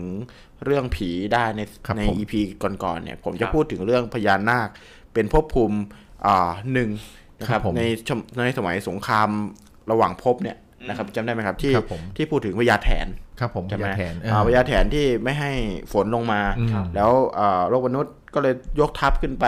แล้วก็สุดท้ายพญาแถนอ่าพญาข้างคากนะพญาข้างครัคาบกผมก็พญาข้างคากแพ้อืมแพ้พญาแถน แพ้พญาแถนเสร็จปุ๊บอ่าพญาแทนก็ให้พญานาคมาช่วยเออใช่ใช่อืมก็พญานาคก็เลยเป็นสัญลักษณ์ว่าอะไรก็ตามที่ให้พญานาคอ่าบินขึ้นไปครับผบอมกบนบนบนสวรรค์น่ะว่าโปรยฝนลงมาได้แล้วเอออ่าพญาแถนหรือพญาข้างคากเขาแล้วนะครับผมก็ให้ให้สัญญาณให้สัญญาณอืลงมาดังนั้น ครับผมอ่าสัญลักษณ์ของพญานาคก็เลยไปผูกไว้กับเรื่องบั้งไฟอืมที่เวลายิงขึ้นฟ้าไปเพื่อให้บอกว่าเฮ้ยครับผมมันแห้งแล้งมากแล้วนะอ่าส่งฝนลงมาซะอะไรอย่างนี้นะครับ ก็ครับผมถือว่าเป็นเรื่องเล่าในพงเขาเรียกว่าครับผม เรื่องเล่าในตำนานครับครับผมนะครับอันนี้เรื่องที่เมื่อกี้ที่ผมเกริ่นเอาไว้เรื่องของพญานาคที่แบบคนที่สืบเชื้อสายมาจากพญานาคเนี่ยมักจะไม่โดนงูทำร้ายครับนะครับ เพราะว่าเป็นเชื้อสายเดียวกันอะไรครับแบบเนี้ยแต่มีอีกตระกูลหนึ่งครับ คนที่เกิดในตระกูลครุฑ ครุฑอืมเขาบอกว่านอกจากมีคนที่สืบทอดมาจากตระกูลนาคแล้วเนี่ย มีคนที่สืบทอดมาจากตระกูลครุฑเนี่ยมาเกิดเป็นคนเหมือนกันเขาบอกคนที่สืบเชื้อสายมาจากตระกูลครุฑเนี่ยครับมักจะเป็นตระกูลที่ถ้าบังเอิญเจองูงูจะเลื้อยหนีอืมอ่าอืมอ๋อพวกพวกคุณก็เหมือนนกอืมก็คือเพราะครับเพราะในตำนานแล้วเนี่ยครุฑเนี่ยกับพญานาคเนี่ยไม่ถูกกันเป็นอริกันไม่ถูกกันครับถ้าครุฑเนี่ยเจอนาคที่ไหนเนี่ยจะตรงเข้าไปกัดกินนาคอืมเป็นอาหาร นะครับ ถ้านาคเจอครุฑที่ไหนเนี่ยก็จะพยายามต่อสู้ในการพ่นพิษใส่อืมนะครับ แต่ว่าคือเนื่องด้วยคือถึงพญาครุฑเนี่ยจะมีอำนาจมากแค่ไหนก็ตามเนี่ยครับแต่มีพญานาคอยู่สี่ตระกูลครับที่ที่ที่เหมือนกับว่าถ้าจำไม่ผิดนะ เหมือนกับเอ่อใครก็ไม่สักสักท่านหนึ่งที่เป็นใหญ่ในสวรรค์เนี่ยไม่อนุญาตให้ครุฑเนี่ยทำร้ายพญานาคสี่ตระกูลนี้อืมอืมคือไม่สามารถกินได้อะครับ แต่นอกนั้นเนี่ยถ้าเป็นไม่ใช่ครุฑสี่ตระกูลเนี้ยเจอที่ไหนคือกินได้เลยอืมนี่เลยเป็นสาเหตุที่ทำให้ทำไมงูพญานาคอะไรพวกเนี้ยถึงกลัวกลัวถึงกลัวครุฑตระกูลคนที่ครับเกิดมาใน คือชาติก่อนอาจจะเป็นครุฑหรือเป็นอืมลูกหลานของครุฑมาก่อนใช่นะครับมีเชื้อสายของความเป็นถูครุกฑต้องครับนะครับก็เลยกิดทำมาให้ก็เลยเล็บครุฑกลัวเลยเล็บนั่นเล็บขุดอ่าแล้วโอเคครุฑอันนี้คราวนี้ก็เลยกลายเป็นสาเหตุได้ว่าทำไมพวกสัตว์ ปีกประเภทสัตว์ปีกใหญ่ๆพวกนกอีซีพวกเหยี่ยวพวกอะไรพวกเนี้ยครับก็เลยจ้องจับกินงูหรือสัตว์เล็กๆเป็นอาหารที่อืมงูตัวเล็กอะไรก็เพราะสาเหตุนี้ อ๋อ มันคือเป็นวงจรเล็กลงมาย่อลงครับมาเป็นย่อลวงงมาจรเอออะไรล่อนะย่อลงมาเรื่อยๆ ถูกต้องครับผมถูกต้องอืมเป็นทั้งข้อมูลเรื่องเล่าแล้วก็สาระบวกผสมไปด้วยเนาะครับผมที่ที่ที่ได้เห็นแบบเอ่ออะไรนะวงเวียนครับอ่าเขาเรียกว่าเป็นชีวิตเป็นเออเป็นวงเวียนหรือว่าจะเป็นแบบถ้าพูดในเชิงทฤษฎีของของอะไรนะที่เขาบอกสัตว์ใหญ่กินสัตว์เล็กครับนะครับเออสัตว์ที่อริกันครับเป็นอริคือกันคืออืมคือต้องบอกก่อนธรรมชาติเนี่ยตั้งแต่ผมครับเล่าเรื่องพญาแถนไปเนี่ยเขาจะมีพูดถึงเรื่องธรรมชาติของของสัตว์ ที่ไม่ถูกกันอยู่อืมนะพอธรรมชาติที่ไม่ถูกกันเนี่ยก็ถูกหยิบยกไปเป็นตำนานครับผมแล้วหยิบยกมาเป็นเรื่องดวงลัคนาราศีใช่ถูกไหมครัรับผมลัคนาราศีนี่มีความไม่ถูกกันมีความถูกกันอยู่ด้วยนะอืมนะครับอย่างเช่นคนที่เกิดปีนี้ไม่ถูกกับปีนี้ใช่ใช่ใช่ใช่ปีนี้ส่งเสริมปีนี้อืมอันนี้คือเป็นเรื่องของสัตว์ทั้งนั้นเลยนะครับอ่าคือเป็นเรื่องของการอ่า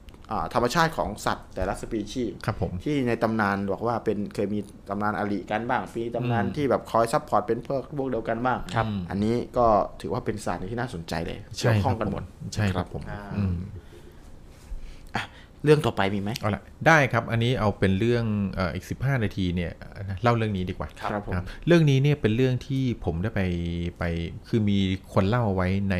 อินเทอร์เน็ตคผรัมบขอหยิบยกเรื่องนี้มาเล่าแล้วกันนะครับ ผมผู้ที่เล่าเรื่องนี้เนี่ยครับเขาบอกว่าเจ้าของเรื่องเนี่ยเป็นคนเชียงรายนะครับเขาตั้งชื่อเรื่องนี้ว่าผีที่ผีในแม่น้ำกกเนี่ยมาเอาชีวิตอ๋อแม่น้ำกบอืมที่เชียงราย อืมอืม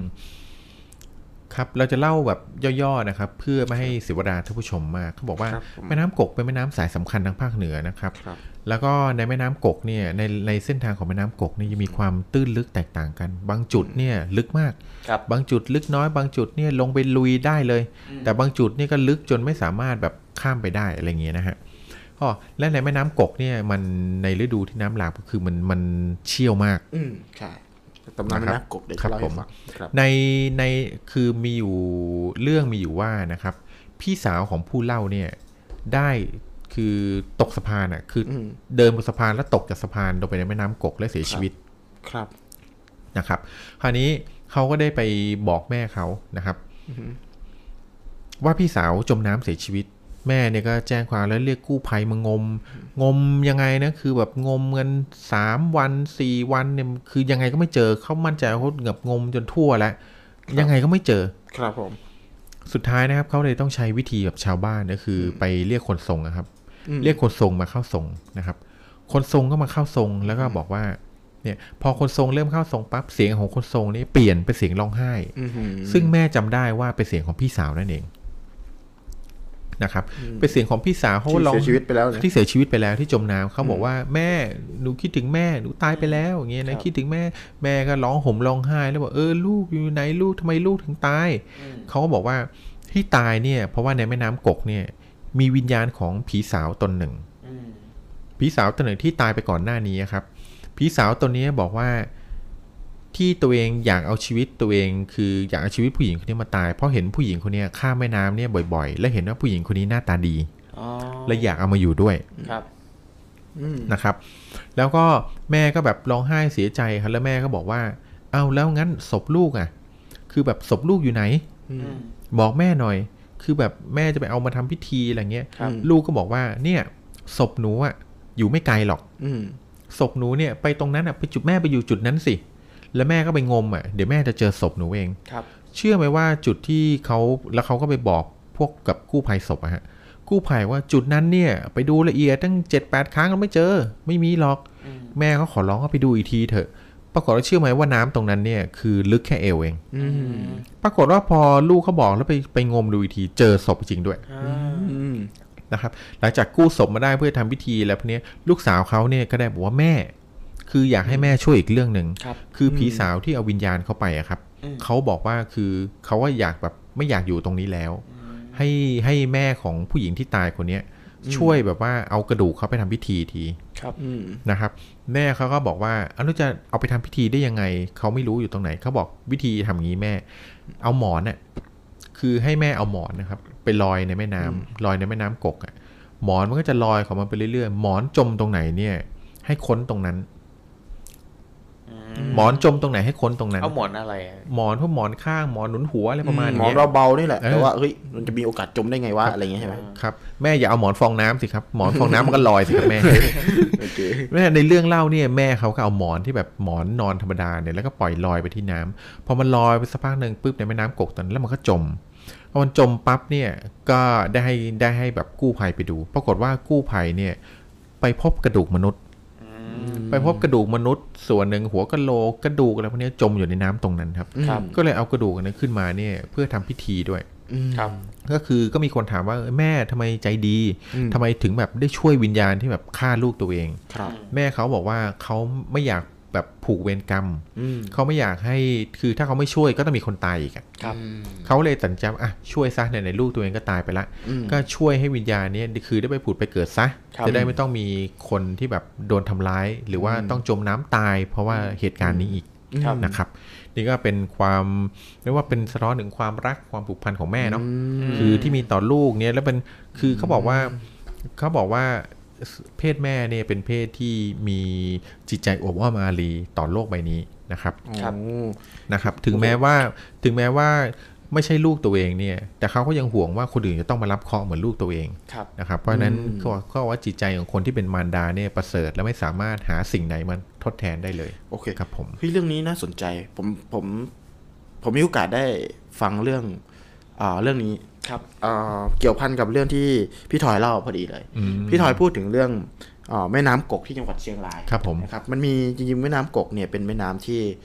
ที่มีชื่อเสียงมากครับในจังหวัดเชียงราย แล้วก็เกี่ยวข้องกับเรื่องเล่าในการสร้างเมืองในสมัยก่อนอืมแล้วก็มันมีตำนานตำนานหนึ่งที่เป็ครันบผมตำนานที่เกี่ยวพันกับที่เราพูดกันมาทั้งคืนเลยวันเนี้ยครับที่เป็นพูดถึงเรื่องงูเรื่องอะไรอย่างนี้ด้วยครับผมนะครับ ไม่น่าเชื่อเลยนะครับอ่าแม่น้ำกกเนี่ยเมื่อก่อนนะครับ ในบริเวณของแม่น้ำกกเนี่ยครับเป็นเมืองเมืองหนึ่งนะครับอืมเป็นเมืองเมืองหนึ่งที่อ่าชื่อว่าโมกกอ่าไม่ใช่โมกกอ๋อครับคือเขาบอกว่าอยู่ตำกำหนดเอยปรากฏอยู่ในตำนานหลายครับฉบับมากเลยครับ เมืองเมืองนี้นะครับ เป็นเมืองเขาเรียกว่าแถวแถวๆนั้นเขาเป็นเมืองสุวรรณสุอ่าสุวรรณโคมคำนะคสุรับวรรณโคมสุวรรณโคมคำแต่ว่าสุดท้ายนะครับ มันเป็นพงในในในพงศาวดารของของสมัยก่อนนะครับ เล่าเรื่องเมืองที่อยู่ตรงแม่น้ำกกนี้นะครับ ครับผม คือเออมีเจ้าเมืองท่านหนึ่งเนี่ยที่มาสร้างเมืองแห่งเนี้ยชื่อว่าเอ่อไอเมืองชื่อว่าสิงหานุวัตรนะครับ เป็นเป็นเจ้าเมืองนะครับ มาสร้างมาสร้างเมืองที่ชื่อว่าเมืองเวียงโยนกนาคพันธ์เวียงโยนกเวียงโยนกครับอะเวียงโยนกนั่นแหละเมืองครับโยนกผมเยอืมโชโยนกเชียงแสนที่เราครัได้บยินผมมาทุกวันนี้แหละนะครับ มีเอ่อในสมัยนั้นน่ะ คือเมืองเนี้ยมีกษัตริย์ครองเมืองอยู่ถึง 45 พระองค์อืมนะครับสี่สิบห้าพระองค์เลยนะครับ แต่มีเหตุการณ์เหตุการณ์หนึ่งนะครับอืมเขาบอกว่าเมืองเนี้ยเป็นเมืองที่สูญหายไปแล้ว อืมอืมเพราะจนจนกลายเป็นแม่น้ำกกในปัจจุบันครับ ผมนะครับอืมแล้วเพราะคือเหตุผลที่สูญหายเพราะอะไรรู้ไหมครับเพราะอะไรครับเพราะว่ามีมีคนอยู่คนหนึ่งนะครับ อืมไปจับเอาปลาไหลเผือกอ๋อ ปลาไหลเผือกครับผมปลาไหลคืเผืออกคุ้นๆไหมอ่าเรื่องนี้คุ้นคุ้นคุ้นไปจับเอาปลาไหลเผือกมา แล้วมาแบ่งกันกินทั้งหมู่บ้านอืมทั้งเมืองนะคครัรับบแล้วพอกินเสร็จแล้วค่ำคืนนั้นน่ะก็เกิดพายุอืมแผ่นดินไหวทำให้เมืองทั้งเมืองน่ะ ยุบกลายเป็นแหล่งแอ่งน้ำนั้น คนทั้งเมืองเสียชีวิตหมดเลยครับ ผมนะครับ ก็อยู่ในบริเวณนั้น ในบริเวณนั้นจนตรงนั้นน่ะกลายเป็นแม่น้ำกกในปัจจุบันแล้วก็มีแม่ไม้คนหนึ่งอืมที่รอดชีวิตมาเล่าเรื่องนี้อืมให้ฟังว่าเมืองโยนกนาคพันธ์เนี่ย จริง ๆ เป็นตำนานที่เอ่อเจ้าเมืองสิอ่าสิสิงหานุวัตรเนี่ยร่วมกับพญานาคเป็นคนสร้างเมืองนี้ขึ้นมานะอืมแต่ว่ามีมีความคือพอมีตำนานบอกว่าเป็นเมืองที่พญานาคสร้างเนี่ยอืมก็เลยมีข้อกำหนดร่วมกันว่า ห้ามใครกินอืมสัตว์เลื้อยคลานที่ประเภทงูประเภทปลาไหลอะไรอย่งปลางี้ไหลอืมอืมอืมคือเป็นเขาว่าเป็นเผ่าพันธุ์เดียวกันกับพญานาคครับผม แต่พอดีว่ามีคนคนหนึ่ง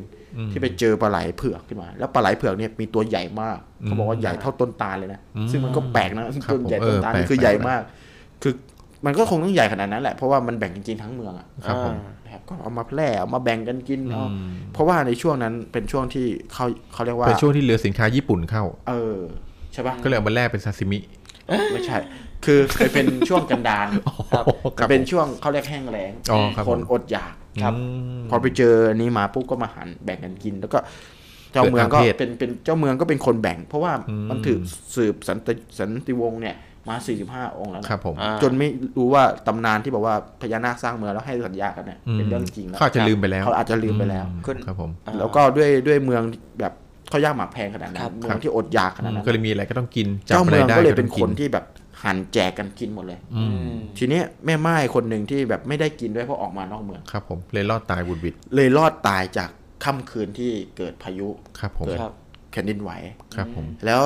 นักวิทยาศาสตร์เนี่ยไปสืบค้นในพงโซดานเนี่ย เจอจริง ๆ ว่าเมืองนี้มีอยู่จริง อืมแล้วก็สูญหายไปจริง ๆ ในค่ำคืนนั้นจริง ครับผม ๆ แต่ว่าด้วยหลักฐานเนี่ยเขาไม่ได้บอกว่าเป็นเพราะว่าแบบกินปลาไหลหรืออะไรเนี่ยเขาครับไม่ผม ไม่สามารถสืบได้ แต่ว่าเขาบอกว่ามี แผ่นดินแบบเนี้ยเกิดอยู่จริง ๆ ในแม่น้ำกกครับอืมแล้วก็มีการเอ่อน้ำท่วมจริงๆอืมแต่ว่าน้ำท่วมที่นักวิทยาศาสตร์อ่าค้นพบเนี่ย เทียบเคียงเนี่ยมันไม่ใช่การแบบเอ่อเกิดอาเพศอะไรเลย แต่เป็นการแบบเป็นไปตามธรรมชาติครับ เพราะแผ่นดินไหว ตรงนั้นเป็นแผ่นดินไหวครับผมอ่าทั้งพื้นที่เลยเป็นแนวยาวไปถึงพม่าไปถึงเชียครังบตุงอะไรอย่างเงี้ยนะครับเอ่อก็เลยเกิดการบันทึกเอาไว้ ครับผมซึ่งอันนี้เป็นเรื่องที่มหัศจรรย์มากเลยนะ พอพี่อ่าทอยพูดถึงเรื่องแม่น้ำกกมาเนี่ย ผมนึกขึ้นมาแวบเลยเฮ้ยเหมือนมีจะมีเรื่องงูเกี่ยวกับแม่น้ำกกด้วยครับผมก็เลยไปลองคนดูเฮ้ยจริงด้วยอืมในสมัยก่อนเนี่ยพญานาคเราก็คุยกันพอดีครับเราคุยเรื่องงูพอดี มีปลาไหลเผือกอีกต่างหากครับผมอ่าโอ้โหอันนี่ก็น่าสนใจคุณครับผมคุณธนัททองห่อนะบอกว่าแถวบ้านผมเลยครับครับ เมืองโยเมือง เมืองโยนกโยนกเชียงแสนโยนกเชียงแสนนะโยนกนาคพันธุ์เขาเรียกว่าโยนกนาคพันธุ์ในสมัยก่อนเป็นขึ้นชื่อว่าคือถ้าลอง search ดูเนี่ยโยนโยนกนาคพันธุ์เป็นเมืองสูญหายเลยเมืองสาบสูญในตำนานนะครับผมจริงตำนานนี้ประหลาดมากเลยนะ ครับคือตำนานเมืองที่เจริญมามากๆ แล้วอยู่ดีก็สาบสูญภายในค่ำคืนเดียวเนี่ยมีปรากฏทั่วโลกเลยนะใช่ไม่ว่าจะเป็นอารยธรรมแบบอารยันนะครับอ่าพวกชนเผ่าเอ่อชนเผ่าเอสกิโมโบราณอะไรอย่างเงี้ยแล้วที่เมืองที่ดังๆสมัยก่อนอ่าที่เจใช่อครัลาบวาผมจากอะไรนะอืมอ่าอันนั้นเนี่ยอ่าอะไรนะอันนั้นปอมเปอีเออปอมปีปอมเปอีเนี่ยสูญสลายทั้งเมืองเนี่ยสาเหตุ เพราะว่าทั้งเมืองโดนลาวาท่วมภูเขาไฟระเบิด และเมืองเนี่ยตั้งอยู่ใต้ภูเขาไฟพอดีใช่ภูเขาไฟ ห่างจากภูเขาไฟห้าห้ากิโลเมตร ใช่ครับผมโอ้โหบบแต่ 5 กิโลเมตรเนี่ยเราจะดูเหมือนใหญ่อะถ้าเราดูมันเหมือนกว้างใช่ไหมแต่ถ้าเราดูจากอากาศลงมาเนี่ย เทียบกับภูเขาไฟลูกนั้นที่ใหญ่มากเนี่ยภูเขาไฟเนี่ยมันแผ่เท่าเนี่ยไปได้เป็นร้อยกิโลนะห้ากิโลนี่แค่จิบจิบๆมากเลยพี่ทอยต้องเข้าใจอย่างนี้เลยว่า จริง ๆ แล้วเนี่ย มันใกล้ขนาดไหนลองคิดดู คือคนที่กำลังทำบ้านอยู่กำลังกินอืมข้าวอยู่กำลังอะไรเนี่ยคือไหวตัวไม่ทันเลยนะใช่ครับพอปุ๊บฟึบแล้วเขาบอกว่าอ่าซากที่เขาเขาอืมค้นพบ ซากที่เด็กกำลังนั่งเออเล่นกัน คนกำลังกำลังทาสีบ้าน อืมคือยังอยู่ตรงนั้นเลยยังอยู่ในอิริยาบถยันี้งหอมยู่ดเลไอ้ยริยาบถคือตายแบบไม่รู้ตัว จนเขาไปสืบค้นว่ามีวิถีชีวิตแบบไหนได้เลยอืนะมอืมอันใช่นี้ใช่คือเมืองใช่ปอมปีอีที่แบบครับดังปอมเปอีปอมเปอีใช่มันมันมันคงเร็วมากเลยใช่นเร็วมากดยังไงมันเร็วขนาดคือมันระเบิด เพราะว่าคือจริง ๆ พูดถึงถ้ามันระเบิดเนี่ย ผมเชื่อว่าไม่มีใครไม่ได้ยินหรอก คือพอมันระเบิดเนี่ยคืออันนี้เราสังเกตเขามีคนบอกว่าการระเบิดของภูเขาไฟหนึ่งลูกครับแรงระเบิดของมันเนี่ยมีอนุภาพมากเท่ากับนิวเคลียร์เป็นร้อยลูกระเบิดพร้อมกันเลยนะ อืมอย่างนิวเคลียร์ถ้าเราเห็นระเบิดที่ฮิโรชิมานางาซากิใช่ไหบรมรทุกเลิกกับระเบิดนี่ไม่เหมือนกันเนาะไม่เหมือนครับปะทุอ่าไม่ใช่ปะทุนี่คือระเบิดนะอืมอย่างฮิโรชิมานางาซากิเจอนิวเคลียร์เข้าไปลูกเดียวยังระเบิดแหลกลานทั้งเมืองขนาดนั้นนะครับและนี่เหมือนนิวเคลียร์เป็นร้อยเป็นพันลูกระเบิดขึ้นพร้อมกันเนี่ยไอ้ลาวาที่มันอยู่ในภูเขา มันก็พวยพุ่งเข้าไปบนฟ้าเป็นน้ำพุเลยอืมคราวนี้พอมันจากที่สูงตกสู่ที่ต่ำมันก็เหมือนคนโดนน้ำพุตกใส่อะครับ อืมเพราะฉะนั้นมันก็เลยตายโดยที่แบบไม่ได้ไม่ทันตั้งตัวเพราะสาเหตุนี้ฮะครับ พอรู้ตัวอีกทีเนี่ยลาวามันก็ท่วมเข้าไปในบ้านแล้วครับโอ้คือเมืองอ่าแม่น้ำกกเนี่ย ก็ยังกลับมาที่บ้านเรานะครับครับผมอ่าเมืองโยนกเชียงแสนเมืองโยนกนาคพันธ์เนี่ยนะครับเป็นตำนานที่ที่เขาเรียกว่าแมทกับวิทยาศาสตร์ครับผมคือเขาไม่ได้สืบค้นว่าตายเพราะว่าอาเพศหรืออะไรนะครับอืมแต่เรื่องเล่าของแม่ไม้เนี่ยก็คือเขาเขาไม่ยังไม่รู้จักการเมือง แผ่นดินวงแผ่นดินไหวครับผมพี่ลองคิดดูดีครับว่าเอ่อเมืองโยนกนาคพันธ์เนี่ยเติบโตและก็แบบยาวนานแค่ไหนที่แบบมีมีกษัตริย์สืบทอดถึง45อืม45 45ราชวงศ์นี่สี่สิบห้าองค์เนี่ยครับ15องค์เนี่ยอืมคือยาวนานแบบนานมาก คือบ้านเราเนี่ยเอาเอาราชวงศ์ของเราเองก็แล้วแต่เนี่ยครับมาจนถึงรัชกาลที่สิบเนี่ยใช้เวลาเพียงแค่สี่ร้อยปีอืมใช่ไหมสี่สามสี่ร้อยปีอืมใช่ไหมครับผมคือลองคิดดูดิอันนี้ยี่สิบห้าพระองค์อะ อืม45สี่45สิบห้าพระองค์โอ้โหอะสมมุติว่าตีว่าช่วงอายุไขของคนคนหนึ่งคือ80ปีนะครับอะตีว่า80ปี45องค์นี่อะตีสัก40 8 8 8 8 4 3 2 3,200ปี เออ แต่อาจจะไม่ได้ขนาดนั้น บางองค์อาจครัจะบผมปีหนึงขึ้นมาแล้วก็ใช่ใช่ใช่รัฐไอ้พิรัฐนั่นกันอืมปราบดาพิเศษกันหรืออะไรก็ไม่ไม่รู้ในสมัยนั้นก็คือมีการอ่าผู้ ทำเรื่องนี้กันเยอะครับอยู่แล้วไม่รู้อาจจะแบบขึ้นอะมาถึงแม้ว่าจะไม่จะไม่3,200ปีก็ก็ก็ใช้เวลานานเลสเซแหละแบบใช้เวลานานต่ำๆก็ได้มีพันปีขึ้นไปอะเออเขามีบอกเลยนะ ว่าโยนกนาคพันธ์เนี่ยมีมีการอ่ามีการตั้งอยู่แล้วก็ดับลงไปเนี่ย กี่ปี อันนี้ผมไม่แน่ใจเหมือนครับผมอันนั้นมีหลักร้อยปีอืมหลักร้อยปีอ่าใครอยู่แถวนั้นก็ภาคภูมิใจนะลองไปดูได้แม่น้ำกกเนี่ยผมว่าน่าจะมีหลักอารยฐานธรรมลองยาวนานจลริองงให้ข้อมูลมาได้นะครับ ถ้าครับเกิดผมใครอยู่แถวนั้นเอ่อมีมีได้ยินได้ฟังหรือว่าแบบคอนเฟิร์มว่าสิ่งที่เราพูดไปเนี่ยคืออมีอ่ามีมีประวัติมีอะไรมีจประวัติริงๆจริแน่งๆนอนนะอะคไรรัอบย่างเงี้ยครับอ่าอืมก็ก็เป็นเรื่องราวของครับเมืองโยนกนะใช่ไหมโยนกนาคพันธ์นาคพันธ์ที่เขาเรียกว่าโยนกนาคพันธ์เพราะว่าอ่า มีนาคเป็นคนช่วยสร้างเมืองเป็นคนช่วยสร้างเมืทาองงเป็นเรื่องเล่านั่นแหละฮะครับเรื่องผมที่เรานำมาฝากทุกๆท่านสำหรับค่ำคืนนี้นะฮะหวังครับว่าผมจะถูกอกถูกใจนะครับ แล้วก็ขอบคุณทุกๆท่านมาก ๆ เลยที่แสดงความคิดเห็นหรือว่าร่วมร่วมสนุกเอ่อกับเรานะฮะ ตอนนี้ก็อยู่ 26 ท่านเออเที่ยงคืนแล้วนะยังอยู่ด้วยกันขอบคุณขอบพระคุณมาก ๆ เลย ทุกเรื่องที่พี่ทอยนำมาฝากเนี่ยก็เป็น ทั้งสนุกแล้วก็เป็นความรู้ใช่ครับบวกไปผมด้วยเนาะแล้วก็ครับผมมีเรื่องเล่าจากคุณมอสใช่ไหมคุณมอสเนาะใช่คุณมอสที่มาเล่าคุณให้ฟังมอสด้วยของเรา ใครที่อยากจะเล่าเรื่องหรือว่าสื่อสารเรื่องราวเนี่ยก็แอดadd Line add ของเราเข้ามาได้ Line Official นะครับผม Head Shadow add เข้ามานะฮะ แล้วฝากเรื่องหรือว่าทักมาบอกเราด้วยก็ได้นะครับว่า เฮ้ย มีเรื่องราวแต่ไม่กล้าเล่าให้ช่วยเล่าให้หน่อยนะครับผมอ่าคุณธนัทบอกว่าปลาไหลเผือกป ลาไหลเผือก ถ้าคนพื้นที่เนี่ยจะเชื่อว่าเป็นลูกหลานพญานาคเหมือนกันนะคใช่รับครับใช่ใช่ใช่อ่าปถูลากไหลต้องเผืคอรับกอ๋อคุณธวัฒน์ทองทองห่อนะครับครับคุณธวัฒน์ทองธห่นัอทก็ เออคุณธนัทนะครับคุณธนัทคุณธนัทก็สามารถที่จะมาเป็นสมาชิกเงหัวของเราได้นะครับ ครั้งต่อไปก็ทักทายเข้ามาได้เลยนะครับขอบคุณธนัทสำหรับความความรู้ต้องขอบคุณสำหรับข้อมูลเจ้าของข้อมูลเรื่องนี้จากคนพื้นที่จากคนพื้นที่เลยถ่ายรูปมาให้ดูบ้างนะครับ อยากเห็นแม่น้ำกวกผมก็ได้ยินแต่ชื่อเสียงมานานแล้วคือน่าสนใจมากเลยนะครับ เมืองที่สูญหายนะ อ่าก็ขอบคุณมากๆนะครับอ่าก็แบบนี้เลยนะ ใครที่อยากจะพูดคุยกันเสนอความคิดเห็นมาก็พิมพ์กันเข้ามาได้ เราก็จะเห็นถ้าเห็นเราก็จะพูดออกอ่ารายการอ่านเอารายการด้วยนะครับ จังหวะนั้นนะฮะครับผมขอบคุณทุกท่านที่ติดตามค่ำคืนนี้ตอนนะนี้มีใครบ้างลองทักทายเขาก่อนจะกลับหน่อยแล้วเออตอนก่อนจะไปที่ที่พูดคุยกับเราเนี่ยก็จะมีคุณธนัทนะครับ คุณเตยนะครับนะฮะแล้วก็คุณเฮ้ยเต้ยเฮ้ย เฮ้ยเต้ยแซวแซวคุณมิ้นท์มานะครับว่าครับงูหลามเอองูหลามหรือข้าวหลามครับอ๋อโอเคพี่เบิ้มบอกว่าวันนี้ผมขอฟังแล้วกันนะฮะครับผมมีเรื่องเล่านะ แต่ไว้แต่น่าจะไม่ทันวันนี้อ๋อน่าจะพี่เบิ้มบอกไผมไหวมีผมมีเรื่องเล่านะ แต่ผมเมาซะแล้วตอนนี้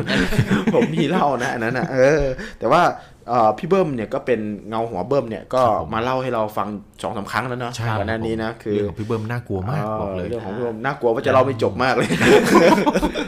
คือคือถ้าไม่ดึกมากเนี่ยถ้ามาหัวค่ำก็ยังเออพอหลังๆเริ่มเบอร์เบอพอร์หลังๆเริ่มครับผมเดี๋ยวเราจะทีหลังเราจะเปิดสายตั้งแต่เริ่มเลยครับเดี๋ยวเออสำหรับเดี๋ยวง่วง แต่ว่าจริง ๆ เราอยากให้อยู่กับเราไปจนถึงใช่เที่ยงคืนครับผมนะก็จะได้รอคุยกันรอทักทายกันแบบคือเอาพูดง่ายๆพวกเราสามคนเหงาอ่ามาพูดคุยกันสักหน่อยนะครับ ใครใค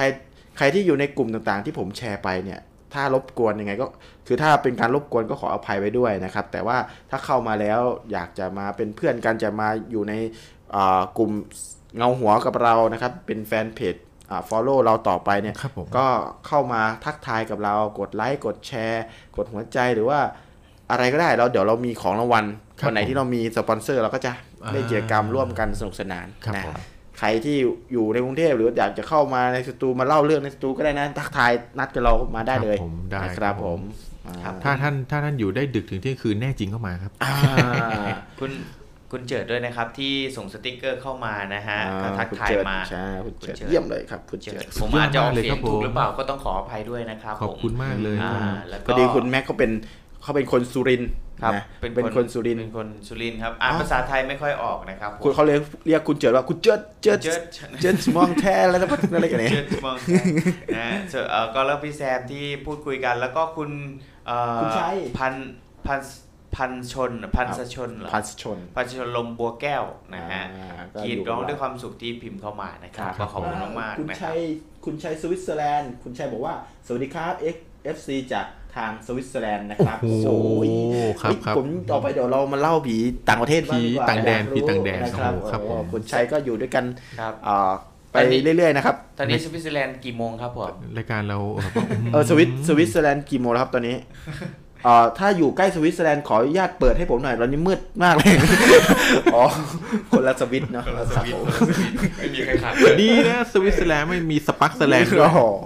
ครับก็ขอบคุณมากๆสำหรับที่ FC อ่านะฮะคุณก็ใจวันนี้ก็ขอบคุณครับ รายการของเราในสุดก็โกอินเตอร์จนได้อ่าขอบคุณมากเลยครับผฝากมฝากไลค์ฝากแชร์ด้วยนะครับ คุณชัยแล้วก็ฝากติดตามพวกเราไปทุกทุกทุกทุกทุกสุกเลยครับผมนะครับเดี๋ยวครั้งต่อไปมาปุ๊บเดี๋ยวเราจะเดี๋ยวเราจะเงาเอ้ยเราจะอวยยศเงาครับหัวผมให้ทันทีนะครับได้อ่าเลยครับมีคุณผมคุณวีสื่อสารคอมมูนะครับอ่าเป็น FC ด้วย FC สวัสดีคครัรับขอบคุณมากเลยครับผมคุณมาวีเป็นคุณวีมาเป็นอ่แฟนคลับเรานะครับมาเป็นเพื่อนเรา ยินดีต้อนรับสู่วงการเงาหัวครับ ครับผวมงการนี้เข้าแล้วออกไม่ได้นะครับ ครับ ครับ ถ้าคุณออกนะ เราเราจะถามตามกลับไป ตามกลับเราจะตามท่านเป็นงูจงอาง ไม่ไม่เชื่อลองถามเงาหัวมิ้นท์เงาหัวนัดเงาหัวแซมได้ครับเพราะว่าเราไลฟ์ทุกทีเราจะแท็กหาเขาเลยตลอด กลายเป็นการรังควานแล้วตอนนี้ ตอนนี้อ่าคุณชัยบอกว่าทางสวิตเซอร์แลนด์นี่ทุ่มทุ่มทุ่มแปดนาทีทุ่มแล้วแปดนาทีอ๋อเฮ้ยมันเราก็ครับผมเที่ยงคืนแปดนาทีเหมือนเอกันอนะฮะห่างกันนิดอืมห่างกันอ่าคุณไม่บอกเป็น KFC ฝากสั่งด้วยหนึ่งกล่องฝากสั่งด้วยสุดยอดมากเลยใช่ครับนะครับผมเผื่อด้วยนะครับผมเฮ้ยอ๋อคุณชัยบอกว่าสอนสอนทำงานทำงานช่วยเหลือคนไทยในต่างแดนโอ้คุณครัชับยผมสอนอะไรครับที่สวิตเซอร์แลนด์ครับ ครับผม สอนเรื่องอะไรนะครับ ฮะอ่าต้องรอคำตอบไหมก็คือมันดีมันดีเลยไปนิดนึงนะครับอ่าเดี๋ยวถ้าจะ MC ครับอ๋อใครจ้างงานคุณแซมพอตเตอร์คุณน้องหัวแซมนะครับได้นะครับแหมอ๋อคุณชัยบอกว่าเดี๋ยวมีเวลาเล่าเรื่องผีให้ฟังโอ้อยากฟังผีต่างแดนมขอบคุณนะมากเลยผครับผมคุณชัยสามารถแอดไลน์เข้ามาก่อนเลยนะครับครับ จริงๆ เห็นอย่างนี้คุณจริงคุณจักรีเขาก็เป็นครูสอนอยู่ที่นี่เหมือนกันนะเขาสอนเรื่องลักทรัพย์ปลดทรัพย์อ่าอะไรแบบนี้นะครับผมก ระชากส่งทุกกระวันชากนี้สผร้มอยใช่ทุกวันนี้ผมปลดทรัพย์ตัวเองจนไม่เหลือแล้วครับผมปลดทรัพย์ตัวเองไปบางทีทำตาเบลอๆไปครับผมลงจำนำก็ไป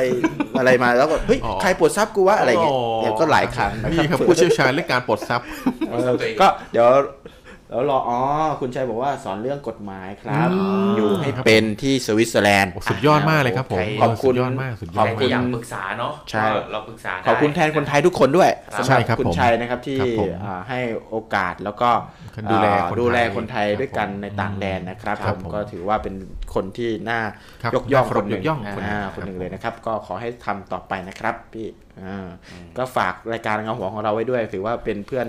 เป็นเพื่อนคนไทยถ้าคิดถึงเมืองไทยครับก็ผมฟังของฟังเราแล้วกันเดี๋ยวเราจะอัปเดตเรื่องราวจะเป็นครับอัปเดตเรื่องราวเรื่องผีนะผีครับไทย